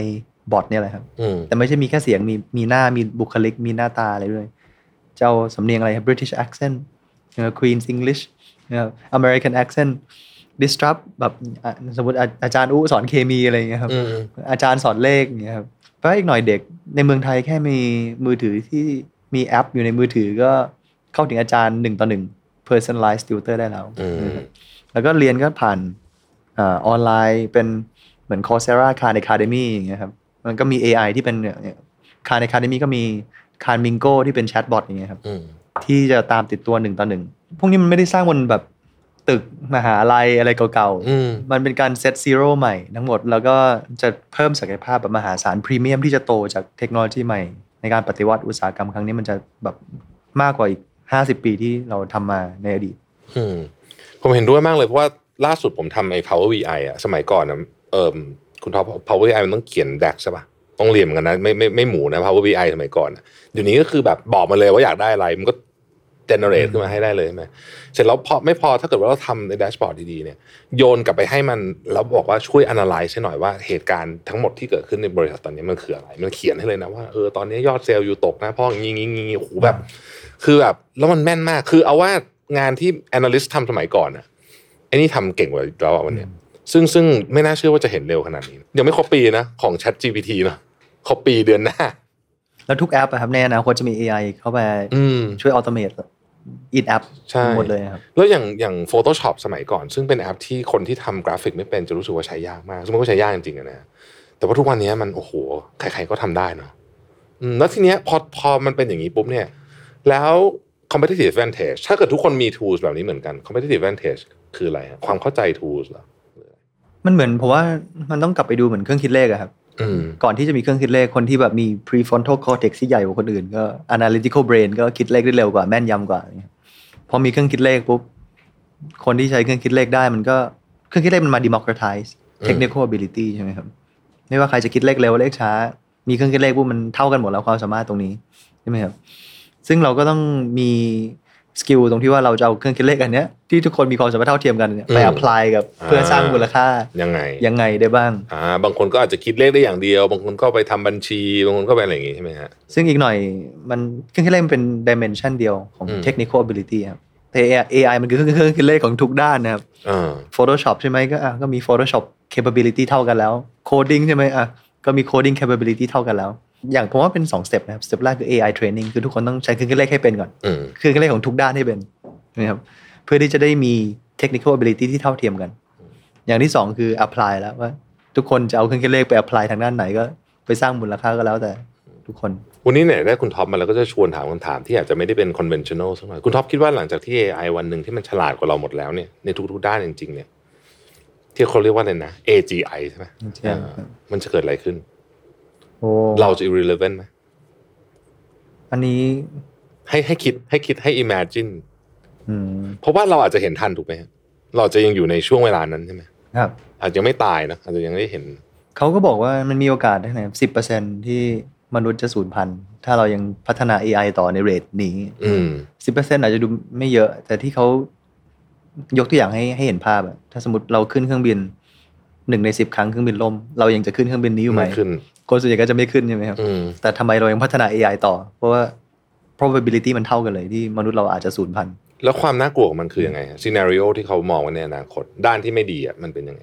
ผมว่าผมก็ agree กับที่อีลอนมัสก็พูดนะครับว่าอืมเอ่อมนุษย์เราไม่ได้แข็งแรงกว่าลิงกอริลลาใช่ไหมครับอืมเราอยู่บน top of the food chain ได้ แต่เพราะว่าเราฉลาดกว่าอะไรเงี้ยใช่นะครับเราสามารถที่จะมีความสามารถที่จะสร้างเอ่อ ฉลาดกว่า แล้วก็สร้าง community ได้ แต่พอ AI มาถ้าพูดถึงในขั้นที่มันถึงขั้น advanced สุดๆนะครับมันก็จะฉลาดกว่ามนุษย์ใช่ไหมครับแล้วมันก็จะ feed on human อีกทีหนึ่งเหมือนกับที่เรา feed on animal อืมเราอาจจะไม่ใช่เป็น top of the food chain แล้วใช่ไหมครับซึ่งยุคที่แล้ว curated หรือ ranking AI เนี่ยเราก็มันทำให้เราสาเป็นสังคมสมาธิสั้น แล้วก็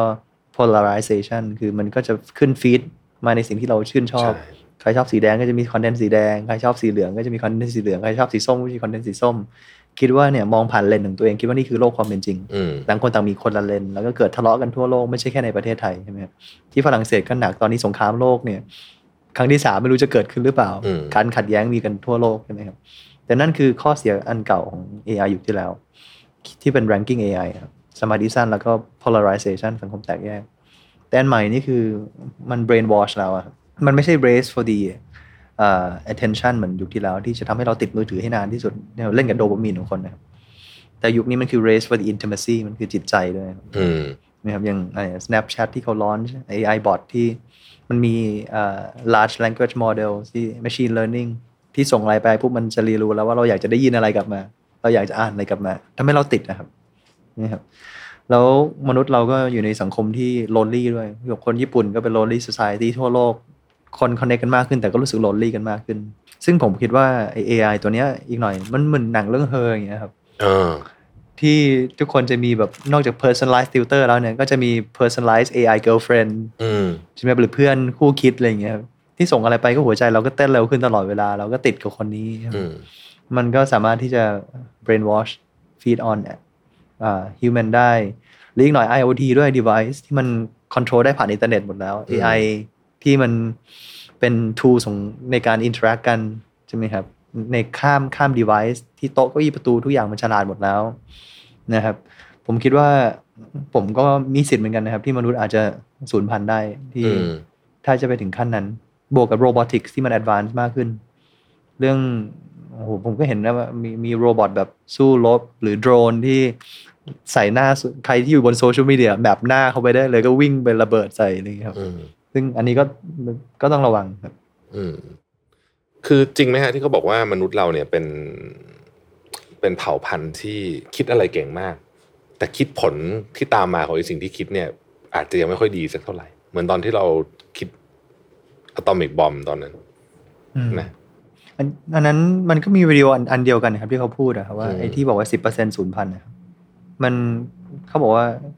อเราไม่ขึ้นเครื่องบินเพราะว่าหนึ่งในสิบเนี่ยมันมีโอกาสล่มเราจะไม่ขึ้น แต่ทำไมเรายังพัฒนา AI ต่อใช่ไหมเพราะว่าเขารู้ว่าเราก็รู้ว่า survival ของเรา ถ้าเราไม่ทำบริษัทอื่นทำอืม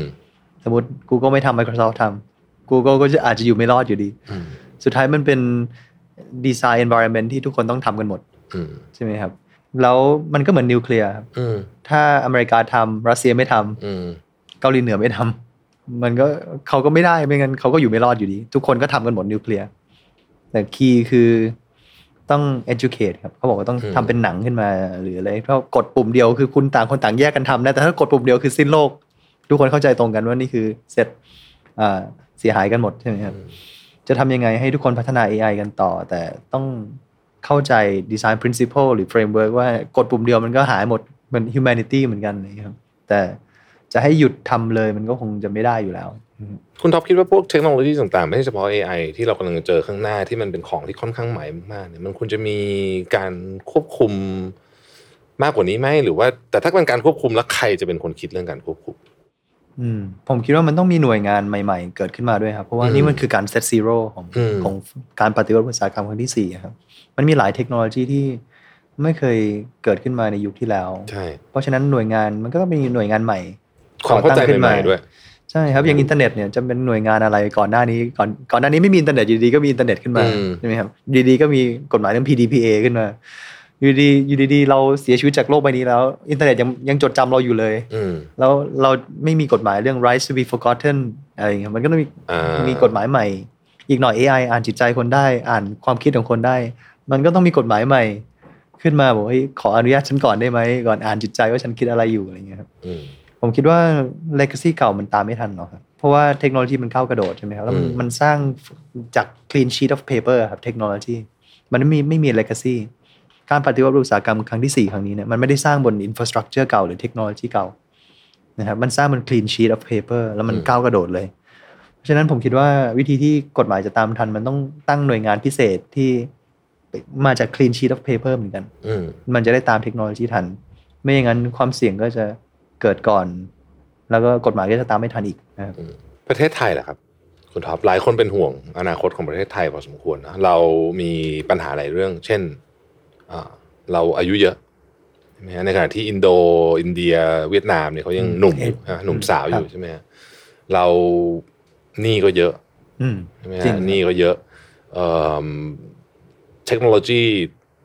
ก็ไม่ได้เป็นฝั่ง ผู้ create เยอะขนาดนั้นอะไรเงี้ยคุณเราคิดว่าเราควรจะทำยังไงดีกับประเทศไทย แล้วก็ไอ้ของเดิมๆที่เราเคยขายได้เนี่ยมันก็ดูแล้วอนาคตมันอาจจะไม่ไม่ไม่ได้ขนาดนั้นแล้วหรือเปล่าอืม จริงครับ อันนี้ผมก็หนักใจนะครับ ไปที่ประชุมเนี่ย มันมีอาเซียนดินเนอร์อะไรเงี้ยครับอืมผู้นำแบบ minister อะไรก็ไปกัน แล้วเขาก็โม้กันว่าแบบเนี่ยฟิลิปปินส์อินโดนีเซียอายุเฉลี่ยไม่ถึงแบบสามสิบปีนะใช่อายุขัยของคนทำงานที่นั่นอืมนะครับฟิลิปปินส์กำลังจะตั้งตัวเองเป็น digital economy hub ละ อินโดนีเซียกำลังจะตั้งตัวเองเป็น sustainability hub ไปฟังมาเนี่ยโอกาสอนาคตเลยคือ digital green revolution นะครับ green นี่ก็คนพูดน้อยมากในเมืองไทยนะครับอืม green transition นี่ disruptive ไม่แพ้ digital disruption อืมที่อีกหน่อยทุกๆ SME MSME supply chain ต้องเป็นสีเขียวหมดแล้วไม่งั้นแบงก์ปล่อยกู้ไม่ได้ BlackRock ถือหุ้นกองทุนถือหุ้นไม่ได้ใช่ไหมครับรัฐบาลไม่ให้นำสินค้าเข้า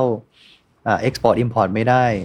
นะลูกค้าไม่สนับสนุนอีกบริษัทที่ทำลายโลกอย่างอืเงี้ยมครับ ตลาดหลักทรัพย์เข้าตลาดไม่ได้ด้วยใช่ฮ่องตลาดฮ่องกงก็มกรานี้ก็จะมีเกณฑ์ใหม่ละ emission report ที่ออกมาใช่ไหมครับ ซึ่งผมก็กลัวเนี่ยครับเมืองไทยจะตามไม่ทันหลายเรื่องอืมเราก็เป็นประเทศเดียวที่เป็น aging economy ในอาเซียนใช่นะครับแล้วหนี่ครัวเรือนก็สูงมากเวียดนามนี่ซื้อเงินสดนะครับ ซื้อคอนโดเนี่ย ผมไปแบบ YPO trip อะครับในปีละครั้งครับปีที่เราไปเวียดนามอุ้ยไปดู แล้วตกใจในหัวผมคือเวียดนามยังขับแบบเหมือนน้ำไหลอยู่เลยอืมนี่แบบเรียบร้อยมีระเบียบไฟเขียวไฟแดงตึกใหญ่แทบจะ leapfrog ประเทศไทยอยู่แล้วครับแล้วคอนโดทุกอย่างหรูมากซื้อเงินสดหมดเลยนะครับน้อยมากที่ผ่อนนี่ครับในขณะที่เมืองไทย 90กว่าเปอร์เซ็นต์ต่อ GDP เป็นหนี้ที่สูงที่สุดในประวัติศาสตร์อืมแล้วก็เซอร์ไพรส์กับอันหนึ่งวิธีการแก้ไขปัญหาของประเทศหนึ่งที่ผมชื่นชมมากเลยครับ แล้วอยากจะบอกโอกาสคนไทยมากขึ้นด้วยนะครับที่สำเร็จแล้วใน 10 ปีที่ผ่านมาก็ต้องพูดเลยคือดูไบอืม นะครับ UAE เขามี metrics หนึ่งเลยที่เขาบอกว่าควรจะเป็น non oil นะครับ activity หรือ trade non non oil trade ว่า GDP ของเขามาจาก non oil ที่มันไม่ได้พึ่งพาน้ำมันเนี่ยมันโตขึ้นกี่เปอร์เซ็นต์ต่อปีนะครับสิ่งที่ดูดูไบเขาทำอะครับ คือเขาสร้างเป็น free zone ขึ้นมา ภาษีศูนย์เปอร์เซ็นต์ corporate income tax ศูนย์เปอร์เซ็นต์ VAT ศูนย์เปอร์เซ็นต์ withholding ศูนย์เปอร์เซ็นต์ capital gain ศูนย์เปอร์เซ็นต์ศูนย์เปอร์เซ็นต์หมดทุกอย่างเลย แล้วก็ทำให้ ease of doing business ในการเปิดก่อตั้งบริษัทง่ายมาก แล้วก็แบ่งโซนชัดเจน แล้วก็ให้ golden visa 10 ปี แล้วก็ออกเป็นบัตรประชาชนให้เลยครับ 10 ปี ขอแค่ปีหนึ่งไปดูไบแค่ครั้งแค่ครั้งเดียว ปรากฏว่าโอ้โหเขาประสบความสำเร็จมากในการดึงคนทั้งมีเงินทั้งเศรษฐี billionaire นะครับบริษัทไปก่อตั้งที่นั่นเยอะมาก แล้วเขาก็โตแบบไม่แพ้จีนเลยครับดูไบจากทะเลทรายภายใน 20 ปีกลายเป็นเมืองแบบ เขาบอกเขาจะเป็น the new Monaco ในอีก10ปีข้างหน้า นี่เขาบอกชัดเจนเลย แล้วเขาก็ไม่มีภาษีนำเข้าอะไรเลยครับ อย่างไอ้รถ Rolls Royce เนี่ยของเขาซื้อ3คันเท่ากับเมืองไทยซื้อได้แค่คันเดียวอืมใช่ไหมครับ มันก็เลยมี benefit พวกเนี้ยที่ดึงคนเก่งๆ ไปที่ดูไบเยอะมาก เพื่อที่จะไปสร้างบริษัทที่มันไม่ใช่ non oil แล้วก็ดึงดึงเม็ดเงินเข้าไปลงทุนที่ดูไบเยอะมาก เพราะว่ามัน free capital gain อะไรต่างๆใช่ไหมครับไปต่อขอตั้ง holding ไปสร้าง trust สร้าง foundation กฎหมายเขาก็ตั้ง vara อย่างเงี้ยครับ ตั้ง regulator แยกออกมาเลย เพื่อที่จะจับสิ่งใหม่ไปเลย จะได้ไม่ติดกับ legacy เก่าใช่ไหมครับอันนี่ก็ประสบความสำเร็จได้ดีมาก แต่ประเทศที่หลังจากนี้ ผมว่าดูไบอาจจะสายไปนิดนึงใช่ไหมถ้ามันอาจจะเร็วสำหรับ10ปีที่แล้ว ถ้าใครจับเทรนด์ทัน ประเทศต่อไปที่ไม่ควรมองข้ามเลยคือเอ่อซาอุดิ Saudi อาระ Arabia เบียโอ้โห เม็ดเงินเยอะมากจริง ๆ แล้วใช่ไปนี่ไม่มีตึกสูงเลยครับ เหมือนเขาเพิ่งเปิดประเทศอะครับแต่มันจะโตแบบก้าวกระโดดเลยเพราะว่ามันไม่ต้องมีเลก a ซี่อะไรเลยใช่ไหมครับผมว่าเมืองไทย ผมไปไม่มีร้านอาหารไทยครับ ไม่มีเลยโอ้โหจะทำอะไรที่แบบที่เขาตัดขาดจากเมืองไทยมาเป็นสิบกว่าปีเนี่ยผมคิดว่าเอาอะไรที่เมืองไทยพัฒนามาสิบกว่าปีที่ไม่คุยกันเนี่ย ไปขายที่นั่นนี่น่าจะเติบโตแบบมหาศาลแล้วเขาเงินเยอะมาก ไอ้เงินกองทุนน้ำมันของเขาอะครับ FII อะไรใช่ไหมครับ ที่มันมีจัดเขาบอกเดี๋ยวนี้กำลังจะมี Davos in the desert แล้วนะครับอืมอืมไปจัดที่ซาอุดีอาระเบียเนี่ยเจอร์มีไดมอนด์ซีอของ JP Morgan อะไรบินไปหมดเพราะว่าทุกคน มองแบบน้ำลายไหลกับกองนี้ที่แบบเงินมันมหาศาลมากๆจากน้ำมันใช่ไหมครับที่เขาจะเตรียมพร้อมที่จะลงทุนใน non non oil activity ทั้งหมด ผมคิดว่าอย่างแรกคือผู้ประกอบการไทยก่อนแล้วกันครับ ผมว่ามอง S curve ใหม่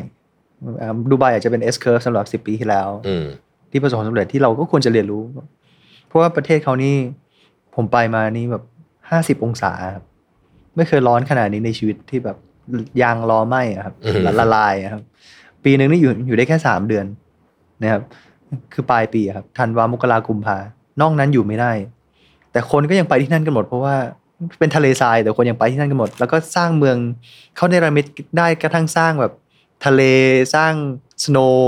resort สกีอะไรครับ เพราะว่าเขามี policy ที่มันสอดคล้องกับทิศทางของโลก ซึ่งประเทศไทยควรจะสร้างฟรีโซนตรงนี้ขึ้นมาใช่ไหมครับ เพื่อที่จะดึงคนเก่งๆ ดึงเม็ดเงินการลงทุนเข้ามา เมืองไทยยังไงก็ชนะครับ มีภูเขาสวยทะเลสวยอาหารอร่อย ไม่ใช่ทะเลทราย ถ้ามีทุกอย่างกฎเกณฑ์ทุกอย่างเหมือนดูไบนะครับ ยังไงคนย้ายจากดูไบมา ที่เมืองไทยแน่นอนอืมแล้วเทคนิคของเขาคืออะไรรู้ไหมครับตอนนี้เขาเพิ่งเริ่มขึ้นภาษี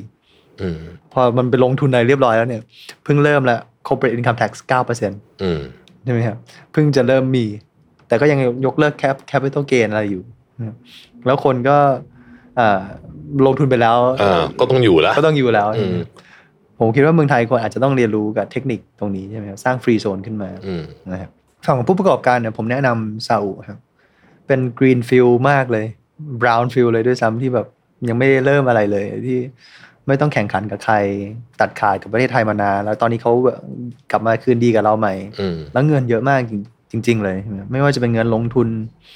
ใครทำเรื่องอาหารเนี่ยโอ้โห food security นี่เป็นปัญหาหนักของเขามากอาหารไม่พอ แล้วก็เป็น net import ของ food ซึ่งเมืองไทยเราเป็น kitchen of the world อยู่แล้ว ถึงแม้ว่าเราเป็น aging economy ใช่ไหมครับ เรามีเด็ดนะหนี่ครัวเรือนเยอะ แต่ถ้าเราสามารถที่จะเอา natural resource ของเราให้เป็นประโยชน์นะครับ เราไม่ได้เกิดมาเป็นทะเลทรายเหมือนดูไบอืมใช่ไหมครับ ทุกอย่างครบอะครับ ผมคิดว่าเราสามารถเป็น kitchen of the world ได้ แล้วก็ดึงเม็ดเงินจากซาอุมาลงทุนใช่ไหมครับ แล้วก็อ่า ส่งออก agriculture แต่ต้องเอาเทคโนโลยีเข้ามาประยุกต์ใช้เพิ่มขึ้นเพิ่มประสิทธิภาพอีกอีกขั้นหนึ่งนะครับอืมซึ่งอันนี้ก็เป็นเอ่อ S curve ของไทยอ่าฟิลิปปินส์เขาอยากจะเป็น digital economy hub เพราะว่าเขาก็มี advantage ตรงที่ว่าคนส่วนใหญ่อายุน้อย เขา adopt เทคโนโลยีได้ได้เร็วใช่ไหมครับ อินโดนีเซียเขาก็มีพวก nickel raw metal อะไรเงี้ยครับที่เขาจะมาเพิ่มมูลค่ามาทำเป็นแบตเตอรี่อะไรทุกคันของรถไฟฟ้าทุกอันใช่ไหมครับ เมืองไทยผมคิดว่าที่เราเด่นก็คือเรื่องของ agriculture ที่ผมคิดว่าในอนาคตปัญหาใหญ่อีกอันหนึ่งที่เขาคุยกันก็คือเรื่องของ food security อืมอาหารจะไม่พออย่างเงี้ยครับ แล้วผมว่าชาวนาไทยก็ขาดคนช่วยเหลือมานานอืมนี่เป็นโอกาสมากเลยที่เม็ดเงินของของซาอุจะมาลงทุนในไทย แล้วเราก็จะเอาของที่เรามีอร่อยอร่อยดีๆเนี่ยไปขายที่ซาอุได้เลย ที่เขาเพิ่งเปิดประเทศไม่นาน เม็ดเงินจะเข้ามาเยอะจริง ๆ ครั้งนี้ ใช่ไหมครับแล้วก็เอาเทคโนโลยีมาช่วยยกระดับชาวนาไทยด้วย แล้วก็ลดหนี้ครัวเรือนเพราะว่าหนี่ส่วนส่วนใหญ่ก็มาจากชาวนาที่ต้องผัดผัดหนี้มาเจ็ดแปดครั้งแล้วอืมนะครับมาทุกรัฐบาลที่เขาจ่ายหนี้คืนไม่ไหว เพิ่มมูลค่าให้กับเพิ่มรายได้ ให้กับเกษตรกรไทย ฝั่งที่มันไม่ใช่ agriculture ก็ควรจะเป็นฟรีโซนขึ้นมา เพื่อที่จะดึงคนเก่งๆเข้าประเทศของเรา ควรจะมี golden visa ที่อ่าทำยังไงก็ได้ให้มันมี ease of doing business นะครับเพราะว่าที่ดูไบเป็นทะเลทรายแต่เขามี ease of doing business คนก็ไป เขาทนร้อนกันได้ ขอแค่ทำอะไรมันไม่ติดขัดอืมกฎหมายตามทันเข้าใจโลก เดินไปในทิศทางเดียวกับโลก เขาก็ใช้วิธีการสร้างผู้กำกับใหม่เลยนะครับก่อตั้งผู้กำกับใหม่ regulator ใหม่ขึ้นมา เพราะว่า reg- regulator เก่าก็ดูสิ่งเก่าไปอืมเพื่อให้มันตามทันกับเทคโนโลยีใหม่ๆใช่ไหมครับ เรื่องของภาษีทุกอย่าง incentive เนี่ยมันดีไปหมดเลย ที่จะดึงคนเก่งๆเข้ามาอืม ดึงการกองทุนใหญ่ๆเข้ามาเพราะคนเก่งเขาเก่งๆเข้ามาเม็ดเงินการลงทุนเข้ามาเนี่ย miracle มันก็จะเกิดอืมถ้าสมมุติแบบมีแต่คนเก่งๆมารวมกันในที่เดียวกัน แล้วก็มี resource ให้เขาเนี่ยอืมมีเงินทุนอะไรให้เขาเนี่ย miracle จะเกิดที่เมืองไทยอืมเนี่ยครับก็หวังว่าเราจะเห็น miracle เกิดที่เมืองไทยบ้างนะครับ วันนี้เสียดายจริงเวลาหมดแล้วต้องต้องขอบคุณคุณท็อปมากๆเลยนะครับ ที่เป็นเกียรติในพอดแคสต์เราอีกครั้งหนึ่งครับขอบคุณนะครับคุณท็อปครับขอบคุณครับขอบคุณครับ ก็ เป็นเรื่องที่ได้คิดได้ตกผลึกกันเยอะทีเดียวนะครับ ผมคิดว่าวันนี้เป็นสั้นๆนะฮะแต่ว่าได้แง่คิดเอาไปคิดต่อกันเยอะนะครับทุกครั้งที่ได้คุยกับคุณท็อปเนี่ยได้ได้เรียนรู้เรื่องใหม่ๆเสมอเลยนะฮะแล้วก็วันนี้ก็เป็นอีกวันหนึ่งนะที่ผมรู้สึกว่ามีอะไรที่เราจะต้องกลับไปคบคิดกันเยอะพอสมควรทีเดียวนะครับ แต่ที่แน่ๆคือทุกวันนี้โลกเปลี่ยนเร็วมากๆนะครับ เราต้องหมั่นหาความรู้ความเข้าใจในโลกใบใหม่ของเราเยอะๆนะครับขอบคุณคุณท็อปนะครับแล้วเจอกันใหม่ใน EP ต่อไปครับ สวัสดีครับ Mission to the Moon. Continue with your mission. สวัสดีครับ ยินดีต้อนรับเข้าสู่ Mission to the Moon Interview นะครับ วันนี้ไม่ต้องแนะนำกันมากนะครับ ผมอยู่กับดรต้นสน ดรสันติธานเสถียรไทย สวัสดีครับ สวัสดีครับ สวัสดีครับ อัปเดตชีวิตให้ฟังหน่อย กลับมาจากครับสิงคโปร์นานยังฮะ ดรต้นสน กลับมาได้ สามเดือนสามสามเดือนเดือนเน็ตๆครับใช่อ่าครับโอ้เหมือนเหมือนนานเหมือนนานเนอะรู้สึกเหมือนนาน จริง ๆ เราก็เจอกันแล้วนะก่อนหน้าที่ใช่ที่ที่ที่จะมาวันนี้เนี่ยนะฮะครับเล่าให้ฟังหน่อยครับ ตอนอยู่ครับที่สิงคโปร์ตอนนั้นต้นสนทำอะไรครับผม อ่าครับก็จริงๆ อยู่สิงคโปร์มาทั้งหมด 13 ปีนะครับอ่าก็นานเหมือนกัน ก็คือเรียนจบอเมริกาปุ๊บเนี่ยครัก็บไปที่สิงคโปร์เลอืยมไปสิงคโปร์นี่ก็คือ 10 ประมาณ 10 ปีแรกคร่าวครับๆทำภาคการเงินนะครับธนาคารชื่อ Credit Suisse นะครับครับซึ่งปีนี้ก็เป็นข่าวมากมาย แต่ผมออกไปก่อนนานนะเอ่อก็ดูแลเป็นเรียกเป็นนักเศรษฐศาสตร์ที่ดูแลคือทีม เป็นผู้บริหารทีมซึ่งดูเอเชียทั้งหมดครับอ่าก็คือแนะนำนักลงทุนวิเคราะห์เศรษฐกิจแนะนำนักลงทุนที่ทั่วโลกที่จะมาลงทุนใน 10 เศรษฐกิจในในเอเชีย ก็คือจริงทุกประเทศยกเว้นจีนกับญี่ปุ่นครับนะครับรวมไทยด้วย ก็อันนั้นก็ทำอยู่ประมาณ 10 ปี หลังจากนั้นก็อาจจะเรียกว่า disrupt ตัวเองเพราะเป็นตอนที่กำลังอ่าปี 2018 มั้งก็ 17-18 ประมาณช่วงนั้นนะครับ ก็มาเจอเอ่อผู้บริหารเอ่อ founder ของ C ครับนะครับ ซึ่งก็คือเอ่อบริษัทของที่เป็นเจ้าของ s h อ p e e การี Garena นาอะไรต่างอืมๆนั้นนะครับครับ คุยไปคุยมาก็ ถูกคออมก็เลยย้ายมาที่นั่น แล้วก็สร้างตำแหน่งใหม่ขึ้นมา เป็นชื่อว่า Group Chief Economist นะครับ ซึ่งตำแหน่งเนี้ยก็เป็นตำแหน่งที่ผมคุยกับเขาเหมือนเหมือนนั่งคุยไปทับเนี่ยนั่งคุยที่ร้านอาหารแล้วก็เออเขาก็บอกว่าเออคุณคุณเขียนมาหน่อยแล้วกัน JD ที่ตัวเองอยากให้ทำคืออะไรอืมอืมอืมแล้วก็ผมก็เลยกลับไปทำกันบ้านมาแล้วก็เขียนแล้วก็ส่งให้เขา แล้วครัก็บงานนั่นคืองานที่ทำจริงอืมๆอันนั้นก็ 5 ปีที่ผ่านมานะครับห้าปีในยุคที่ผ่านสี่มาคือเขาตอนนั้นเขาเพิ่ง IPO เข้าตลาดนิวยอร์กพครัอบดีอืม ก็อยู่กับเขามา 5 ปีอ่าล่าสุดเนี่ยก็ถึงจุดว่า เอออยากกลับเมืองไทยอะก็บอกเขาก็ยังคุยกับสภาพมาแล้วแหละว่าเออขอ relocate ไปทำเมืองไทยนะอืมซึ่งก็โอเคนะครับเขาบอกโอเคอืมแต่พอมาถึงปีที่แล้วเนี่ยตอนธันวา อาจจะไม่รู้ว่ามันเนี่ยอาจจะเที่ยวญี่ปุ่นด้วยกำลัง chill ๆไปแบบไปเดินในเกียวโตเดินป่า แล้วมันแบบ spiritual นิดนึงแล้วแบบว่า เฮ้ย เรากลับเมืองไทย ถ้าเราทำเหมือนเดิม มันก็ มันก็จะยุ่งยุ่งๆบินไปบินมาอยู่อย่างเงี้ย มันก็ไม่ได้ทุ่มกับเมืองไทยไม่ได้มาเอ่อ expose ไม่ได้มารู้จักว่าเออมีอะไรทำในเมืองไทยไหนๆเรากลับทั้งที เราเปิดตัวเองให้เต็มที่ดีไหมมันจะได้มีความยืดหยุ่นมีอิสรภาพที่จะทำอะไรของตัวเอง เพราะว่าหลายอย่างที่เราอยากทำเนี่ยในที่สิงคโปร์เราก็ทำแล้ว ก็เลยเนี่ยครับบอกตัวเองคุยกับที่บ้านภรรยาว่าเอ้ยขอไม่ทำงาน full time แล้วลองลองเข้าโหมดแบบว่า ไม่มี full time retire จากงาน full time อืมทำแต่ part time advisor board อะไรอย่างเดียวครับ อันนี้ก็คือโหมดล่าสุดที่กลับมาเมืองไทยครับ ก็คือสร้าง portfolio ของ job ตัวเองก็คือไม่มี job เดียว แต่ว่าเป็นหลาย ๆ อย่างผสมกัน ก็เรียกว่าเป็นก็ไม่เชิง retire หรอกเพียงแต่ว่าไม่ได้มีงาน full time ใช่ใช่เท่านั้นเองใช่ใช่ครับเท่านั้นเองครับล่าสุดได้รับตำแหน่งสำคัญมากครับนะฮะครับเล่าให้ฟังหน่อยได้ไหมฮะครับกนงเป็นยังไง ครับก็เอ่อ ก็ได้รับเกียรตินะครับจากจากทางทางแบงก์ชาตินะครับเอ่อก็เอิ่มเข้าไปเป็น appoint เข้าไปเป็นเอ่อตำแหน่งคณะกรรมการนโยบายการเงินครับนะครับภาษาอังกฤษก็คือ monetary policy committee อืมนะครับก็คือเอิ่มเป็นคนที่ดูหนึ่งใน 7 คนครับที่ดูเอ่อนโยบายการเงินของอืมประเทศไทยนะครับก็คือขึ้นดอกเบี้ย ลดดอกเบี้ย อืมอัตราแลกเปลี่ยนนะครับรวมไปถึงอาจจะบางครั้งที่มันเกี่ยวกับนโยบายพวกสินเชื่อพวกอะไรต่างๆ ด้วยครับก็ดูอันเนี้ยฮะก็จะเจ็ดคนเนี่ยก็คือเขาจะเป็นคนในสามคน คือเป็นอืมคนของเอ่อธนาคารประเทศไทย คือผู้ว่ารองผู้ว่าสองท่าน แล้วก็จะเป็นผู้ทรงคุณวุฒิกรรมการผู้ทรงคุณวุฒิสี่ท่านที่เป็นคนข้างนอกครับก็เอ่อคราวนี้ก็มีมีการเปลี่ยน 2 คนรอบล่าสุดก็คือมีผมกับเอ่อพี่ลุงโรดจาก SCG นะครับเอ่อตัวผมก็เห็นเขาว่ากันว่าน่าจะเป็น เอ่อเรียกว่าแตกต่างจากเมื่อก่อนการนงอเหมือนกันตรงที่ว่าปกติเอ่อจะเป็นรุ่นผู้ใหญ่หน่อยใช่ผมอาจจะอาจจะรุ่น น่าจะเด็กที่สุดละเกครับใช่ไหมครับฮะน่เพราะสมัยก่อนเห็นมีแต่รุ่นใหญ่มากครับครับใช่ไหมฮะครับกนงนี่จริง ๆ ก็เหมือนกับ FOMC ครับคล้ายๆอย่างนั้นคล้ายๆอย่างนั้นใช่ครับใช่ไหมใช่ครับ FOMC เราได้ยินในข่าวประจำใช่ครับใช่ครับจริง ๆ ก็คล้ายๆกันเลยฮะเพียงแต่ครับ FOMC เขาจะมีแบบเป็น full time ไปอะไรต่างๆ แต่ว่าอันนี้มันจะมันก็แต่มันทำนองนั้น คือว่ามันก็เป็นคนที่มีโหวตของตัวเอง แล้วก็เออเป็นคน ดูเรื่องนี้ครับนโยบายการเงินครับ ผมทราบว่าดรต้นสนเพิ่งไปเจอกับผู้บริหารของ OpenAI และน่าจะมีอีกหลายเจ้าด้วยเนี่ยนะอืมครับครับแล้วเข้าใจว่าช่วงนี้ก็เป็นเรื่องที่ค่อนข้างอินใช่ไหมครับ ครับครับใช่ใช่เล่าให้ช่ฟังหน่อยได้ไหมครับว่าฮะเออตอนนี้มันเกิดอะไรขึ้นบ้างในโลกของ AI ล่าสุดนี่เอ่อ Open เอ่อ ChatGPT ก็ก็เพิ่งเปิดฟังก์ชันใหม่ขึ้นมาเมื่อสองสามวันเนี้ก่อนที่เราจะสัมภาษณ์กันเนี่ยใช่ไหมใช่ครับที่ผมไปใช่ลองเล่นแล้วก็โอ้โห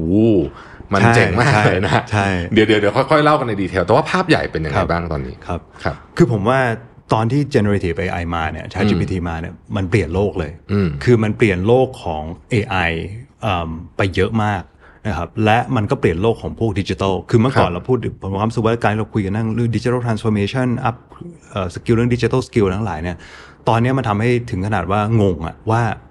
เฮ้ย มันยังจำเป็นอยู่ไหมอะเออใช่หรือมันทันยังทันไหมอะหรือมันมันอืมมันไม่ต้องไม่ต้องทำแล้วมั้ง digital skill แบบว่าแบบว่าข้ามไปไป AI สกิลเลยไหมเออซึ่งมันจะเป็นแบบไม่เหมือนกันเลย เราพูดกันมาตลอดว่า เออ เราสอนลูก coding programming ทุกอย่างแล้วนะอืมแต่ตอนนี้โลกมันอาจจะเข้าสู่แบบ no code ว่ามันไม่จำเป็นหรือ low code มากๆ คืออมส่วนใหญ่แล้วใช้ภาษาธรรมดาพูดกับคอมพิวเตอร์ซอฟต์แวร์ต่างๆ สามารถทำได้ คือมันเปลี่ยนไปเยอะมากครับ แล้ว ไอ้ generative AI เนี่ยผมว่าส่วนต่างถ้าจะพูดง่ายๆ คือจากเดิม AI มันทำได้เยอะอยู่แล้วมันมีอยู่แล้ว แต่มันจะเป็นเหมือนสมองข้างซ้ายคือเราสั่งไปเป็นหน้าที่ specific ของมัน แต่ตอนเนี้ยมันกลายเป็นสมองด้านขวา ด้าน creative ด้าน content ด้าน art ด้านอะไรต่างๆ รวมไปถึงด้านยากๆ เช่น coding tool skill ต่างๆ มันกลายเป็นทำได้หมดแล้วใช่และเร็วกว่าที่คิดมากนะครับอืมตอนไป OpenAI เนี่ยผมยอมรับว่าผมเป็นคนที่เดิมเนี่ยเป็นคนที่เป็นเขาเรียกว่าเป็น tech optimist เป็นคนที่มองโลกเทคในแง่บวกนะก็ฟังยูวาฮารารีพวกเนี้ยอ่านมาก็ก็โอเคก็ก็ค่อยฟังเขานะ แต่ว่าสุดท้ายผมจะสรุปเลยว่าเออค่อนข้างบวกอะมันน่าจะถ้าเรามาอยู่ที่เราแหละถ้าเราทำให้มันดีมันก็น่าจะดีได้ แต่ตอนไป OpenAI เนี่ยยอมรับเลยครับว่าพอฟังฟังไปถึงจุดหนึ่งอะมันมีจุดพลิกนิดนึงในนั้นที่บอกว่า โอ้โห นี่มันชักเริ่มกลัว ชักเริ่มขนลุกจะเห็น presentation เขานี่เอาสติกเกอร์ของเขามาอืมแปะอ่าฮะ ไม่ได้แปะเพราะว่าบอกโอ้โห big fan อย่างเดียวเออคือก็เขาก็เจ๋งอะนะ แต่ว่าแปะเพื่อเตือนใจตัวเองว่าเฮ้ยนี่คือ moment ที่เรารู้สึกว่าเราเริ่มกลัว AI นะอืมเอออาจจะเป็นครั้งแรกๆด้วยซ้ำไปที่เป็นอย่างนั้น เพราะว่าคือเห็นความเก่งของมันครับ เห็นความเก่งของมัน แล้วก็ความที่จริง ๆ คือเขา honest มากเขาบอกว่า เฮ้ยจริง ๆ แล้ว Chat GPT GPT 4เนี่ยเขาเขา train มันเสร็จตั้งแต่แบบกลางปีที่แล้ว แต่เขาไม่ปล่อยมา เพราะว่าเขาบอกว่ามันเก่งกว่าที่เขาคิดเยอะมาก นี่คือตัวทีม OpenAI เองเขาบอกเก่งจนเขากลัว เพราะฉะนั้นเขาเลยบอกว่าเฮ้ยต้อง test ความปลอดภัยให้เรียบร้อยหลายอัน แล้วเอมพอสุดท้ายก็ปล่อยออกมา ก็ยังไม่ได้ให้ฟังก์ชัน feature ทั้งหมด ยังไม่ได้ใส่พวก DALL-E ลูกเข้าไปในในนั้นเอง อาจจะมีเป็น plug-in ต่างหาก ยังไม่ได้มีไอ้สร้าง GPT ได้เองอย่างที่ออกมาล่าสุดเอ่อหลายอย่างเนี่ยก็ยังยังให้ browse เว็บได้หาแบบ หาเว็บไซต์อะไรได้เนี่ยตอนนั้นก็ยังไม่เปิดฮะนะฮะเพราะว่าเขาบอกว่านี่เป็นประเด็นกังวลแม้ตอนที่ผมคุยกับเขาอยู่เนี่ยตอนนั้นเนี่ยเอ่อเดือนกันยาเนาะเขาก็บอกว่าเรื่องนี้ยังถกกันข้างในอยู่เลย ว่าเฮ้ยจะให้ browse เว็บไหมอะมันจะอันตรายไหมอย่างนู้นอย่างนี้อะไรต่างๆนะครับ ก็แน่นอนตอนนี้ล่าสุดเขาออกมาเขาเปิดให้ทำอะไรได้มากขึ้นก็แสดงว่าหลายอย่างมันมันคงผ่านไฟเขียวมาแล้วล่ะอืมเออแต่ว่าแสดงว่ามันมีความอันตรายหลายอย่างที่แม้แต่คนสร้างเองน่ะก็ตามไม่ค่อยทันอืมแล้วมันก็มีเอ่อเรื่องหนึ่งที่ คือตอนไปไปมานั่งฟังกับเขาเนี่ย ผมไม่ได้ไม่ไม่ไม่ได้ไปคนเดียวเนาะก็ไปกับแบบสถาบันการเงินหลายอันจากทั่วโลกอะที่เขาไปทริปด้วยกัน แล้วก็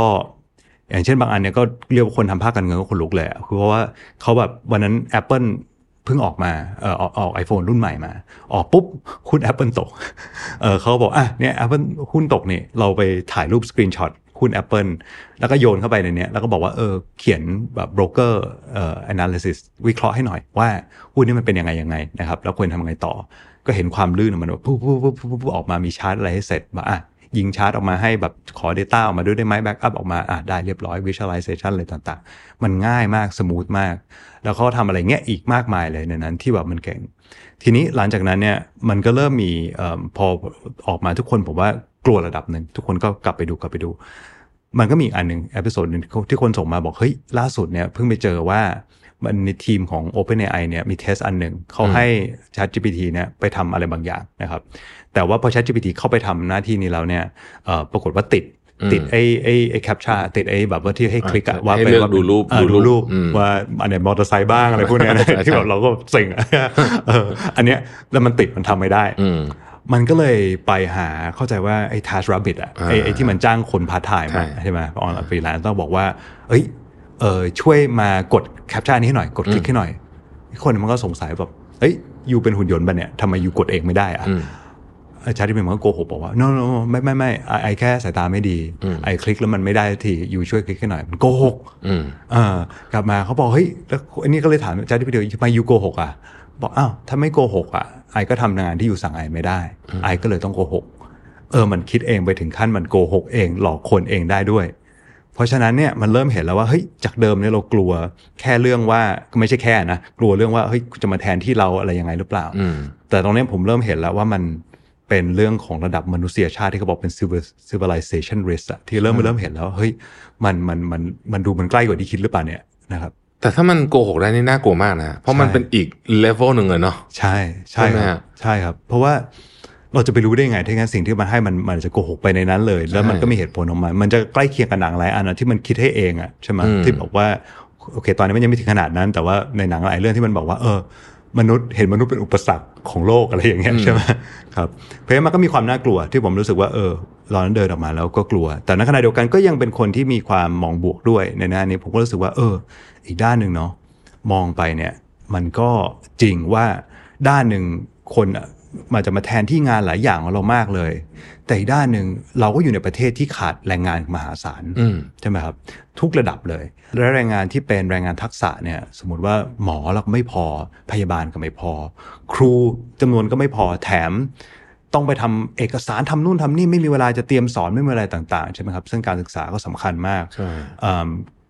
พูดถึง SME ใช่ไหมทั้งหลายแบบจะให้ไปจ้าง business consult ว่าทำ marketing ยังไง strategy ยังไง analysis ยังไง วิเคราะห์ธุรกิจตัวเองไง ก็จ้างไม่ไหวนะครับแพงแล้วหลายคนก็ไม่ได้เก่งด้วย แต่ว่าทั้งหมดเนี่ยไอ้ AI ตอนเนี้ยมันกำลังจะกลายไปเป็น ผมก็บอกว่า AI มันกลายเป็น IA เป็น intelligent assistant คือผู้ช่วยสุดฉลาด เหมือน Jarvis อย่างเงี้ยครับ ในใช่ในใน Iron Man แล้วคุณบอกให้มันวิเคราะห์ มันสามารถทำได้ธุรกิจเราแนะนำเลยว่า strategy ปีหน้าควรจะเป็นยังไง อาจารย์ควรจะเตรียมการเรียนการสอนนักเรียนแต่ละคนยังไง คุณหมอสามารถวิเคราะห์จำข้อมูล คนไข้ได้ทันที ทั้งหมดนี่มันโอ้โหถ้ามันทำได้ทั้งหมดในราคาถูกขนาดนี้ accessible และง่าย แล้วไม่ต้องใช้โค้ดเลยเนี่ยโหมันก็เปลี่ยนประเทศเหมือนกันนะอืม ใช่ไหมฮะในประเทศแบบเรา เพราะฉะนั้นผมก็รู้สึกว่าเออมันก็โอกาสมหาศาลเช่นกันอืมแล้วที่ประเทศอย่างเราอาจจะตกขบวนเรื่องดิจิตอลไปพอสมควรเมื่อเทียบกับประเทศอื่น ถ้าเราทันเวฟนี้ล่ะเออ เราอาจจะก้าวขึ้นมาแบบนำเลยไหมเออ ผมก็มีคิดในแง่อัพไซด์เหมือนกันนะครับมันเหมือนกับว่าเอ่อตอนเนี้ยเหมือนเราอยู่ในในโลกที่ทุกคนบวกเลขด้วย มือในกระดาษอยู่ใช่ใช่แล้วอยู่มาวันหนึ่งใช่ก็มีคนโยนเครื่องคิดเลขมาใช่ใช่ไหมไอคนที่ทดเลขเก่งใช่ก่อนหน้านี้ก็อาจจะไม่ได้ได้เปรียบละใช่ใช่ไหมใช่ฮะฮะมันเป็นจริงลย feel ประมาณนี้ มัน feel ประมาณนั้นเลย ซึ่งอืมวันก่อนก็ขึ้นเวทีคนก็คุยกันเรื่องนี้ผมก็เออได้ไอเดียเหมือนกันว่า คนถามบอกว่าเฮ้ยทำยังไงถึงจะเพิ่มดิจิ t a ลลิ t เ r อซีในองค์กรใช่ไหมครับ แล้วผมก็เนี่ยพอคำถามว่า ดิจิทัลลิ t เ r อซีเนี่ยความหมายของมันอาจจะเปลี่ยนไปนะอืมเพราะเมื่อก่อนมันคือ coding programming ตอนนี้มันอาจจะไม่ใช่ละอืมบางคนผมบอกบอกบอกว่าตอนเนี้ยเป็น prompt engineering คือว่าละป้อนคำสั่งสั่ง AI ให้เก่งอะไรเงี้ยแต่ผมเชื่อว่าครับผมว่าไม่นานอะ อันนี้ก็ไม่จำเป็นพูดอะไรมันก็เก็ตอ่าผมว่าอีกไม่นานเลยเพราะเพราะว่ามันมีเพราะมันก็อาจจะไม่ใช่ไม่ใช่ตรงนี้เหมือนกัน แต่ที่สำคัญมันอาจจะเป็นเอ่อ ผมจะถามตัวเองตลอดเวลาแล้วทักษะอะไรอะที่มนุษย์มันมันน่าจะทำผมว่าโอเค อันหนึงที่แน่ ๆ เลยก็คือว่าด้านของ empathy เนาะด้านของทักษะมนุษย์อ่าที่เรายังสัมผัสยังอยากเจอกันยังอยากคุยกันนะครับ เราคนอ่านเอ็กซเรย์มาแล้ว เราอาจจะอยากให้เอ่อหมออนะครับหมอที่ใจดีเนาะเป็นคนมาบอกใช่เออมาคุยกับเราอะไรพวกเนี้ยไอ้การที่เป็นมนุษย์เนี่ยยังสำคัญอยู่มากอืมๆอีกอันหนึงที่ผมว่าสำคัญมากๆเนี่ยก็คือ ทักษะ ซึ่งอันนี้มันอาจจะเป็นส่วนหนึ่งของทริปที่ผมไปมาเหมือนกัน ผมไปเจอพวก IDEO พวก Stanford School Design อะไรพวกเนี้ยซึ่งเขาจะพูดเรื่องดีไซน์เยอะมากมื่อก่อนผมก็ไม่ใช่สายนี้เนาะเพราะผมเรียนฝั่งถ้าอเมริกาผมเรียนฝั่งอีสอะผมเรียนฝั่งตะวันออก ผมไม่ได้เรียนฝั่งตะวันตกอืมเพราะฉะนั้นผมก็จะแบบเออเออไม่ไม่ไม่ก็เคยได้ยินแต่ไม่ได้อินขนาดนั้นโอ้แต่ไปคราวนี้ผมกลับมาผมยอมรับว่าอินอินขึ้นเยอะ ถูกป้ายยามาเยอะมากด้วยดีไซน์ ผมก็แบบเออเออทักษะดีไซน์มันมันอาจจะสำคัญเนาะเพราะว่าอย่างที่อย่างที่พี่ทาบอกอะเราต้องมาดีไซน์ใหม่ เมื่อก่อนที่เราต้อง นั่งคิดเลขด้วยด้วยกระดาษ มัน process การทำงานการผลิตทุกอย่างมันก็จะอย่างหนึ่งอืมแต่ตอนเนี้ยถ้าเรามีเครื่องคิดเลขแล้วเนี่ยมันเปลี่ยน process หมดเลยนะ แต่เราจะต้องมาดีไซน์ process ว่าเอ้ยตรงนี้เอาหุ่นยนต์ทำตรงนี้มนุษย์ทำตรงนี้หุ่นยนต์ทำตรงนี้มนุษย์ทำเอ้ยขั้นตอนอันนี้รัดอันนี้ได้ เราเราเราเปลี่ยน configuration มันหมดเลย แล้วแล้วไอ้คนที่ดีไซน์พวกนี้เก่งๆ ให้ระบบมัน work เนี่ย ผมว่าก็จะได้เปรียบมากในองค์กร ผมผมว่าคำถามเนี้ยมีคนถามดรต้นสนเยอะมากแน่ๆเลย ให้จินชวนจินตนาการ เอาสักไม่เอาไกลเดี๋ยวนี้ไกลมากไม่ไหว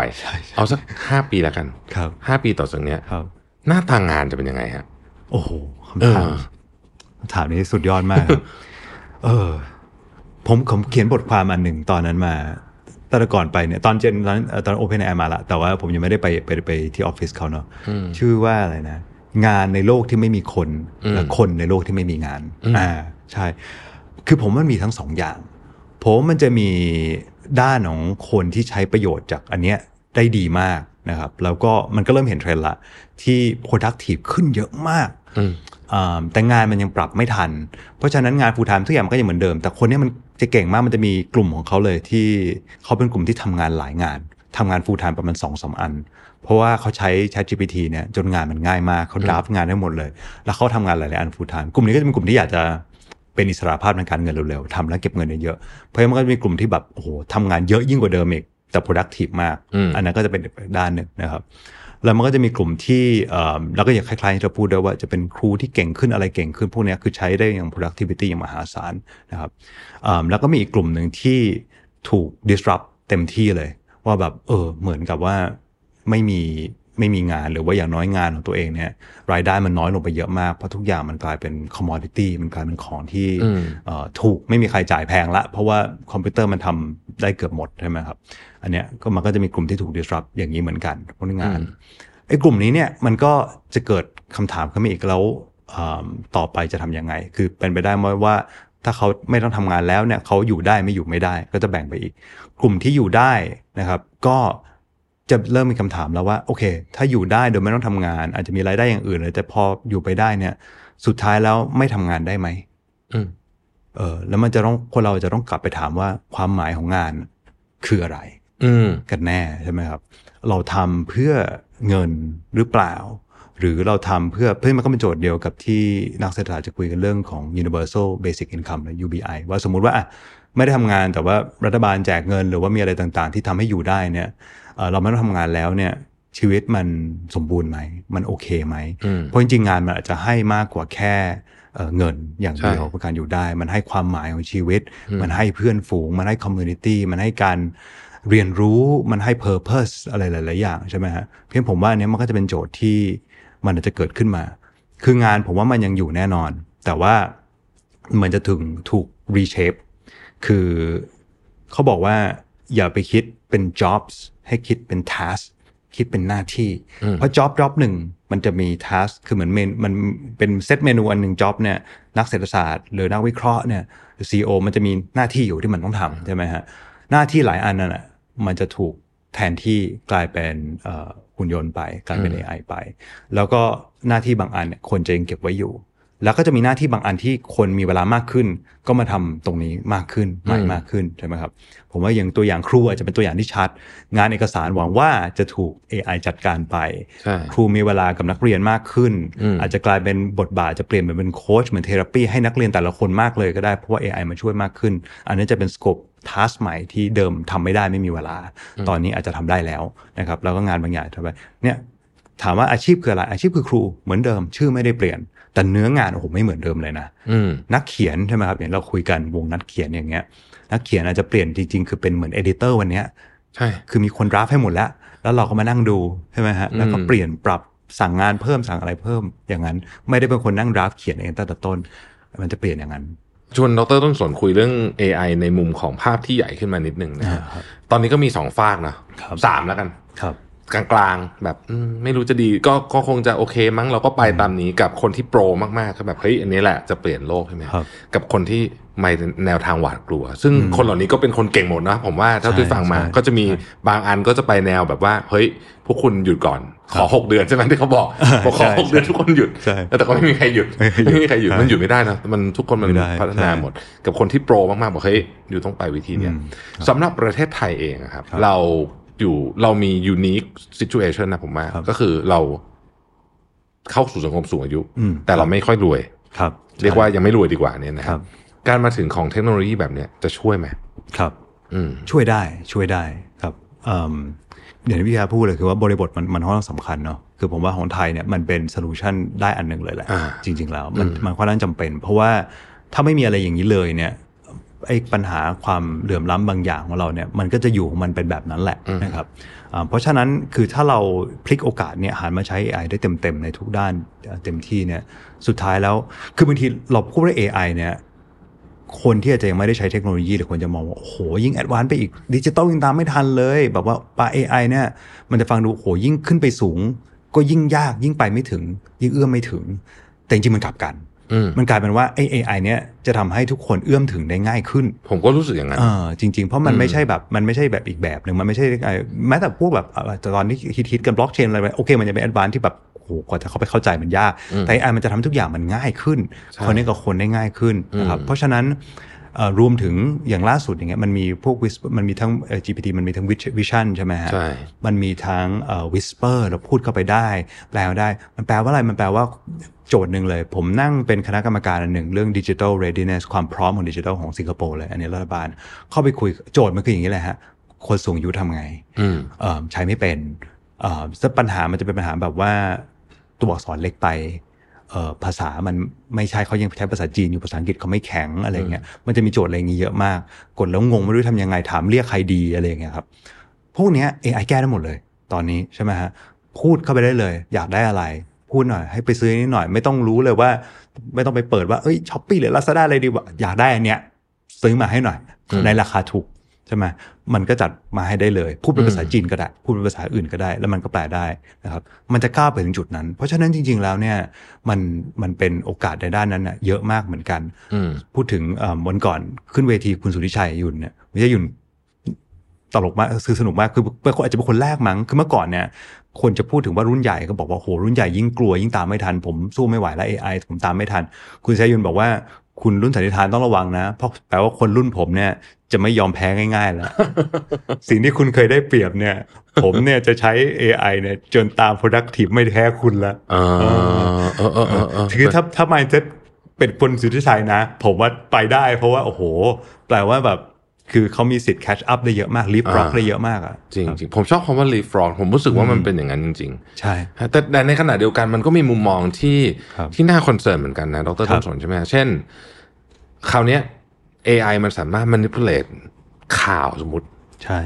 ได้แบบชนิดที่เราก็ไม่รู้ตัวด้วยล่ะ ใช่ครับอืมใช่ มันก็เลยกลายเป็นว่ามันจะต้องมี skill บางอย่างที่อดีตก็สำคัญปัจจุบันอาจจะยิ่งสำคัญกว่า เช่น การแยกข่าวจริงกับข่าวกึ่งจริงอืม ข่าวปลอมอาจจะยังแยกพอได้ใช่ไหมฮะฮะไอ้ที่น่ากลัวคือจริงครึ่งหนึ่งใช่ใช่ใช่ไอ้แบบนี้น่ากลัว ใช่ใช่เออมันมีเยอะด้วยมีเยอะด้วยคใช่รับไหมฮะคราวนี้คราวนี้เนี่ย เรากำลังอยู่ในโลกที่มันความขัดแย้งก็สูงครับเอ่อมีความเอ่อก้าวกระโดดทางเทคโนโลยีใช่ไหมครับมีความเหลื่อมล้ำไม่ใช่เฉพาะเรื่องเงินเงินทองทองแต่ว่าเป็นความเหลื่อมล้ำในเชิงของการเข้าถึงรีซอสพวกนี้ด้วย ประเทศไทยเองนับจากวันนี้เป็นต้นไปเนี่ย ถ้าเราต้องเรียกว่าตั้งสติ แล้วเดินไปข้างหน้าเนี่ยครับอะไรเป็นปัจจัยสำคัญสักสามสี่อย่างที่ดรต้นสนคิดว่าเราในฐานะประเทศไทยเนี่ยโอเคไอของก็เดิมๆอะผมจำได้ว่าดรสนนเคยพูดว่าของเดิมที่เราเคยพึ่งพามาในอดีตเนี่ยมันไม่ได้ละอืมมันหมดครับเวลานั้นไปแล้วเราเป็นอะไรนะ นันักกกีกีฬาฬาที่สูงวัยอายุสูงวัยหน่อยแล้วใช่ไหมฮะใช่ใช่แล้วหลังจากเนี้ยฮะครับเราจะทำยังไงดีนักกีฬาสูงวัยครับอย่างประเทศไทย คือผมว่าเรื่อง AI เนี่ยมันมันเป็นทั้งโอกาสและความเสี่ยงแน่นอนอืมแต่เราอยู่ในฐานะที่ เราไม่ต้องไปดีเบตกับอีลอนมัสกับคนอื่นเขาว่าควรจะ develop ไม่ develop เพราะว่าถ้าไงเขาก็ develop อยู่แล้วอืมถ้าเราไม่ develop ก็แค่เขาทำกันแล้วเขาใช้กันแล้วคนอื่นก็นั่นกัน ผมเคยบอกว่า AI ของของไทยคือต้องต้องกลัวทั้งสองอย่าง ต้องกลัวทั้งตกราง และกลัวทั้งตกขบวนอืมถ้าเป็นรถไฟตกรางคือว่ามันเกิดสถานการณ์อันตรายเงี้ยข่าวปลอมเอ่อต้มตุนแก๊งต้มตุนขนาดไม่มีไอมันยังเก่งขนาดนี้ถ้ามีไอมันจะเก่งขนาดไหนใช่ไหมฮะอืมไอ้พวกเนี้ย ตกอันนี้คือตกราง อันนี้ต้องกลัวจริงๆ เพราะฉะนั้นสร้างเขาเรียกว่าการเรลแต่ว่าเอ่อรั้วกั้นพวกนี้ยังไงจะทำอย่างพวกนั้นยังไง governance ยังไง อันนี้นก็เป็นเรื่องสำคัญอันหนึ่งอีกอันหนึ่งที่สำคัญไม่แพ้กันก็คือเรื่องของกลัวตกขบวน เพราะถ้าเรามัวแต่กลัวมากไปเนี่ยปิดทุกอย่างเลยแบบคุมทุกอย่างเนี่ยสุดท้ายเนี่ยประเทศรอบๆเราเนี่ยต่อไปอินโดนีเซียเวียดนามแล้วมันเขาใช้กันก้าวกระโดดไปไกล เราก็จะยิ่งตกไปอยู่ข้างหลังอีก เพราะฉะนั้นมันเป็นเรื่องของ balance ตรงนี้จริง ๆ แต่ถามว่าโจทย์หนึ่งที่ใหญ่ที่สุดผมว่าของประเทศ ที่เกี่ยวตรงนี้เลย ก็คือเรื่องของการ reskill upskill อืมอันนี้สำคัญที่สุด ผมว่าสำคัญที่สุดจริง ๆ เพราะว่าการ reskill upskill เนี่ยมันจะมาช่วยทั้งสองอันนี้เลย คือว่าถ้าเราสามารถให้ความรู้และทักษะในการใช้ AI และรู้เท่าทัน AI เต็มที่เนี่ยใช้เป็นอย่างมีภูมิคุ้มกันเนี่ยครับ มันจะช่วยตอบโจทย์อย่างมหาศาลด้านหนึ่งเลย ถ้าคุณจะไม่ใช้ AI อย่างน้อยคุณก็พอบอกได้ว่าเอ้ยนี่ข่าวปลอมข่าวจริงหน้าตาอย่างนี้ไม่น่าใช่ หรือผมก็เชื่อว่าต่อไปมันต้องมี AI อีกตัวหนึ่งที่มาช่วยเราบอกว่ามันจริงหรือปลอมอืมใช่ไหมอย่างน้อยใช้ Air ตัวนั้นเป็นได้ไหมอย่างนั้นก็ได้อะไรเงี้ยนะครับเอ่อแล้วก็เอิ่มอีกด้านหนึ่งก็คือใช้เป็นคุณหมอใช้เป็นในการวิเคราะห์คนไข้เอิ่มคุณครูใช้เป็นในการสร้างคอร์สใหม่ให้นักเรียนในการ ช่วยช่วยช่วยนักเรียนเอิ่ม SME ใช้ต่างใช้เป็นเพื่อสร้าง productivity ลดต้นทุนเพิ่มรายได้ต่างๆ คือผมว่าทั้งหมดเนี่ยถ้าทำได้เนี่ยมันจำเป็นและมันเป็นมันเป็นทั้งโอกาสและมันเป็นสิ่งที่เรียกว่าหลีกเลี่ยงไม่ได้ก็ว่าจริง ๆ แล้วอืมเพราะว่าถ้าไปดูโครงสร้างแรงงานเราเนี่ยแรงงานวัยวัยทำงานเนี่ยเราก็จะเริ่มหดตัวลงเรื่อยๆใช่ใช่ไหมครับใช่ฮะบวกกับการที่ว่าแรงงานเราปัจจุบันเนี่ยเอ่อ ถามว่าเราใช้กันแบบ productivity มัน max ของความประสิทธิภาพอย่างก็เปล่าอืมคือเราไปดูมีประมาณ 30%อยู่ในภาคเกษตรนะครับ ไม่ได้บอกภาคเกษตรไม่ดี แต่ว่าถ้าเราไปดูจริงๆในภาคเกษตร productivity ต่ำมากทำไมต่ำมาก โอเค ส่วนหนึ่งอาจจะเป็นเรื่องการทำเกษตรอะไรต่างๆแต่อีกด้านหนึงจริงๆ แล้วมันเป็นตัวเลขซ่อน เพราะว่าคนที่จริงๆ ตกงานเนี่ยจำนวนมากจะกลับไปอยู่ที่เอ่อ ที่ที่ที่ดินตัวเองที่นาตัวเองแล้วก็บอกว่าโอ้ยทำเกษตรคือจริงๆทำไม่กี่วันนะครับเพราะจริงๆมันคือเขาเรียกว่า hidden unemployment หรือว่าคนที่จริงๆแล้วคือตกงานแหละ แต่ว่าอาจจะไม่ได้รีพอร์ตว่าตัวเองตกงาน เท่านั้นเอง เพราะฉะนั้นถามว่าแล้วหลายคนเนี่ยก็รีทายก่อน 60พวกนี้บอกเฮ้ยในประเทศที่คุณขาดคนขนาดนี้ คุณใช้ยังใช้ทรัพยากรแบบไม่มีประสิทธิภาพขนาดนี้ และให้เขารีทายเร็วอีกเหรอใช่ไหมฮะเพราะฉะนั้นอ่าตรงเนี้ยมันคือโจทย์ใหญ่มากๆ ถ้าเราจับ คนเหล่านี้เนี่ยเขากลับเข้ามาในตลาดแรงงานที่ productive ได้นะครับ จะใช้ AI สอนเข้าใจอะไรต่างๆ reskill training ของอะไรของเขาต่างๆก็ตาม แล้วไม่ได้แปลว่าทุกคนจะต้องมาเป็นโปรแกรมเมอร์ ตอนนี้คืออาจจะเป็นการใช้ AI reskill เช่นยกตัวอย่างง่ายๆ ท่องเที่ยวเราไปได้ดี บุคลากรท่องเที่ยวเราก็ขาด ให้เขาเข้ามาในวงการท่องเที่ยวได้ไหมเขาบอกเอ้ยภาษาเขาไม่เก่งอ้าวเราใช้เครื่องมือ AI translate ให้เขาได้ไหมเราใช้ AI ฝึกภาษาอังกฤษให้เขาได้ไหมเขาไม่กล้าพูดกับคนเขาพูดกับถึง AI ก็ได้อะครับมันโห possibility มันเยอะมากอืมทั้งหมดเนี่ยผมว่า reskill upskill คือโจทย์ใหญ่มาก ๆ แล้วที่ผมเคยอยู่สิงคโปร์มาเนี่ยอันนี้คือประเทศที่ให้ความสำคัญเรื่อง reskill upskill เยอะที่สุดเอ่อในโลกอันหนึ่งนะครับ ซึ่งอันเนี้ยคือคืออยากเห็นอยากเห็นประเทศไทยให้ความสำคัญตรงนี้อืมเยอะขึ้นมาก ๆ เพราะว่าครับเรายังเป็น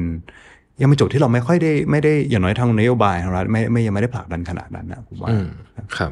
ดรต้นสนพูดถึงภาคเกษตร อันนี้ผมสงสัยเป็นการส่วนตัว ผมสงสัยมานานแล้วเจอครับดรต้นสนถามเลยดีกว่าครับประเทศไทยเนี่ยเป็นประเทศที่อยู่ในพื้นที่ที่เหมาะกับการทำการเกษตรมากครับใช่ไหมฮะแล้วเราก็เป็นอู่ข้าวอู่น้ำประมาณหนึงเลยนะใช่ไหมครัฮะบธุรกิจครับอาหารเราก็ใหญ่โตครับทำไมเราถึงไม่ค่อยเห็น smart farming หรือว่าเขาทำกันแล้วผมไม่รู้ก็ไม่รู้ ทั้งๆที่ประเทศอื่นที่เขาก็แห้งแล้งแล้วเขาก็พยายามมากๆใช่ไหมฮะครับเออครับทำไมเราถึงไม่ค่อยครับไม่ค่อยเห็นครับคำถามที่ดีมากฮะผมว่ามีมีมีสองสามปัจจัย คือผมไม่ได้เชี่ยวชาญเรื่องเกษตรมากนะ แต่ว่าผมเข้าใจว่าสองสามปัจจัย อันที่หนึ่งเนี่ยก็คือว่า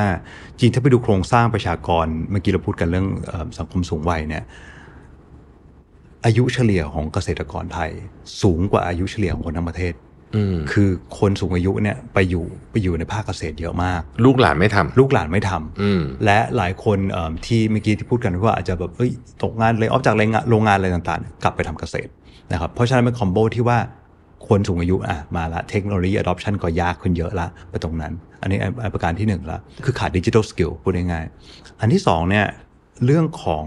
infrastructure เเอ่ออันนี้ผมเคยทำสมัยอยู่ที่ C เนี่ยเคยทำเซอร์เวยไปทั่ว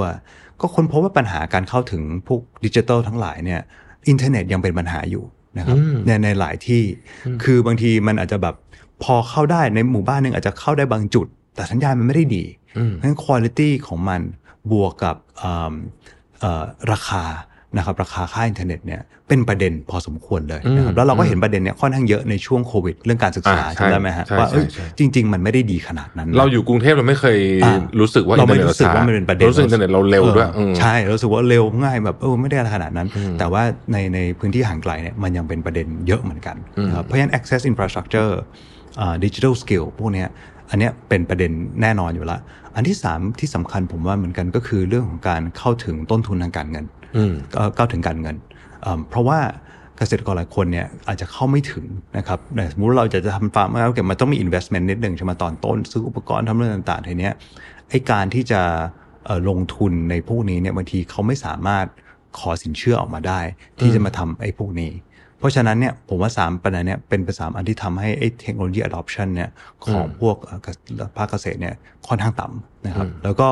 เป็นโจทย์ที่ที่ที่แก้ไม่ง่ายครับนะฮะตอนตอนนั้นก็มีความหวังอยู่ตอนหนึ่งที่ช่วงโควิด ว่ามีคนเอ่อกลับสู่ถิ่นเยอะมีมีคนรุ่นเด็กกลับสู่ถิ่นเยอะว่าเออช่วงนั้นเป็นช่วงที่ดีนะจริง ๆ แล้วถ้าถ้าถ้ามีการสอนถ่ายทอดทักษะดิจิทัลให้กับคนรุ่นผู้ใหญ่เขาใช้เป็นอะไรต่างๆเนี่ยมันก็จะดี แต่อันนั้นมันมันก็ยังยากเพราะว่า มันไม่ได้นานขนาดนั้น ผมว่ามันก็มีบ้าง แต่ว่าสุดท้ายแล้วมันไม่ได้ทำต่อจากตรงนั้นเท่าไหร่ แต่เนี่ยผมถึงว่ากลับมาว่า AI มันอาจจะเป็นโจทย์ที่ช่วยได้เยอะ เพราะมันทำให้ง่ายขึ้นอ่าผมว่าผู้ใหญ่ยาก เพราะว่ามันมัน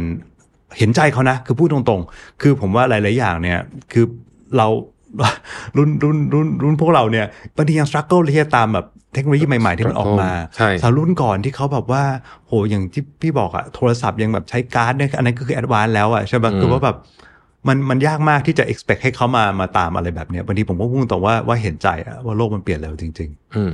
อะผมต้องพาดรต้นสนมาที่คำถามสุดท้าย แต่ผมคิดว่าเป็นคำถามที่อาจจะสำคัญที่สุดของวันนี้และน่าสนใจในในมุมมองของเอ่อความเป็นคุณพ่อนะอะๆอืมครับครับ คุณพ่อดรต้นสนก็คงจะสอนดรต้นสนมาแบบหนึ่งครับ วันเนี้ยดรต้นสนต้องสอนลูกหรืออย่างน้อยที่สุดพยายามจะ equip ครับ ชุดความคิดและความรู้อะไรบางอย่างให้ลูกอ่าใช่ใช่ครับ วันเนี้ยจะ equip อะไรให้ลูกครับแล้วครับเรากลัวไหมว่าที่บอกไปเนี่ย อาจจะผิดหมดเลยเป็นไปได้ไหมหรือว่ามันมีอะไรบางอย่างที่คิดว่าเอออันนี้แหละยังไงก็ต้องได้ใช้แน่ครับอืมครับ มีครับมีครับพี่ครับเป็นโจทย์ที่ยากมาก แต่ผมเลยใช้วิธีที่เอ่อผมไม่ได้ผลักดันลูกมากในแง่ว่า เออต้องไปสายนี้อะไรอย่างนั้นเพราะผม เชื่อว่ามันไม่รู้ว่ามันอ่ามัมันไม่รู้เลยว่าอนาคตมันจะเป็นยังไงสุจดริงท้ายมหาลัย มันจะ work หรือเปล่า มันต้องเรียนไหมผมยังไม่แน่ใจเลยนะครับในๆวัยจะยังมีของมหาลัยอยู่เออก็จะมีมหาลัยอยู่หรือเปล่าก็ไม่รู้นะหน้าตามันจะเป็นยังไงมันจะเป็นอืมมหาลัยเรียนแค่2ปีหรือเปล่าคือ มันเต็มไปด้วยอะไรที่เราไม่รู้เลยอะใช่ไหมอืม programming coding อะไรอย่างเงี้ยไม่เป็นไรผมก็เลยแบบขอแค่3อย่างลูกเนี่ยสามอย่างเลย อันที่หนึ่งคือขอให้เขาเอ่อผมแล้วผมก็บอกลูกนะ ผมอยากให้เขา strong ให้เขา kind ให้เขา happy อืม แต่ strong แปลว่าอะไร strong แน่นอนไม่ได้แปลว่าบึกอะไรอย่างเงี้ยครับนั้น strong คือว่าเป็นคนที่มีความเอ่อมี growth mindset แหละพูดง่ายๆคือมี growth mindset มีความ resilient ว่าเจออะไรเปลี่ยนแปลง กระทบรับความพ่ายแพ้ได้ รับความล้มเหลวได้ ลุกขึ้นมาใหม่ได้ สามารถเรียนรู้พัฒนาตัวเองไปได้ตลอดนะครับ อันนี้ไปไปตลอดอันเนี้ยคือ strong ที่แท้จริงคือความแข็งแกร่งที่แท้จริง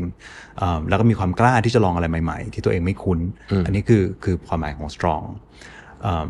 อันที่สองก็คือ kind ก็คือว่า kind เนี่ยก็คือว่าคิดถึงคนอื่นนะครับว่าเออคิดถึงเอิ่มคนในสังคมคิดถึงคนในครอบครัวคิดถึงคนคิดถึงความสุขของคนอื่น เพราะว่าถ้าเราสามารถมีความสุขกับคนอื่นได้ ที่เวลาคนอื่นมีความสุข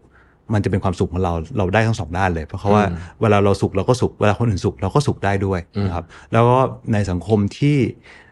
สุดท้ายแล้วเนี่ย การผมว่าสิ่งที่น่ากลัวสุดคือการอยู่โดดเดี่ยวอยู่คนเดียว มนุษย์เราดิ้งสังคมเป็นแบบนี้ต้องมี community ที่ดีจริงถ้าจริงอยู่คายอยู่ก็จะมีเพื่อนดีอืมๆเอ่อ family ดีๆ อยู่ข้างตัวอยู่เสมอ ซึ่งผมว่าผมโชคดีที่เป็นอย่างนั้น มันในจุดหัวเรียกว่าตอนชีวิต ที่มันจะเลี้ยวผิดที่มันจะพลาดที่มันจะล้มมีคนอย่างนั้นช่วยเนี่ยโอ้โหมันเปลี่ยนชีวิตนะครับผมก็อยากให้เขามีตรงนั้น เพราะฉะนั้น kindness สำคัญ อันที่สามก็คือ happy เพราะว่าถ้า opposite อยู่สองอันแรกอะครับเอ่อซึ่งผมก็เป็นอันนี้จากบทบาทบทเรียนตัวเอง คือมันสามารถกลายเป็นคนที่บางทีมันอาจจะไม่ค่อยมีความสุขนะอืมเพราะมานั่งคิดอยู่ตลอดเวลาว่าอย่าง growth mindset เนี่ยมันชัดเลยว่า เราจะไม่มีวันดีพอนะอ่า เพราะว่าเราวันนี้เราโอเคละเราพรุ่งนี้ต้องแชเรียนใหม่อีกพรุ่งนี้ต้องเรียนใหม่อีกเราต้องทิ้ง how to ทิ้งทิ้งไปแล้วพรุ่งนี้ทำใหม่ใช่ไหมฮะอืม kindness มันอาจจะถูกกลับกันไปเป็นว่าเรานั่งคิดว่าเอ๊ะเราทำเราดีกว่าคนอื่นยังหรือเราไปทำให้เขาเสียใจหรือเปล่าอะไรแบบเพราะฉะนั้นเราต้องมีตัวลิมิตอันนี้มันนิดนึงว่าเฮ้ยอย่าลืมมีความสุขนะอย่าลืมคายกับตัวเองอืม kindness กับตัวเองด้วยนะ happy แล้ว be happy แล้วแล้วดูว่าอะไรที่ทำให้ตัวเอง happy แล้วพยายามทำสิ่งนั้นสามอันเนี้ยผมผมบอก ให้ลูกทั้งสองคนที่แตกต่างกันมากทำให้สามารถได้คุณจะไปทำท่าไหน อะไรยังไงอะไรยังไงไม่สำคัญ ให้ได้สามอันนี้คืออมพอโอ้เป็นบทเรียนที่ยอดเยี่ยมมากเลยนะเพราะว่ามันคือ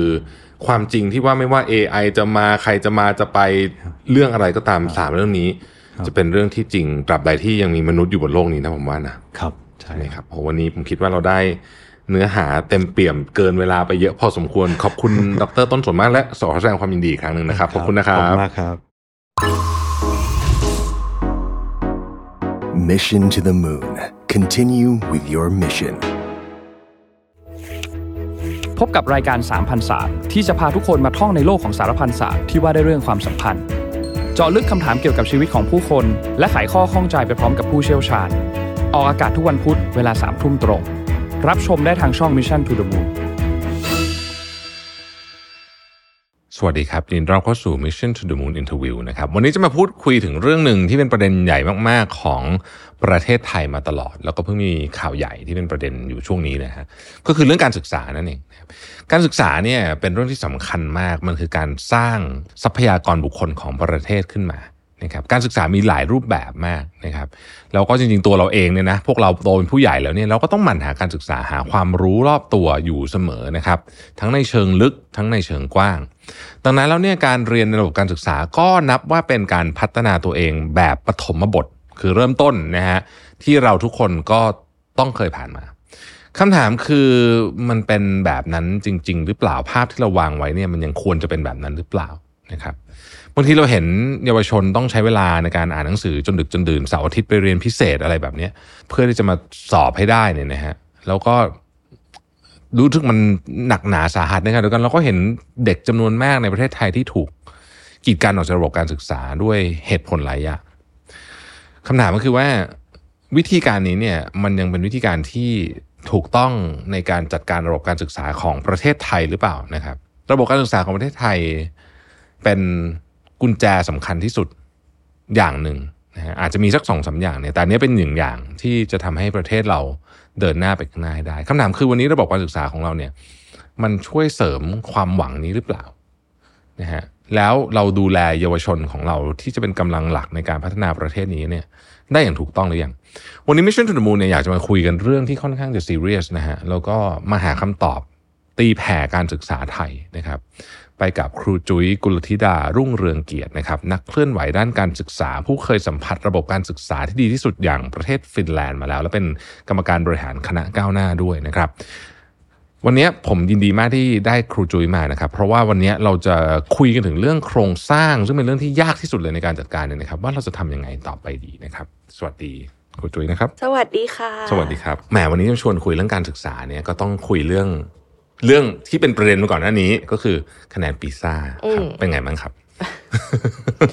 เป็นความไม่เซอร์ไพรส์อืมเป็นอืความไม่มีใครตกใจ แต่ว่ามีความกังวล เพราะว่ามันมันเป็นกราฟรูปเหมือนตัวยูคว่ำลงมาเรื่อยๆ พอเราดูตั้งแต่ปี 2020อะค่ะพี่แท็บมันมันเห็นเลยว่าของเราอะลงลงลงลงลงลงลงไปเรื่อยๆอืมซึ่ง ปีเนี้ยเฉพาะถ้าเราว่ากันเฉพาะปีเนี้ยเราจะว่าประเทศไทยว่ามันแย่ ก็อืมมันก็แย่ทั้งโลกอืมคือคะแนนมันตกลง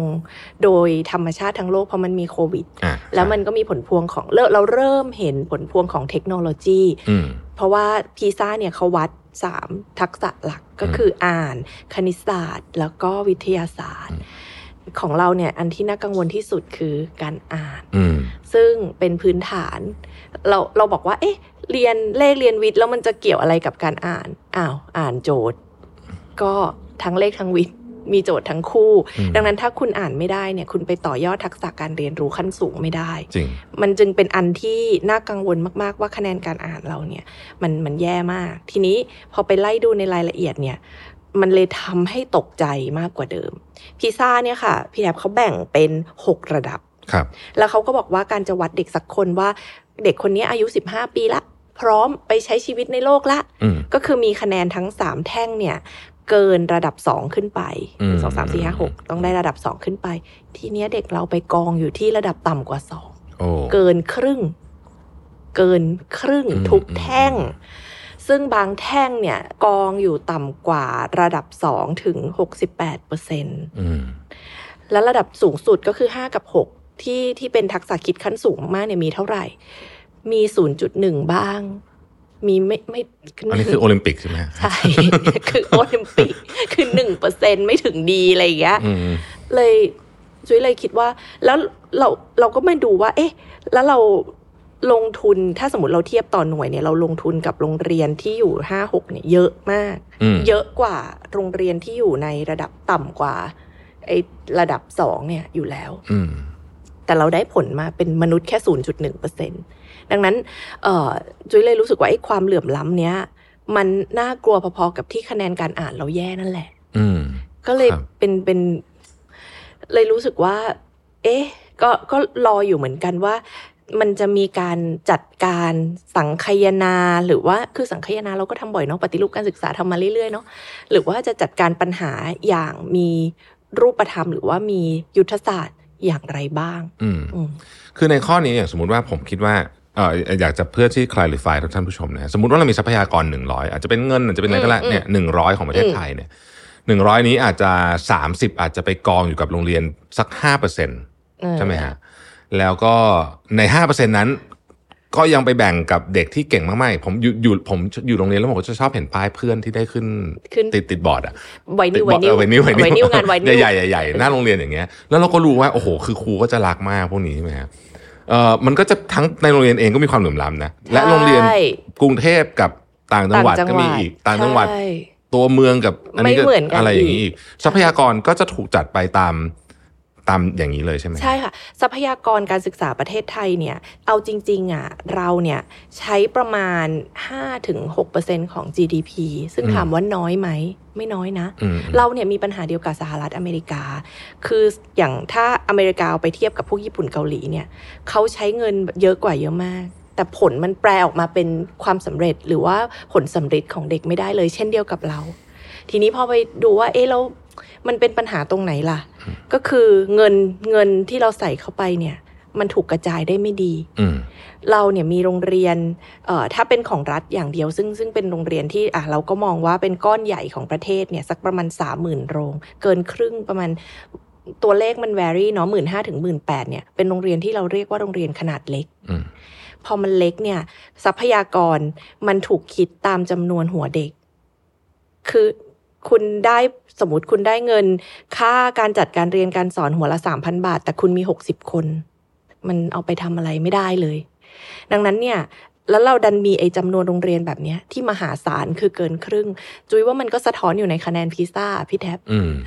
ว่าไอ้ทรัพยากรที่ไม่พอเนี่ย มันก็ทำให้เด็กเนี่ยไม่สามารถ จะมีทักษะที่เพียงพอได้อืมอันนี้แค่เงินนะ ยังไม่นับเรื่องครูใช่ยังไม่นับเรื่องอื่นนะ อันนี้ตัวอย่างเงินอย่างเดียวก็คือมันถูกคิดแบบนี้มันจึงกระจายได้ไม่พอ จริง ๆ แล้วมันคือการกระจายไม่ดีหรือว่า หรือว่าเงินเราไม่พอจริงกระจายไม่ดีๆอ่าใช่ไหมฮะเงินเราเราเนี่ยใช้เงินเนี่ยพอๆกับฟินแลนด์อ่าๆๆ ถ้าเทียบโอคตาม GDP ก็คือไม่น้อยละ ไม่น้อยงบประาณไม่เดืไม่สาน้อยไม่น้อย แต่มันไปกองอยู่ผิดที่ เช่นเอ่องบลงทุน สมมุติเราดูงบลงทุนเนาะว่าเอ่องบที่เอาไว้พัฒนาฟ a ซิลิตี้ต่างๆ เนี่ยมันเท่าไหร่ของงบประมาณทั้งหมดก็คือไม่ถึง 10%น้อยมาก มันไปกองอยู่ที่เอ่อเงินเดือนคุณครู มันไปกองอยู่ที่เงินอุดหนุนอืมของของผู้เรียนอย่างเงี้ยค่ะอะมันกระจายมันกระจายไม่ดี เงินพอกระจายไม่ดีแล้วมันยังมีปัญหาอะไรอีก มันยังมีปัญหาว่าโรงเรียนเองก็ไม่สามารถเลือกใช้เงินของตัวเองได้อืมอืมเพราะว่าระบบราชการเนี่ยมันไม่เชื่อใจอ่าฮะใครเลย คือเราต้องพิสูจน์อย่าอยู่เสมอว่าหนึ่งเราทำงานนะสองเราทำงานอย่างใสซื่อใสสะอาดนะ แล้วต้นทุนการพิสูจน์นี้มันสูงมากอืมด้วยด้วยเอกสารจำนวนมหาศาล ที่ผมเคยได้ยินมาว่าอาจครูใช้เวลาทำไอ้พวกนี้เยอะกว่าสอนนี่จริงไหมฮะ84วันจาก200วันค่ะ โอ้โห ถ้าเป็นตัวเลข มันเนี่ยมันคือมันกลายเป็นว่าเราเราให้คนมาทำงานหน้าที่หนึ่งใช่ แต่ว่าเขามีโอกาสทำงานให้เขาหน้าที่เขาได้ประมาณสักครึ่งเดียวใช่ที่เหลือต้องมาทำรีพอร์ตอย่างอื่ในนหน้าที่นั้นหรืออะไรสักอย่างใช่หนึ่งคือพิสูจน์อะว่าฉันเออฉันทำงานนี้อยู่นะเออซึ่งจริง ๆ ถ้าเรานึกดีๆอะ เราก็ไม่ต้องให้เอกสารพิสูจน์ไง เราก็ให้ผลสำลิดเด็กเราก็ให้อย่างอื่นอืมแสดงออกมาแล้วเราก็ไปดูว่าอะมันเป็นยังไงแบบไหนก็ได้อืมแต่ว่าด้วยความที่มันมีระบบราชการอยู่เนี่ย มันก็มันก็บังคับ ให้คุณครูเนี่ยต้องพิสูจน์ อันเนี้ยไม่รวมถึงกิจกรรมที่คุณครูโดนบังคับให้ทำหรือโรงเรียนเนี่ยต้องทำตามคำสั่ง จุ้ยเคยไปโรงเรียนอันนี้ไม่สังกัดส่วนกลางแล้ว เราก็หวังว่าจะดีขึ้นก็คือสังกัดองค์กรปกครองส่วนท้องถิ่น ซึ่งมีน้อยนะคะ เป็นอ่าโรงเรียนส่วนน้อยในประเทศนี้ แล้วก็ถามเขาว่าเออคุณครูคุณครูทำกิจกรรมที่โดนสั่งสั่งมาให้ทำปีละกี่กิจกรรมบอกว่าเจ็ดสิบเลยบอกว่าเดี๋ยวก่อนเกินเกินอาทิตย์ละหนึ่งอย่าง เออเขาแบบ ปีหนึ่งเขามีอยู่สองร้อยวันน่ะพี่แทนอืมที่ที่ต้องไปทำทำงานอยู่กับเด็กอะ่ะ ดังนั้นแล้วเด็กคุณครูจะเอาเวลาที่ไหนไปใส่ใจเด็กอืมไปดูแลเด็กทั้งที่จริง ๆ อะ ถ้าเรานึกดีๆ โรงเรียนที่มันเล็กลงมาเนี่ย เล็กของประเทศไทยตามกระทรวงคือ 120 คนและเล็กลงไปนะคะ ซึ่งส่วนใหญ่เป็นระดับประถมศึกษานะคะ ซึ่งต้องการพื้นฐานทุกๆวิชามาก ๆเลย เพื่อที่เขาจะมีก้อนก้อนรากฐานที่แข็งแรงเอาไปต่อยอดระดับมัธยม แต่กลายเป็นว่าไอ้โรงเรียนพวกเนี้ยมันเป็นโรงเรียนขนาดเล็ก มันเป็นโรงเรียนที่ได้รับทรัพยากรไม่พออืมอืมมันมีความเป็นไปได้ไหมครับ ที่เราจะเปลี่ยนวิธีคิดคือคือคือในบางประเทศเนี่ยที่ผม คืออันนี้ไม่ได้เกี่ยวกับการศึกษาแต่ว่าในบางประเทศเนี่ยเอ่อยกตัวอย่างเช่นสมมติว่าผมทำเครื่องสำอางใช่ไหมอืมในธุรกิจเครื่องสำอางบางประเทศเนี่ยนะครับคุณไม่ต้องมาจดยื่นจดแจ้งอะไรทางใดๆทั้งสิ้นเขาประกาศมาแล้วว่ากฎเป็นแบบนี้ คุณทำคุณขายได้เลย แต่อย่าผิดนะอืมคือเขาจะมีคนตามไปตรวจแบบทีหลัง random าอยู่ดีๆตามไปมาตรวจหรือมีคนมาอืมร้องเรียนอะไรอย่างเงี้ย ถ้าผิดเล่นหนักเลยอืมแต่ว่าของเราเนี่ยกลับกัน คือเราทุกคนจะต้องเข้ามาผ่าน process อันสุดแสนจะ painful เนี้ยอืมเสร็จแล้วก็อาจจะเจอคนผิดสักห้าเปอร์เซ็นก็อืมค่อยไปจัดการพวกนั้น แต่ในความเป็นจริงคือไงรู้ไหมมันกลายเป็นว่าคนที่ทำถูกต้องคือพูดง่ายๆเด็กดีอะฮะเสียเวลาเยอะมาก ใช่ และไอ้พวกที่จะทำไม่ดีอะมันทำไม่ดีอยู่ดี ใช่ คือผมเลยคิดว่าไอ้วิธีการออกกฎหมายเราเนี่ยมันอาจจะต้องเปลี่ยนกลายเป็นว่าเริ่มต้นจากความเชื่อใจก่อนไหมเหมือนที่ที่คุณช่วยพูดว่าเชื่อใจกันก่อน แต่ถ้าใครทำผิดนะเราเล่นหนักเลย อืม อืมไหมหอจริงยัไนั่นน่ะเป็นระบบแบบที่ฟินแลนด์ทอ่าำก็ใช่ไหมคือฮะมันเบสบนความเชื่อใจความเชื่อใจสองประเภทเลยหนึ่งความเชื่อใจในศักยภาพมนุษย์ว่ามนุษย์จะทำได้อืมกับความเชื่อใจว่าเขาจะทำมันโดยที่เขาไม่อยากทำผิดอืมแต่ต้นหรอก ดังนั้นน่ะส่วนใหญ่เนี่ยเอ่อมันไม่ต้องพูดถึงระบบการศึกษาอย่างเดียวแต่อย่างในฟินแลนด์เนี่ยมันเป็นระบบ Public Accountability ก็คือความรับผิดรับชอบต่อสาธารณะ คุณเปิดเผยข้อมูลสิอืมเดี๋ยวเดี๋ยวก็มีคนมาช่วยตรวจอ่าใช่ใช่ใช่มาช่วยใช่เช็คเอ่อซึ่งเราไม่ค่อยใช้อันนี้อืมดังนั้นเนี่ยกลายเป็นว่าคนที่ทำงานเนี่ยไม่พอไม่มีภาระรับผิดรับชอบ คือเขาพิสูจน์ต่อเจ้านายเขา เขาไม่ได้พิสูจน์ต่อชุมชนเขาอืมหรือคนที่ใช้บริการเขา มันก็เลยเป็นการพิสูจน์ที่ผิดฝาผิดตัวอืมก็ก็ก็ก็ก็ทำไปอืมทำไป แล้วก็เสียเวลามาก ๆ เวลาจุ้ยลงไปคุยกับคุณครูแล้วถามว่า คุณครูอยากอยากให้ช่วยอะไรเขาก็จะบอกว่าเรื่องภาระงาน พี่แทบคุณครูไทยอะยังต้องมีสิ่งที่เรียกว่านอนเวรเออเออเออเออเคยได้ยินคุณคุณคือคือคือนอนเฝ้าโรงเรียนอะเฝ้าทำไมฮะ เขาก็บอกว่าเขากลัวของหาย เพราะว่าแบบระบบราชการถ้ามีของหายต้องมีคนรับผิดชอบน่าจะมีวิธีที่ดีกว่านี้ เอนะอมีก็เลยคิดว่า ก็มีจุ้ยก็คิดว่ามันก็มีทั้งแบบระบบสัญญาณการขโมยกล้องวงจรปิด อะไรอย่างเงี้ย หรือบางคนถ้าโรงเรียนใหญ่มากก็ตะจ้างรปภหรืออะไรกันก็ก็ว่าไป แต่ทีเนี้ย เนี่ยคือ เอ่อ ไอ้แบบเนี้ยโรงเรียนตัดสินใจเองไม่ได้เลยเออ ด้วยงบไม่พอด้วยแล้วก็ไม่มีหมวดให้ใช้งบประมาณ ไปทำสิ่งนี้ เพราะเมื่อก่อนใช้คนเฝ้า อะไรอย่างเงี้ย งานแบบเนี้ย ไม่ไม่ไม่เกี่ยวอะไรเลย แต่ว่าระบบอะมันบอกว่า ถ้ามีของหายต้องมีคนรับผิดชอบ จึงต้องมีมนุษย์อืมไปรออยู่ที่โรงเรียนเพื่อรับผิดชอบเมื่อมีของหาย ก็จะต้องถึงเวลาสังคายนาจริงๆ แต่ว่าโหดแต่ว่าเรื่อง public accountability เนี่ยค่ะอืมเออเราอะ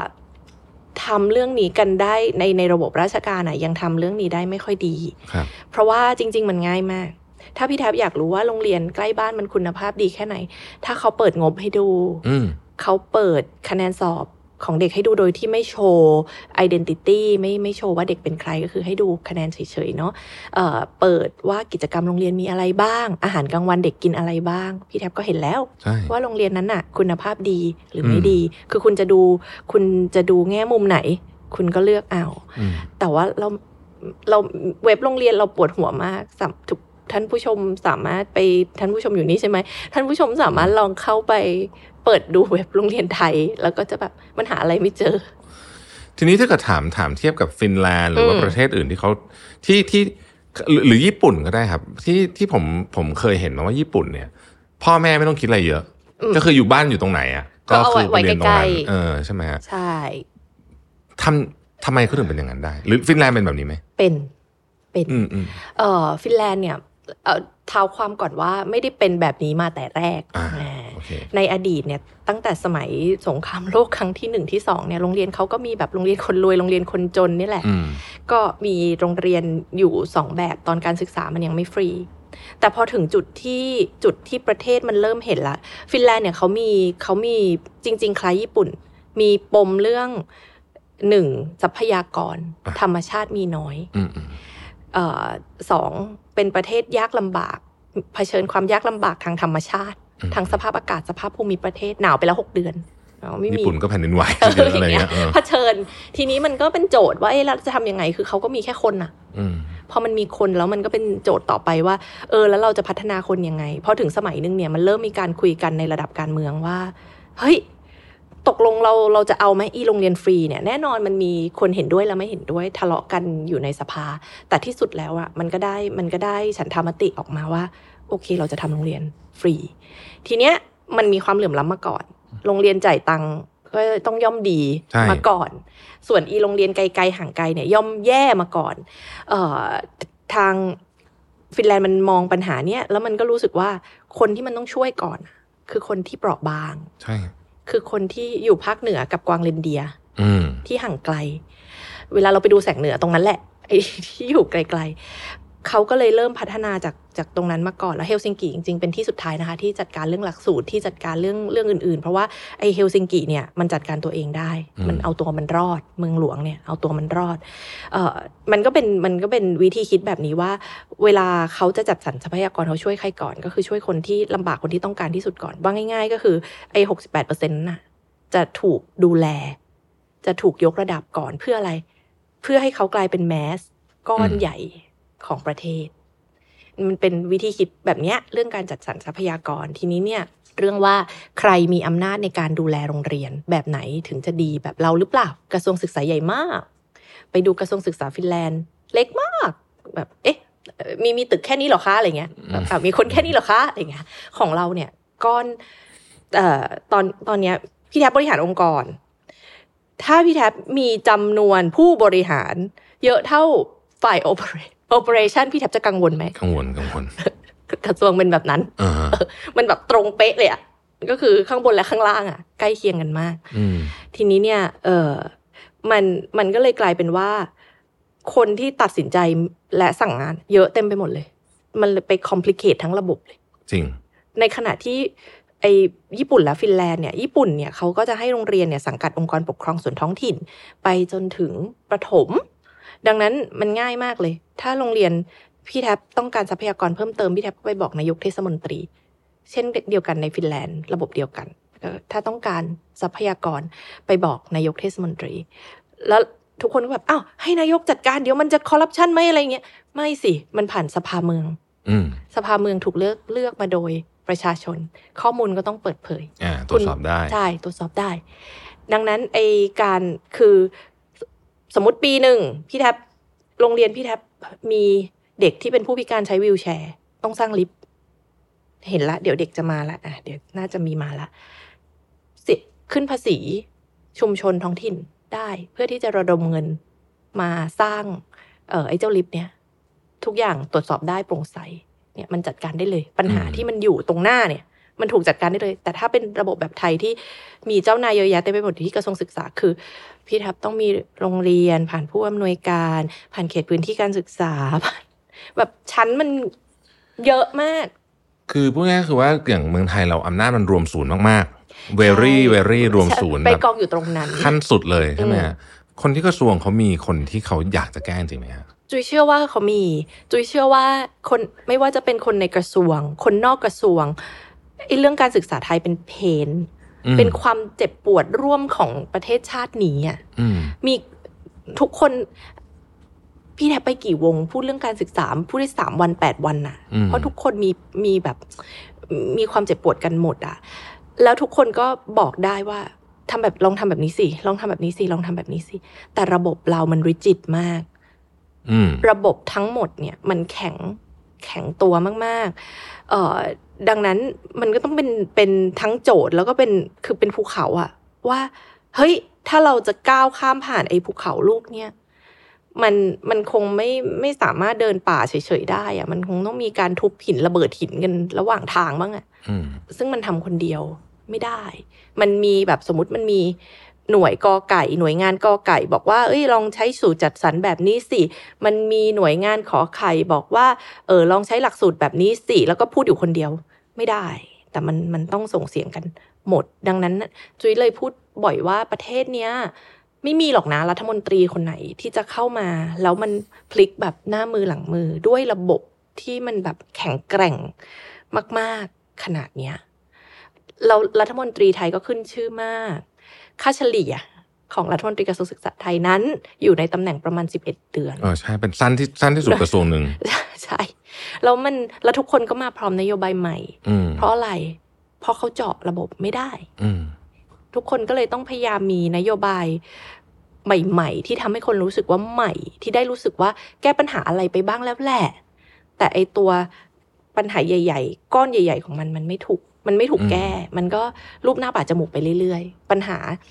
ที่มันซ่อนอยู่ในโครงสร้างอะ ไม่หยิบออกมามันก็อยู่อย่างนั้นนะคือไอเดียหลักตอนนี้เนี่ยถ้าให้ผมสรุปถึงที่เราคุยกันตอนนี้เนี่ยก็คือว่าเราอะจะต้องไปจัดการกับกลุ่มช่วยเหลือกลุ่มคนหรือว่าทรัพย์ส่งทรัพยากรไปในกลุ่มคนที่ต้องการที่สุดก่อน ก็คือกลุ่มที่เยอะที่สุดอืมหกเจ็ดสิบเปอร์เซ็นของประเทศที่ต้องถูกตามพีซ่านะการตามวีซ่าเออต้องจัดต้องไปช่วยให้เขาอะลิฟต์มาตรฐานขึ้นมาก่อนอืมใช่ไหมฮะ เสร็จแล้วเนี่ย ไอ้เรื่องหลักสูตรอะไรเนี่ยเดี๋ยวว่ากันต่อเป็น stage ต่อไปด้วยซ้ำซึ่งมีข้อเสนอแล้วนะพี่แท็บหลักสูตรอืมใหม่เนี่ยหลักสูตรที่ competency based เนี่ยคือมีวางคือไม่ได้ไม่มีนะ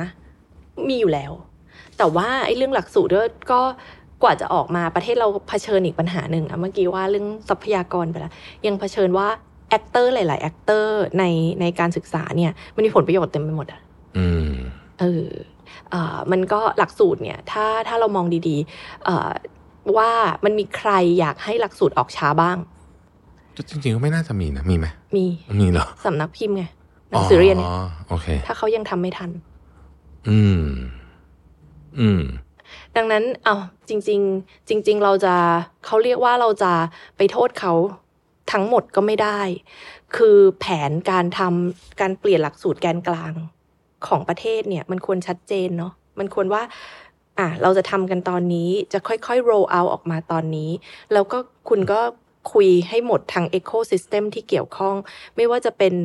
ทำหนังสือเรียนแพลตฟอร์มการเรียนรู้อะไรเงี้ย คือคุณต้องหยิบเอาทุกคนมาคุยว่าเดี๋ยวมันจะเกิดแพลนนี้ขึ้น แต่สิ่งนี้มันทำไม่ได้จริงเพราะอะไร เพราะคุณเปลี่ยนรัฐมนตรีทุกสิบเอ็ดเดือน อืม จริงครับ แล้วก็แล้วแล้วแล้วถ้าผมเข้าใจไม่ผิดเนี่ยกระทรวงศึกษาคือกระทรวงที่งบเยอะที่สุดด้วยใช่ไหมตอนนี้ไม่ไม่เยอะปีรอบนี้รอบหกหกเจ็ดเนี่ยจุ๋ยเข้าใจว่าจะไม่เยอะที่สุดละอ่าเพราะว่ามันคิดตามไซส์เหมือนที่จุ๋ยบอกพอเด็กอ่าเกิดน้อยลงมันก็น้อยลงแต่มันไม่ได้น้อยลงเยอะค่ะพี่แจ๊บมันไม่แต่ได้คือยังเป็นกระทรวงที่งบเยอะแหละงบเยอะแหละแต่ว่าใช่ไม่มีค่าใช้จ่ายประจำนู่นนี่อะไรเต็มไปหมดใช่ไหมฮะแปดสิบเปอร์เซ็นต์มั้งเออแล้วมันจะมันจะไปต่อยอดยากนะอย่างเงี้ยใช่ใช่ไหมก็งบลงทุนไม่ถึงสิบเปอร์เซ็นต์อะ อืม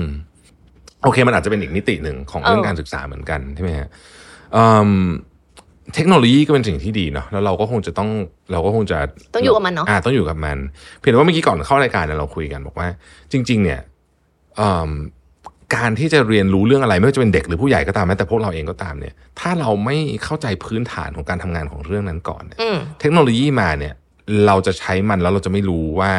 มัน make sense ไหมลอจิกดีหรือเปล่า ถูกผิดหรือเปล่าอืมใช่ไหมฮะ เรื่องนี้เป็นเรื่องที่น่ากลัวไหมอืม เอ่อจุยคิดว่าน่ากลัวในบริบทที่ความเหลื่อมล้ำมันสูง อืม มันมันก็ไอ้หกสิบแปดเปอร์เซ็นนั้นก็จะเข้าถึงยังไงอะจริง คือเอ่อพอตอนนี้ไอ้เจ้าหกสิบแปดเปอร์เซ็นนั้นยังยังหิวข้าวอยู่เลยอะอืม ดังนั้นคือแล้วยิ่งยิ่งเทคโนโลยีมันเข้ามาเนี่ย จุยมองว่ามีหนึ่งมันมันจะมีเด็กที่สามารถใช้ใช้แล้วสบายมากบ ริหารจัดการได้เพราะพื้นฐานเขาดีอยู่แล้วอืมเขาเขาสามารถเอาไปต่อยอดอะไรให้ชีวิตเขามากมายไก่กอง แต่มันก็จะมีเด็กจำนวนมหาศาลในประเทศนี้เลยอะที่ที่ที่แหลกที่แบบจะอยู่ข้างหลัง ชาวบ้านชาวเมืองเขานี่ยังไม่มีนับรวม ผู้ใหญ่ที่ต้องดูแลเด็ก ๆเหล่านี้ที่จะที่จะแหลกคือที่จะแบบอยู่ข้างหลังอะเออซึ่งมันเป็นเรื่องที่ที่แอบมีความด่วนนิดนึงเหมือนกันนะฮะเพราะว่า การก้าวไปของเทคโนโลยีพวกนี้ซึ่งจะกระทบกับชีวิตของมนุษย์ทุกคนเนี่ยอืมมันไม่รอเราแน่อืมๆแล้วเร็วกว่าที่ทุกคนคิดด้วยขนาดคนที่อยู่ในวงการเองก็ยังรู้สึกว่าหืมแบบจะไหวไหมเนี่ย ใช่ แต่คนที่อย่างเงี้ยเออก็จะยิ่งเหนื่อยอะทำแล้วเราจะทำยังไงให้เรื่องนี้มันมัน คือคือผมคิดถึงโมเดลอันหนึ่งที่หลายประเทศเขาชอบทำนะคือโมเดลที่เรียกว่า leapfrog ก็คือแบบอืมอืมอันเก่าทั้งมันละเออมาเลยอันของใหม่มาเลย มันมันมี การศึกษาไทยมีโอกาสจะทำอะไรอย่างนี้ได้ไหมเราอะมองเห็นอะไรแบบนี้ตอนโควิดอืมก็คือพอโควิดมาเป็นบริบทบังคับ ให้มันจำเป็นที่จะต้องคือทั้งครูและนักเรียนจำเป็นที่จะต้องใช้เทคโนโลยีให้เป็นไม่ว่าจะเป็นเทคโนโลยีอะไรก็ตาม ดังนั้นเนี่ยถามว่าทุกคนมันมันมันกระโดดทำได้หมดไหมมันก็ไม่ได้กระโดดขนาดนั้น แต่เราก็เห็นว่ามันมีความพยายามจำนวนมหาศาลอยู่ก้อนใหญ่ ซึ่งนั่นน่ะทำให้เห็นเลยว่าจริง ๆ จริง ๆ คนคนของเราเนี่ย ถ้าเขาอยู่ในบริบทเขาอยู่ในสิ่งแวดล้อมที่ได้รับการสนับสนุนเขาจะไปได้ แต่ระบบและสิ่งแวดล้อมของเราไม่ได้สนับสนุนเขาเพียงพออเราเราเห็นการดิ้นรนของโรงเรียนในช่วงโควิด เพื่อที่จะไปหาแบบเทคโนโลยีต่างๆ มาใช้เพื่อที่เขาจะอยู่กับเด็กได้ เราเห็นเด็กที่ทั้งบ้านมีมือถืออันเดียว จอกระจิ๋วเดียว แต่ก็พยายามที่จะเรียนผ่านไอจอนั้น ซึ่งมันมันมันไม่มันไม่ฟังก์ชันหรอก แต่ว่าคือเราเห็นทุกคนพยายามดิ้นรน เพื่อเพื่อที่จะเข้าถึงเทคโนโลยีหรือว่าเราก็จะเห็นว่าเทคโนโลยีใหม่ ๆ ที่มันมากับชีวิตประจำวันนะคะคนแก่สมัยนี้ก็เข้าถึงหมดแล้วอะเพียงแต่ว่าอัตราเร่ง ตอนนี้โจทย์ก็คืออัตราเร่งของมันเนี่ย เร็วพอที่เขาจะใช้ชีวิตอยู่ในโลกที่มันเปลี่ยนแปลงสูงหรือเปล่า ซึ่งอันเนี้ยสำหรับจุยอะ มันมีทักษะหนึ่งที่ที่จุยรู้สึกว่าคนเด็กๆ ยุคเนี้ยคนคนที่จะต้องอยู่ในยุคนี้ไม่ต้องเป็นเด็กหรอกคนแก่ด้วย ทุกคนน่ะต้องมีก็คือทักษะ resilience หรือตุ๊กตาล้มลุกอืมคือเพราะว่าเพราะไอการเปลี่ยนแปลงมันนำมาซึ่งเยอะแยะเต็มไปหมดเลยอะแล้วเราก็ไม่รู้หรอกว่า เรียนหรือว่ามีทักษะนี้ในวันนี้มันอาจจะใช้ไม่ได้ในอีกแป๊บหนึ่งแล้วก็ได้ไม่ว่าจะเป็นทักษะอะไรก็ตาม แนวโน้มมันก็จะเป็นอย่างนั้นด้วย ใช่อืมจุ้ยเลยรู้สึกว่า การที่คุณกล้ากล้าที่จะล้ม กล้าที่จะแบบอ๋ออันนี้ใช้ไม่ได้ละต้องเอาใหม่ละต้องเริ่มใหม่ละก็เนี่ยเป็นทักษะที่จำเป็นอืมอืมแล้วถ้าเกิดเราคิดแบบนี้ได้ ไอกระดานการลีฟฟรอกแบบหลาย ๆ ประเทศที่เขาทำมันก็ก็อาจจะจะเป็นไปได้ใช่ใช่ถูกไหมฮะอย่างอย่างยกตัวอย่างเช่นประเทศจีนเนี่ยที่เราเห็นเนาะเอิ่ม แต่ก่อนเขาก็ใช้เงินสดอะไรแบบนี้ แล้วช่วงเครดิตการ์ดนี่เขาไม่ทันนะหมายถึงว่าอ่ามันก็ก็แก๊กๆเลยเขาแบบ ไม่อะไม่ต้องเครดิตกง credit card ไม่ต้องทำตามตะวันตกเลย เรากระโดดมาใช้แบบไอ้สแกนเออหมดเลย แล้วก็อยู่ดีปุ๊บก็คือเปลี่ยนทีเดียวใช้ได้ใช้ได้เลย เออ ผมผมคิดว่าโมเดลแบบนี้ก็อาจจะพอช่วยได้เหมือนกัน ทีนี้ทีนี้อยากจะ shift gear กลับมาที่ที่ตัวโรงเรียนที่ต้องการความช่วยเหลือเยอะหน่อยอืม ตอนที่ครูจุ้ยลงพื้นที่ไปคุยกับเด็กๆอะครับ คือเราไม่อยากมองจากมุมเรานะเพราะเราอืมเราเราไม่อยากเอาหัวเราไปใส่เขาเนี่ยเขาเขามีความฝันเขาต้องการอะไร inspiration ของชีวิตเขาเป็นยังไงเขามีความทุกข์ร้อนเลยเขาเขาเขาเหมือนกับที่เราคิดไหมฮะหรือว่าจริง ๆ แล้วเขามีความคิดอีกแบบหนึ่งเหมือนกันจุ้ยว่าเด็กๆมีความหลากหลายสูงมากอืมเราสามารถพบเจอเด็กๆ จุ้ยเคยไปเจอเด็ก ๆ ที่บนดอย เป็นเด็กชาติพันธุ์ ในโรงเรียนของรัฐบนดอยเนี่ย เคยมาบอกจุ้ยว่าเขาอยากเป็นดีไซเนอร์อืมแน่นอนแหละ ว่าอันเนี้ยคือ outliner คือคือมันน้อย มันไม่มีเด็กอย่างแบบเนี้ยเยอะหรอก แต่มันมันมีมันมีความหลากหลายของความฝันของของของเด็กๆ เด็ก ๆ บางคนอาจจะอยากอยู่ในชุมชนเด็กๆบางคนอาจจะบอกว่าอยากย้ายออกไปทำงานที่อื่นๆ แต่ในความหลากหลายของความฝันของเด็กๆอะ ทุกคนมีความฝันแบบเดียวกันเขาอยากมีชีวิตที่ดีกว่านี้อืมอยากมีชีวิตที่ดีกว่าคนรุ่นคุณพ่อคุณแม่เขา ซึ่งคุณพ่อคุณแม่เขาเองอะ่ะ ก็มีความฝันแบบนี้เหมือนกันว่า ลูกเขาจะมีชีวิตที่ดีกว่าเขาอืมนั่นจึงนั่นจึงเป็นที่มาว่าเขาดิ้นรนมากมายไก่กอง แต่ทีเนี้ยไอพอเด็กถูกจับเข้าสู่กระบวนการโรงเรียนอันยาวนาน ซึ่งหลายครั้งเนี่ยไม่ได้นำมาซึ่งทักษะเนี่ยมันก็มันมันทำให้เด็กๆหลายคนเนี่ย มองว่าโรงเริ่มมองว่าโรงเรียนไม่ได้ตอบโจทย์ชีวิตเขาอีกต่อไปอืมมันมีอย่างอื่นที่ตอบโจทย์ชีวิตเขามากกว่า ไม่ว่าจะเป็นการทำงานหรือ หรือการที่เขารู้สึกว่าทักษะบางทักษะเดี๋ยวฉันไปหาเอา ในอนาคตก็ได้ ฉันไม่ต้องอยู่โรงเรียนแบบครบ 12 ปีหรอก ซึ่งอันเนี้ยค่ะ เอ่ออันเนี้ยจุยคิดว่ามันจะเป็นอีกความท้าทายหนึ่งที่เราจะต้องเจอว่า ความหมายของโรงเรียนฟังก์ชันของโรงเรียนมันอาจจะต้องเปลี่ยนไปอืมในอนาคต คือจุยมองว่าระดับประถมศึกษาเนี่ยเอ่อยังไงอะก็ยังต้องยังต้องมามามาเรียนหนังสือในรูปแบบใดรูปแบบหนึ่ง เพราะมันเป็นการปูพื้นฐาน เขายังต้องเรียนทักษะเอ่อ socializing ทักษะการเข้าสังคม ทักษะการอยู่กับเพื่อน ทักษะการสื่อสารที่มันเป็นพื้นฐานมาก ๆ มันยังต้องการบริบทโรงเรียนต้องการบริบทการอยู่กับคนอื่นเอ่อและที่สำคัญถ้าเราดู workforce ของประเทศเนี่ย พ่อแม่ก็ยังต้องการฝากลูกไว้ที่โรงเรียนเพื่อที่ใช่ตัวเองจะได้ไปทำงานอืมเนาะเออแต่พอเขาโตขึ้นเนี่ยในระดับมัธยมศึกษาเนี่ยจุ้ยคิดว่า concept ของโรงเรียนเนี่ยมันอาจจะค่อยๆ เปลี่ยนไป อาจจะไฮบริดมากขึ้น มันอาจจะต้องมีระบบการศึกษานอกโรงเรียนที่เชื่อมกับโรงเรียนได้กระโดดเข้ากระโดดออกได้ เพื่อให้มันตอบโจทย์กับชีวิตชีวิตเด็กๆอืมซึ่งซึ่งเอ่อเอาจริงๆอะค่ะ OECD อะเอ่อ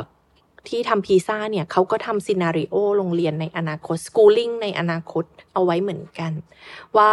มันอาจจะมีมันอาจจะมีนะโรงเรียนที่เป็นแค่หับ คือเขาไปเรียนที่อื่น อาจจะไปเรียนออนไลน์เรียนอะไม่รู้อะที่อื่น แต่โรงเรียนเนี่ยเป็นหับให้มาทำกิจกรรมอะไรบางอย่างเท่านั้นแหละอืมในในโลกอนาคตก็อาจจะเป็นได้เหมือนกัน แต่ไอ้ความไอ้การการเปลี่ยนแปลงแบบเนี้ยถ้ามันอยู่ในบริบทของระบบราชการที่มันแข็งตัวแบบเนี้ย จุ้ยก็นึกไม่ออกเหมือนกันว่าว่าเราจะเดินทางไปถึงการเปลี่ยนแปลงที่มันตอบโจทย์ชีวิตคนได้ยังไง แล้วถ้าถ้าโรงเรียนมันไม่ตอบโจทย์ชีวิตคนอีกต่อไปอะคือแม้ว่ามันจะมีกฎหมายบังคับใช้ว่าแบบ คุณต้องคุณต้องไปโรงเรียนอะแต่คนมันก็จะไม่มีความฝันถึงการเรียนรู้อีกต่อไปอะอืมเพราะมันรู้สึกว่าการเรียนรู้แบบที่มันอยู่ในโรงเรียนอะไม่ตอบโจทย์อืมเขาอีกต่อไป ซึ่งอันเนี้ยก็ก็ก็ น่ากังวลเหมือนกัน เพราะทุกประเทศอยากได้คนแบบไหนทุกประเทศอยากได้คนที่แบบอยากเรียนรู้ตลอดชีวิต ใช่ใช่ใช่ถูกไหมแต่เรากำลังจะมีเด็กที่ พอเข้าไปถึงระบบโรงเรียนแล้วเขารู้สึกว่ามันไม่มี meaningful มันไม่มีความหมายกับชีวิตเขาอืมฉันอยากไปทำอย่างอื่นอืมมันอืมน่ากังวล ผมว่า ประเทศไทยเนี่ยจริงๆ ถ้าเรามาดูเรื่องของปัญหาการศึกษาเนี่ยมันก็สะท้อนปัญหาอื่นเหมือนกันใช่และคล้ายกันมากเลยด้วยมันเหมือนเป็นแพทเทิร์นนะใช่อืมใช่ ไม่ว่าจะเป็นเรื่องความเหลื่อมล้ำในเชิงภาพใหญ่ ใช่ค่ะ หรือแม้แต่กระใช่ทั่งปัญหาเรื่องการจัดการเมืองอะไรพวกเนี้ยดูดูมันก็เป็นลักษณะที่มันคล้ายกันมาใช่กใช่ค่ะ เมื่อกี้ที่ที่ที่เราพูดถึงว่าคนที่มีอำนาจเนี่ยควรจะต้องตอบเรียกอะไรนะรับผิดรับชอบกับสาธารคนณะสาธารณะของเขาของเขาอืมใช่ไหม ของเราเนี่ยมันเป็นแบบว่านอกจากพื้นที่พิเศษอย่างกรุงเทพกับพัทยาใช่ไหมอืมที่เหลือเนี่ยอย่างผู้ว่าเขาก็ไม่ได้ต้องต้องตอบโจทย์ประชาชนไม่ไม่ถูกไหมไม่ครับแต่ว่า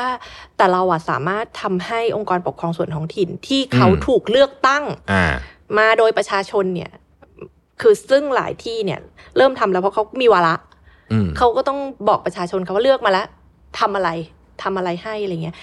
ระไอการเมืองระดับท้องถิ่นเนี่ย มันต้องถูกทำให้แข็งแรงขึ้นด้วยอืมแต่ในขณะเดียวกันไอ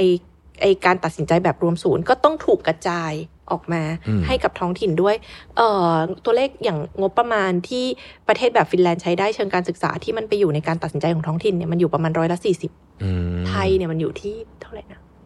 ร้อยละสิบหกอะไรอย่างเงี้ยค่ะคือจริง ๆ รัฐบาลกลางอะครับก็ควรจะทำงานบางอย่าง แต่ว่าประประเภทไปดูว่าแบบ ค่าข้าวกลางวันละอะไรนี่มันมันเออมันไม่ใช่แล้วอะคือมอืมมันมันมันไม่มีทางเกิดขึ้นได้โดยโดย concept ของของการ manage องค์กรใหญ่ๆถูกไหมฮะเพราะฉะนั้นจริงๆ รัฐบาลกลางควรจะดูเรื่องอะไรฮะ ก็ดูเรื่องทิศทางอ่า policy ใช่ต่างประเทศอะไรอย่างเงี้ยใช่ใช่ไหมอะไรที่มันใหญ่ๆอะดูเรื่องทิศทาง ดูอืมเรื่องการเอ่อประเมินคุณภาพภาพรวมอืมซึ่งซึ่งอันเนี้ยมันจะเหมือนที่พี่แทบพูดเมื่อกี้ว่าคุณก็ให้เขาทำไป แล้วคุณไปสุ่มสิ แล้วถ้ามันเจอเนี่ยก็เอาละใช่ต้องมาจัดการกัน หรือว่าผลมันก็จะออกมาเองอยู่ใช่แล้วแหละใช่ค่ะอืมการการผลสำฤทธิ์ของเด็กในประเทศไทยที่เอามาใช้ประเมินไม่ว่าจะเป็นคุณครู หรือว่าเอ่อผู้บริหารสถานศึกษาก็เป็นปัญหาเหมือนกัน เพราะว่าสมมุติว่ามันเอามาผูกติดไว้กับข้อสอบที่เรียกว่า o n e t อย่างเดียว ซึ่งไม่ดูด้านอื่นเลย มันก็หลับหูหลับตามากเลยอะ เพราะว่าโรงเรียนอะบางโรงเนี่ยเขาอาจจะยังไปไม่ถึงการจัดการ o n e t ด้วยซ้ำเขาอาจจะยังต้องซ่อมซ่วมอืมมีเขาอาจจะยังต้องการแทงน้ำดื่มที่สะอาดให้เด็กเขาอยู่เลย ถ้าด้วยทรัพยากรทุกอย่างที่มันมีอยู่อย่างจำกัด ดังนั้นไอการไอการประเมินคืออย่างฟินแลนด์คือ case extreme นะคะเพราะว่าเขาน้อยมากที่เขาจะมีการประเมินจากภายนอกอืมเพราะเขาเชื่อว่า ผู้บริหารชุมชนโรงเรียนเออองค์กรปกครองส่วนท้องถิ่นน่ะเขาเขารู้ดีว่าปัญหาคืออะไรแล้วจะจัดการมันอย่างไร แล้วโรงเรียนก็มีหน้าที่รายงานว่าทำอะไรไปแล้ว จัดการปัญหาอะไรไปแล้วได้อะไรออกมาบ้าง มันก็มันก็จบใน process ของมันละทุกคนเห็นสิ่งนี้เป็นสาธารณะอืมเออแต่ของเราเนี่ย มันการประเมินมันก็ไม่สะท้อนถึงผลลัพธ์ ที่แท้จริงในหลายมิติมากพอ มันมันก็ทำให้คนไปโฟกัส บางทีก็ผิดที่ผิดทาง อะ โอเน็ตจะมาแล้วติว ติวสิ มันพีซ่าก็มีมีพี่แทบว่าไปนะพีซ่านี่มียุคหนึ่งนะ ติวนะอืมคือ เออ วิธีแก้ปัญหาคือติวพิซซ่า คือ ผมผมกลัวว่าอีกหน่อยเขาแบบ คะแนนไม่ดีใช่ไหมเลิกสอบเลยดีกว่า ไม่ได้ เลิกเลิกกันจะได้ไม่ต้องมีใครมาออกข่าวไงจะกลัวมากเลยเมื่อวานยังคุยกันอยู่กลัวใจมากกลัวอย่านะ คือแต่มันมีมันมีมันมีความรู้สึกเหมือนกันว่าอ้าวก็เด็กมันไม่เคยสอบข้อสอบแบบพีซ่า มันทำไม่เป็นก็ต้องต้องติว แต่ว่าคุณต้องอย่าลืมว่า ถ้าเด็กมันมีสมรรถนะคิดมากพออะอืมข้อสอบแบบเนี้ย มันก็จะทำได้เพ ราะถ้าเราย้อนกลับไปปี 2000 ที่อยู่ดีๆ ฟินแลนด์พุ่งขึ้นมาเป็นประเทศอันดับหนึ่ง ฟินแลนด์มันไม่ได้ train เด็กไว้สอบพิซซ่า เพราะตอนมันถูกวัด มันก็มันก็เข้าวัดวัดวัดวัด พอมันได้ที่หนึ่งจำได้เลยว่า เขาเรียกว่าแก๊งนักการศึกษาในฟินแลนด์ ถามกันเลิกลัก มันได้ที่หนึ่งได้ไงวะ วัดยังไงวะ ก็คือเขาไม่ได้ train เด็กมาเพื่อวัดพิซซ่า แต่ว่าเด็กมันมีสมรรถนะ มันมีทักษะอืมที่ว่ามันจะเจอแบบไหนมันเอาตัวรอดได้หมด เราอันอันนี้ผมจะถามเป็นเชิงเชิง concept นิดนึงนะฮะเราประเทศไทยเรามาถึงจุดที่เรามีเด็กที่อยู่ในโรงเรียน ชั้นเดียวกันเลยเนี่ยนะอืมที่บางวันไม่มีข้าวกลางวันกิน เพราะมีปัญหาเรื่องโครงอะไรก็แล้วแต่ไม่รู้แหละงบไป แต่ว่ามันอาจจะไม่รู้เกิดอะไรขึ้น ที่บ้านไม่มีตังค์หอ่ารืออะไรก็ตาม กับ โรงเรียนในกรุงเทพมหานคร และหลาย ๆ เมืองใหญ่ด้วยนี่เริ่มไปเมืองใหญ่เนี่ยที่ค่าเทอมเด็กปีละหนึ่งล้านบาท เราเรามาถึงจุดนี้ได้ไงอะผมผมว่านี่น่าจะสุดเอ็กซ์ตรีมมันมีประเทศเอ็กซ์ตรีมกว่านี้ไหมันประเทศอื่นมีเอ็กซ์ตรีมแบบอนี้เมไหมริกาอะอเมริกาอะโอเคก็เอ็กซ์ตรีมเหมือนเอ็กักนซ์ตรีมแบบนี้เออค่ะเอ่อเอ่อจุ้ยมันมันมีสองเรื่องเนาะจุ้ยคิดว่าเรื่องหนึ่งคือเนี่ยเรื่องทรัพยากรที่เราคุยกันไปแล้วทั้งหมด แต่มันมีอีกเรื่องหนึ่งว่าเอาที่สุดแล้วการศึกษาเนี่ย มันตอบโจทย์ไหนของชีวิตคุณ อืมเวลาเราเราพูดว่า พาลูกไปเรียนโรงเรียนใกล้บ้านได้เนี่ยมันจริงใช่ไหม จริงๆ อันนี้ผมได้ยินมาตั้งแต่ผมเด็ก ๆ แล้วนะไออะคอนเซปต์เนี้ยที่บอกว่าต้องไปอยู่เขตนี้เสร็จแล้วจะเออมันจะมาเดินใกล้บ้าน จริงใช่ไหม เพราะว่า ถ้าพี่แทบอยู่เขตปทุมวัน อ่า พี่จะมีมอบมอบพี่อาจจะไปเรียนวัดหัวลำโพงอืมหรือเตรียมอุดมศึกษาใช่ถามว่าพ่อแม่ไทยส่งลูกไปไหน ต้องไปเตรียมอุดมศึกษาแน่นอนใช่ไหม ซึ่งมันใกล้บ้านทั้งสองนะอ่าอ่าอ่าแล้วทำไมไม่ไปวัดหัวลำโพงอะเออดังนั้นดังนั้นโจทย์คือสมมุติว่าวัดหัวลำโพง และเตรียมเนี่ยมันคุณภาพเท่ากันนะอืมในเซนส์ที่ว่าตอนนี้เราทำโรงเรียนเนี่ยให้มันได้คุณภาพใกล้เคียงกันหมดละทำไมไม่เลือกส่งไปวัดหัวลำโพงอืมมันก็จะมีเซนส์ที่ว่าไม่อะไอเราไม่แน่ใจว่าเด็กที่นั่นเขาจะสังคมเป็นยังไงอืมจะได้คอนเน็ชันไหมแล้ว แล้วเออไปบอกคนอื่นว่าจบวัดหัวลำโพงมานี่มันจะโอเค ใช่ไหม ดังนั้นโรงเรียนเนี่ย มันเป็นเครื่องมือการไต่ชนชั้นทางสังคม ไปพร้อม ๆ กับที่มันเป็นพื้นที่ที่จะพัฒนาทักษะของคน เออจริง จริง ใช่ ไม่เคยคิดประเด็นนี้เท่าไหร่จริงจริงจริงด้วย แม้ว่าจุ๋ยจะ แบบเป็นมิสฟินแลนด์เท่าไหร่ก็ตามอะนะพูดถึงฟินแลนด์แบบโอ้ยฉันอยากได้โรงเรียนใกล้บ้านแต่จุ๋ยถามคำถามนี้กับทุกคนตลอดเพราะจุ๋ยรู้สึกว่าถ้าเรายังจัดการหลักการในใจเราไม่ได้ ว่าตกลงแล้วเราต้องการโรงเรียนใกล้บ้านเฉยๆที่ดีโรงเรียนที่ดีที่มีคุณภาพใกล้บ้านอย่างเดียวเนี่ย จริงหรือเปล่าเนี่ย มันก็จะไปต่อไม่ได้ ถ้าถ้าเรารู้สึกว่าการศึกษามันมันเป็นเครื่องมือที่ พาคุณไปสู่ชนชั้น ด้วย แล้วซึ่งไม่รู้อันไหนใหญ่กว่ากัน ระหว่างการเป็นพื้นที่เรียนรู้กับ การเป็นเครื่องมือไต่ชนชั้น เออ น่าสนใจ น่าคิด ซึ่งซึ่งอเมริกามีปัญหาแบบเดียวกัน อืมคุณก็อยากพาลูกคุณไปเรียนแบบซัมโรงเรียนที่มันรู้สึกว่าจบโรงเรียนนี้มา ตอนนี้เราเราเหลือเหลืออะไรเล็กน้อยนะครับ ก็เลยอยากจะถามคำถามนี้ ซึ่งเป็นคำถามในเชิงว่า ถ้าสมมุติว่าตัดอุปสรรคเรื่องทุกเรื่องเอาไว้ก่อนเนี่ยอืม เอาเอาประเทศไทยแบบของจริงเลยเนี่ยนะฮะจากโรงเรียนเล็ก ๆ ที่มีนักเรียน 80 คนอืมมีครูอยู่ 2 คนสอนทุกวิชาเนี่ย กับโรงเรียนใหญ่ๆในกรุงเทพมหานครเราจะทำยังไงให้ทั้งหมดเนี้ยโอเคมันเท่ากันเป๊ะคงจะยากแหละ แต่ว่าเอาแค่ใกล้เคียงกันมากที่สุดเรียกว่า สมมติอันนี้ร้อยอันนี้สิบเนี่ยให้มันอยู่สักหกสิบกับห้าสิบแบบเนี้ยทับมันต้องทำยังไงเอออะอันแรกเอ่อจุยคิดว่าสังคายนาระบบราชการทั้งหมด สั่งคายนาทุกมิติเลยไม่ว่าจะเป็นมิติ Data มิติการจัดการทรัพยากร ระบบการกำกับดูแล ทั้งระบบการกับกำกับดูแลโรงเรียนบุคลากร ระบบการอ่อ incentive ของบุคลากร และที่สำคัญที่สุดที่จะต้องไปสังคายนากันใหม่ ก็คือระบบการผลิตครู นี่เราไม่มีเวลาพูดถึงเรื่องนี้อันนั้นเตอร์ problem เหมือนกันใช่ใช่ไหมใช่เป็นระบบการผลิตครูจำเป็นมาก ๆ ที่ที่จะต้องได้รับการบริหารจัดการใหม่ เช่นเดียวกันอืมนะคะอันนี้อันนี้ก้อนก้อนโครงสร้างเอ่อส่วนส่วนก้อนเอ่อหลักสูตรเนี่ยมันมีมันจุยคิดว่ามันมีมันมีข้อเสนออยู่แล้ว เพียงแต่ว่าจุยคิดว่าประเทศไทยเนี่ย เราควรมีแผนที่ชัดอืม ในการที่จะ implement อะไรใหญ่ขนาดหลักสูตรแกนกลางจุ้ยอยากเห็น อยากเห็นเขาเรียกว่าอะไรอะ timeline ที่ชัดๆ ของการดำเนินนโยบายอืมคุณจะดำเนินนโยบายไหนตอนไหนกับคนกลุ่มไหนอย่างไรบ้างเอ่ออันเนี้ยอยากเห็นและที่สำคัญที่สุดด้วยเรื่องนโยบาย อยากเห็นการสื่อสารนโยบาย ที่ที่มันเป็นชิ้นเป็นอันและมนุษย์ทุกคนที่ต้องปฏิบัติงานเข้าใจได้ ผมผมถามนิดนึงครับ เรามีแผนพัฒนาเศรษฐกิจแห่งชาติ การศึกษาเรามีไหมฮะแบบเนี้ยคล้ายๆกับแผนพัฒนาเศรษฐกิจแห่งชาติ เรามีเราคือกระทรวงเขามีแผนของเขาอยู่ แต่เวลาเราเราดูแผนกระทรวงอะกระทรวงมีทั้งหมด 25 จุดเน้นแล้วมันเป็นจุดเน้นได้ยังไงนะ มันมี 25 อันอืมอืมก็เราอันอันนี้คือยังไงนะ เออ มันไม่ไม่ได้มี strategy ที่ชัดเจน ว่าปัญหาไหนสำคัญเร่งด่วน ปัญหาไหนต้องจัดการ มันดูทรงแล้วเหมือน เรามีทุกปัญหาเนาะอ่าอ่าเออดังนั้นดังนั้นเราจุยคิดว่าด้วยความที่มันไม่มี Data อ่าที่มันคุณภาพดีพอเนี่ย มันพอใช้ Data ไม่ได้เนี่ย คุณไม่สามารถบอกได้เลยว่า อะไรที่มันเร่งด่วนอะไรที่ต้องจัดการ อะไรจริที่งเรามีทรัพยากรเพียงพอในการจัดการ เราไม่ใช่ไม่มี Data เลย แต่จุยคิดว่า Data เรามันสับสนโอลหมานมาก ๆ แล้วมันเรา หนึ่งจุ้ยไม่แน่ใจว่าเอ่อ policy maker ในในระดับกระทรวงเขาใช้ Data กันแบบไหนอย่างไรเขาใช้วางแผนหรือไม่อย่างไรเนาะเพราะว่าก็ก็ยังไม่เห็นการวางแผนระยะยาว เช่น วางแผนว่าเออเดี๋ยวในอนาคตอีก 20 ปีเราขาดคนกลุ่มไหนอย่างไร เราต้องรีบผลิตอย่างไร พอรีบผลิตปุ๊บอะไปคุยงานกับกระทรวงอื่นว่า เอออวนะ คุณ อวคืออุดมศึกษาคุณต้องผลิตแบบนี้แบบนั้น คือเราก็ยังไม่เห็น อันเนี้ยเป็นอีกก้อนหนึ่งที่พันกับตัวระบบว่าจุยอยากให้ประเทศไทยเป็นระบบที่กระทรวงต่างๆทำงานด้วยกันได้ ของศึกษาเนี่ยรุนแรงที่สุดก็คือห้าถ้าเขาแบ่งเป็นห้าแท่งอะเขาแบ่งตามแบบ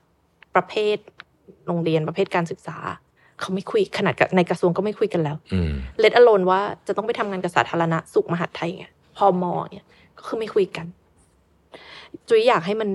มันคุยกันได้ เพราะการศึกษามันไม่ใช่เรื่องที่ทำได้ด้วยกระทรวงเดียวอืมนอกเหนือจากที่คุณต้องมี Data ที่ดีแล้วคุณต้องทำงานกับคนอื่น ด้วย เพราะคุณดูแลชีวิตคนหนึ่งคน ไม่มีทางที่มันจะเป็นมิติเดียว ดังนั้น ถ้าคุณทำไอ้ก้อนตรงนี้ไม่ได้อะมันมันก็ไม่สามารถดูแลชีวิตคนหนึ่งคนให้ให้มันดีได้ อีกก้อนหนึ่งคืออยากเห็นการกระจายอำนาจการตัดสินใจ ไม่ไม่ได้อยู่แค่ตรงกลาง ไปถึงท้องถิ่น ไปถึงระดับโรงเรียนที่มีบอร์ดของโรงเรียนปกติโรงเรียนถ้าเอกชนอะไรเงี้ยเขาก็จะมีบอร์ดที่มีทั้งนักเรียนมีทั้งเอ่อมีทั้งผู้ปกครองเข้ามามีส่วนร่วม อยากเห็นว่าคนเหล่านี้ได้ตัดสินใจ อะไรที่เกี่ยวข้องกับโรงเรียนของลูกหลานเขาจริง ๆ อยากให้การกระจายอำนาจการตัดสินใจไปถึงตัวเด็กอืมอยากให้เด็กได้มีสิทธิ์เลือก เวเวลา เวลาจุยไปฟินแลนด์แล้วบอกว่า ชอบอะไรอ๋อชอบที่มีคนมาถามว่าเราชอบอะไรแล้วเราได้เลือก อืม เราไม่เคยได้ทำแบบนั้น ในระบบการศึกษาไทย เรามีตารางสอนมาวาง เราแทบไม่เคยได้เลือกอะไรเลยจุยอยากให้เด็กของเราได้เลือก เพราะถ้าเขาได้เลือกเขาจะมีสิทธิ์เทสว่าสิ่งที่เขาเลือก เขาชอบจริงไหม มันเป็นความฝันของเขาจริงไหมอืมแล้วอยากให้ห้องเรียนที่สุดแล้วกลายเป็นพื้นที่ที่ปลอดภัยจริง ๆ สำหรับเขาในการเรียนรู้ พื้นที่ปลอดภัยสำหรับจุ้ยหมายความว่า มันเป็นพื้นที่ที่เขากล้าที่จะทดลอง อืมทดลองเสร็จแล้วเขาตอบตัวเองได้ว่า ชอบไม่ชอบ อันนี้ผิดอันนี้ทำใหม่ อันนี้ลองใหม่ เฮ้ยมันจะมีที่ไหนที่ต้นต้นทุนต่ำที่จะทำผิดพลาดได้เท่าโรงเรียนอีกแล้ว โรงเรียนควรเป็นพื้นที่นั้น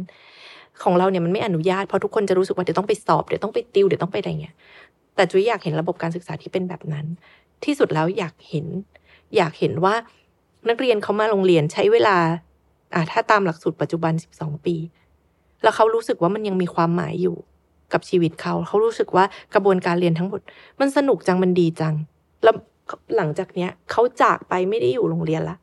เขาก็ยังไปสร้างกระบวนการวิธีการเรียนรู้ในรูปแบบของตัวเอง ได้อยู่โอ้โห ฟังแล้วก็คิดตามแล้วก็รู้สึกว่า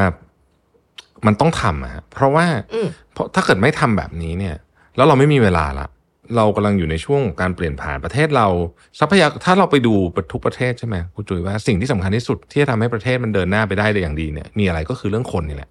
ประเทศบางประเทศไม่มีทรัพยากรอะไรเลยอืมเยอะแยะอืมแต่ว่าคนเขาดี ผู้นำเขาเข้าใจวางเขาเข้าใจว่าทำไงวางแผนดีมีกลยุทธ์ชัดเจนเขาก็ปังปังปังปังปังขึ้นมาเป็นประเทศที่ เจริญแล้วได้คุณภาพชีวิตคนก็ดีอืมในขณะเดียวกันไอ้บางประเทศนี่ก็ทรัพยากรเยอะเหลือเกิน แต่ว่าจัดการไม่ได้อืมเราเราไม่อยากเป็นแบบนั้นเนาะเราจะต้องพาประเทศเราให้มันไปถึงตรงนั้นให้ได้ แล้วในอนาคตเนี่ยทรัพยากรคนจะยิ่งมีความสำคัญมากขึ้นเรื่อยๆ ใช่ไหมครับ แล้วเราเองก็เป็นประเทศที่คนก็มีปัญหาเรื่องโครงสร้างประชากรอยู่แล้วด้วยใช่ไหมใช่คนเด็กก็เกิดน้อยหนึ่งจุดนิดๆเองตอนนี้เนี่ยอืมเอออีกนิดนึงก็จะเกาหลีใต้แล้วคนเนี่ยแก่ก็เยอะขึ้นเรื่อยๆใช่อืมเพราะฉะนั้นเนี่ยถ้ารีบไม่รีบทำเรื่องนี้เนี่ย แล้วคนถ้าคนยังไม่เห็นความสำคัญของเรื่องนี้โดยเฉพาะผู้ใหญ่อืม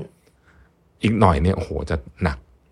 จุ้ยคิดว่ามากใช่ค่ะ ใช่อืมเด็กเราจะต้องแบกภาระที่ใหญ่ขึ้น พร้อมกับทักษะที่น้อยลง เออ